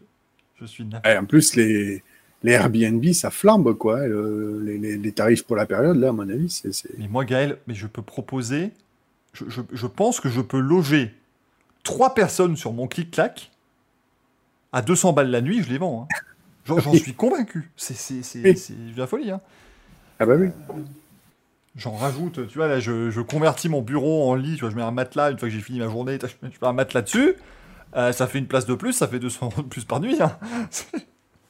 En plus, la nuit, vous pouvez grignoter un ou deux bifis. Donc... voilà, il y a des bifis, il y a tout ce qu'il faut, franchement, on est très bien reçus, euh, voilà, euh, c'est formidable. Donc euh, non, non, venez, euh, venez aux 24 heures si vous avez l'opportunité, c'est... Les 24 heures, s'il y, a une édition à ne pas louper, c'est l'édition 2023, donc vraiment... euh, C'est clair. Et puis oui, je suis complètement d'accord avec toi. Franchement, en scène générale, c'est encore le meilleur moyen, je pense, de pouvoir être libre de ses mouvements, de, voir un petit peu tout, et surtout de faire des rencontres. Parce que je pense que les gens sont jamais, entre guillemets... Enfin, je sais pas s'ils sont conditionnés à ça, mais c'est encore le seul endroit où vous pouvez rencontrer des gens qui ont la même passion que vous. Donc, c'est beaucoup plus facile de s'entendre sur des trucs, de voilà, d'échanger vos expériences, savoir comment vous, vous avez découvert le- le- les sports mécaniques, le sport auto, quel a été le premier circuit que vous avez visité, enfin, quel est, quel est le premier événement que vous avez fait. Donc, c'est c'est toujours vraiment euh, exceptionnel. Et puis surtout, euh, pendant les 24 heures du Mans, bon, ben voilà, hein, vous avez toute la semaine, euh, euh, toutes les 24 heures pour vous occuper. Donc, euh, il y a de quoi faire de belles rencontres. Et donc Romain nous dit, le bon plan, c'est entrer circuit seul. Oui, pour moi, l'enceinte générale, ça suffit, totalement. Il n'y a pas besoin... Euh, t'as- vraiment pas besoin pour moi de, de, prendre autre chose, parce que, sachant que tu as aussi les navettes en bus, tu peux quand même aller à Mulsanne, tu peux aller à Arnage, tu, peux te balader. En fait, t'es pas genre limité au Bugatti ou quoi que ce soit. Donc, voilà. Mais tu peux pas accéder aux tribunes. Tu peux accéder à certaines tribunes. Euh, tu peux accéder à certaines tribunes dans la, la ligne droite des stands, mais tu as certaines tribunes qui sont réservées. Mais moi, ça me pose pas de problème, sachant que surtout, bon bah voilà, c'est en juin, donc c'est souvent quand même la, la, la météo est souvent très clémente. Euh, mais, mais. Enfin, Oh, et puis une bonne pluie dans la nuit, c'est rigolo. non, mais, non, mais en plus, déjà, c'est chouette, mais c'est con. Mais par exemple, les, tribunes, euh, j'y avais été, moi, je m'étais retrouvé là pendant. euh, c'était pas le Mans Classique, c'était un autre événement, euh, Peter Auto, mais euh, un événement de voitures historiques, et je m'étais mis dans une tribune. Parce que là, elles étaient toutes accessibles. En fait, le problème, c'est que l'arrière des tribunes est en tôle. Ça résonne, ça fait un boucan là-dedans. C'est c'est intenable. Même avec des bouchons, c'est très compliqué. Là où on était, par exemple, avec, euh, avec Axel, quand on a fait le Grand Prix de France Moto, on était tout en bas de la tribune. Tu vois, on était juste à la limite d'être au- à l'espace couvert. Donc, Ouais. on avait juste le son des motos qui passaient, c'était très agréable et ça allait. Mais ça, ça déménageait. Mais quand tu es dans une tribune, ça, ça, ça déménage, c'est affreux. Euh, donc c'est pour ça, je préfère me mettre, tu vois, tranquillement. tu as des endroits super, franchement, les, les S de la forêt, euh, qui est la partie après la chicane. Dunlop, la partie où vraiment on quitte le Bugatti, on part sur le circuit des 24 heures. C'est formidable. Moi, je, trou- je trouve que tu te mets là. Le bon, le bon plan, si on a un bon plan à vous dire, chaise de camping. Tu prends une petite chaise pliable, comme ça tu peux te mettre où tu veux, confort. T'as- t'as- pour moi, t'as rien besoin de plus. Faut qu'on lance du merch. On va, Petite chaise. on va faire une petite chaise pliable Racing Café. Ou alors, Ouais. tu sais, un, un message avec la flèche à droite, ceci est un manche à couilles, et tu mets la flèche à... Enfin, tu vois, c'est I'm with stupid, tout ça. On peut faire des trucs formidables. Euh, donc voilà, non, franchement, vous allez voir, c'est- un très très bel événement, et j'en fais toujours la promotion du côté, justement, c'est l'un des rares événements où tu prends une enceinte générale, t'es super bien mis, et, tu vis un super événement. Je n'ai jamais pris un billet tribune au 24 heures du Mans, et ça ne m'a jamais manqué. Ouais, parce que globalement, quand même, la tribune, bon, alors certes, était peut-être plus confort, enfin, confortablement installée, et peut-être que tu peux mieux voir départ et arrivée, mais bon, au-delà de ça, ouais, si, si tu fais, euh, si tu fais euh, abstraction du confort, tu vas pas sur un circuit pour du confort, quoi. Tu peux très bien euh, aller d'un virage à un autre, puis avoir plusieurs angles de vue, parce que c'est ça aussi le truc, c'est que sur la tribune, tu vois toujours la même chose. Mais après, rien ne t'empêche d'aller en enceinte générale. Ah oui, oui, après, si tu as une tribune, tu euh, peux aller ailleurs aussi. Voilà, oui, je oui. pense pas que c'est. Ah oui, tu peux, tu peux évidemment aller ailleurs. T'es t'es pas bloqué à ta place euh, pendant tout. Ouais, sûr. l'événement, Mais, mais bon, euh, voilà. ça reste juste le surplus pour la tribune. Moi, je le Je trouve que ça prendrais les vaut pas forcément. Euh, et comme voilà, comme tu dis, Xoan, moi j'ai essayé de montrer en, en faisant des petits lives euh, l'an dernier, voilà un peu l'enceinte générale. Euh, Enfin, le départ de 2021, moi je l'ai vu euh, au niveau du musée, donc qui est euh, dans, allez, moitié de la courbe Dunlop. Bah, j'étais juste debout, eh bah, j'étais à, à 10 mètres des voitures, euh, et j'ai trouvé qu'on était super bien mis. Enfin, ça m'a vraiment, euh, ça m'a pas embêté le moins du monde. Vraiment. Et, et si jamais, ça c'est quand même bon à savoir, si vous venez au circuit euh, avec un moyen de mobilité douce ou en tout cas de mobilité un peu plus écologique, donc ça inclut notamment les voitures hybrides ou les voitures électriques. Si vous venez aussi, alors, c'était le cas en Douce, dernier en- c'est-à-dire, c'est des voitures qui chuchotent ou mais non, mais les mobilités douces, c'est euh, c'est- si tu viens en trottinette, en machin, voilà, les trucs, euh, les trucs électriques, quoi. Pareil, si tu viens, il y avait le truc avec le tram, si tu viens en, en tram, tout ça, tu as une réduction de 10% sur ton billet. Ce qui n'est pas négligeable. hein, euh, avec le, green ticket, tu passes quand même de 91 à 82 euros sur ton billet en sainte générale. C'est une bonne réduction. Euh, voilà. Donc ça, c'est le bon plan. Si vous venez, euh, ça, prend... je viens en train au Mans et je fais le reste avec la trottinette électrique, ça passe tout à fait, le bouton 18. Euh, Il y a juste une petite petit point d'interrogation sur le tram, parce que ça aussi, très malin, mais le fait que vous avez un arrêt de tram qui est très près du circuit. Alors tu dois marcher une fois que tu arrives au tram quand même, mais c'est pas si loin, donc c'est bien fichu. Euh, là aussi, pour, euh, pour desservir le, circuit, le tram, après, tu peux aller en centre-ville, tu peux aller un peu où tu veux, hein, donc c'est vraiment bien.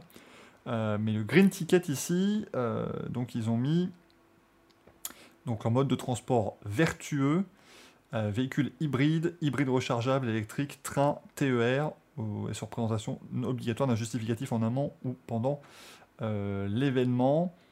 à voir si le tram compte notamment dans le véhicule enfin, mode de transport électrique. On pourrait dire que c'est peut-être ce qui est ce qui, ce qui rentre dedans. Mais le tram l'an dernier comptait, cette année je ne sais pas. Euh, Si vous venez avec un proto H24, il y a moyen que vous participiez à à la course. Donc euh, voilà, n'hésitez pas. Et aussi, si vous avez euh, justement trottinette électrique, vélo, tout ce genre de, de mobilité là, euh, s'ils le refont comme cette année, sachez que vous pourrez rouler sur le circuit le vendredi matin. Euh, ce qui est- Alors ça, c'était très sympa parce qu'ils ils l'ont mis en place euh, l'an dernier, je crois. C'était cette année, nouveauté cette de- année hein, pour la première fois. oui. Oui, cette année, oui, pardon. Ouais. Euh, ouais, ouais, c'était c'était très sympa. ça. Donc, donc ça vraiment, j'ai- pas eu l'occasion cette année malheureusement de le faire, mais c'est très très bon plan et très chouette à faire.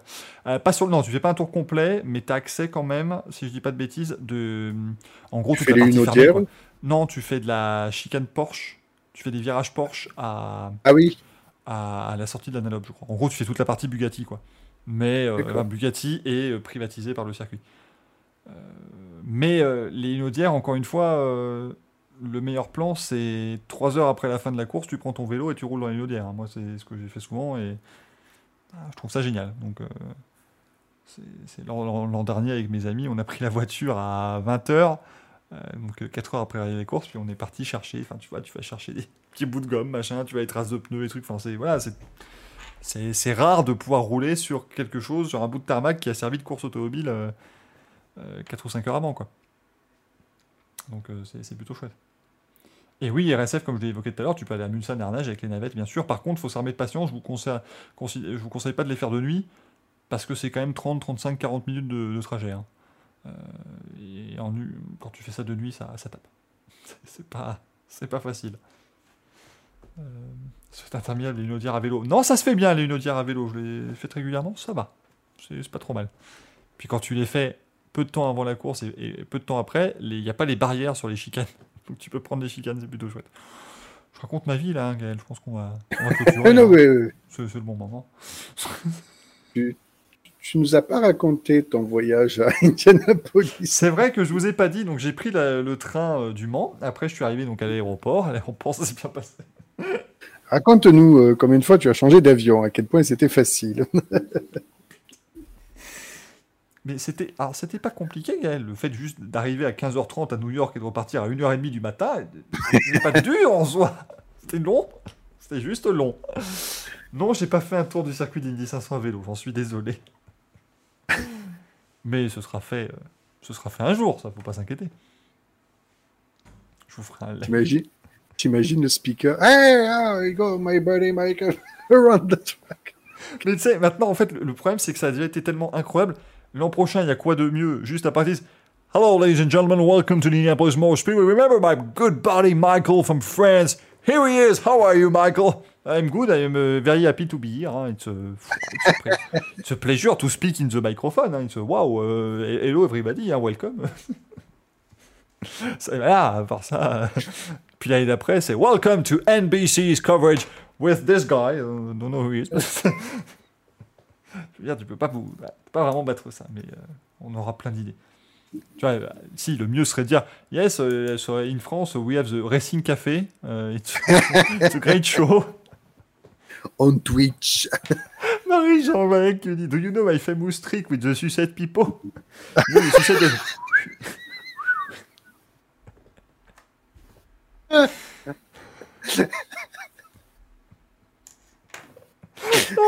J'ai mieux. J'ai mieux euh, yes, uh, you know, uh, Dave, I, brought you a, a French thing. We, we call this the beefy. Do you want to taste beefy? Ah, Ah, mais c'est des mini. Ah oui, c'est des beefy mini. Oui, donc euh, il y a toute la, ah oui, toute la Ah, il y a gamme. toute une gamme. Non, il y a toute une gamme, euh, Gaël. Tu, tu n'es pas prêt. Ah oui, mais- Tu, tu- tu n'es pas prêt. Non, c'est pas français le Bifi, c'est euh, c'est allemand, belge, enfin tout ça quoi. Dans ces pays-là. Le film transparent autour de la saucisse n'est pas comestible. Cette phrase est formidable. Alors, c'est du bon, regardez. Euh, saucisson sec fumé, préparé avec 160 grammes de viande de porc et de bœuf. Je veux vraiment pas savoir ce qu'il y a dedans. Pour 100 grammes de bifi. Ingrédients viande de porc, viande de bœuf, sel. Alors c'est du sel iodé. La différence du Ah oui, oui, oui. pas du, du dextrose, des épices, poivre, coriandre, ail. Vous voyez que c'est quand même bien. De l'antioxydant, un conservateur et de la fumée de bois. C'est c'est ce qui donne le goût, bien Bien entendu. évidemment. Alors, Nolag, alors comme Nolag n'en a jamais vu. De Oh, c'est- saisir, ouais, on saisit le Bifi. Est-ce qu'on fait un unboxing Bifi Est-ce que je suis pas prêt? Et tu peux, et ce qui est vraiment très important, c'est que tu peux décaloter le Bifi Oh non pour le manger. Ça, c'est formidable. Merde, j'ai glissé. Et bon appétit, bien sûr. Je savais pas que ça se décalotait, mais c'est mon truc préféré, ce truc. Mais c'est pour ça qu'elle, euh, la première fois l'émission, je dis excuse-moi, je me décalote la saucisse. Mais c'était littéralement ma saucisse Bifi. Je veux absolument essayer ça. Merci d'avoir suivi ce Racing Bifi. C'était très plaisant. Ou ce Bifi Café, hein, c'est comme vous voulez, bien sûr. Non, euh, vrai de vrai, merci beaucoup d'avoir été très nombreux encore aujourd'hui. Toutes mes excuses pour les problèmes. Enfin, seuls les gens sur Twitch au début de l'émission savent qu'il y a eu des problèmes, parce que les autres, vous n'en doutez pas, évidemment. Euh, mais désolé pour les problèmes qu'on a eus. Euh, ne vous en faites pas, c'était beaucoup plus frustrant pour moi que pour vous. Mais merci d'avoir été là quand même et d'être resté. Malgré ces quelques petits soucis, on se retrouve évidemment la semaine prochaine pour un nouvel épisode du Racing Café. On se retrouve aussi lundi soir pour Grand Prix qui reviendra sur le Grand Prix des États-Unis à Austin. Merci Gaël d'avoir été là. Merci à toi, merci au chat. Merci le Bon chat, Grand vous avez- Prix à tous. Vous avez été grandiose comme d'habitude. N'oubliez pas que le Grand Prix des États-Unis est diffusé sur C8 euh, dimanche à partir de 21h. C'est euh, une des rares diffusions en clair cette année euh, en, en Formule 1. Euh, on remercie aussi Manu que le devoir a appelé bien sûr. Et puis bah écoutez, passez un très bon week-end de sport méca et à bientôt dans le Racing Café ou ailleurs. Ciao ciao Bye.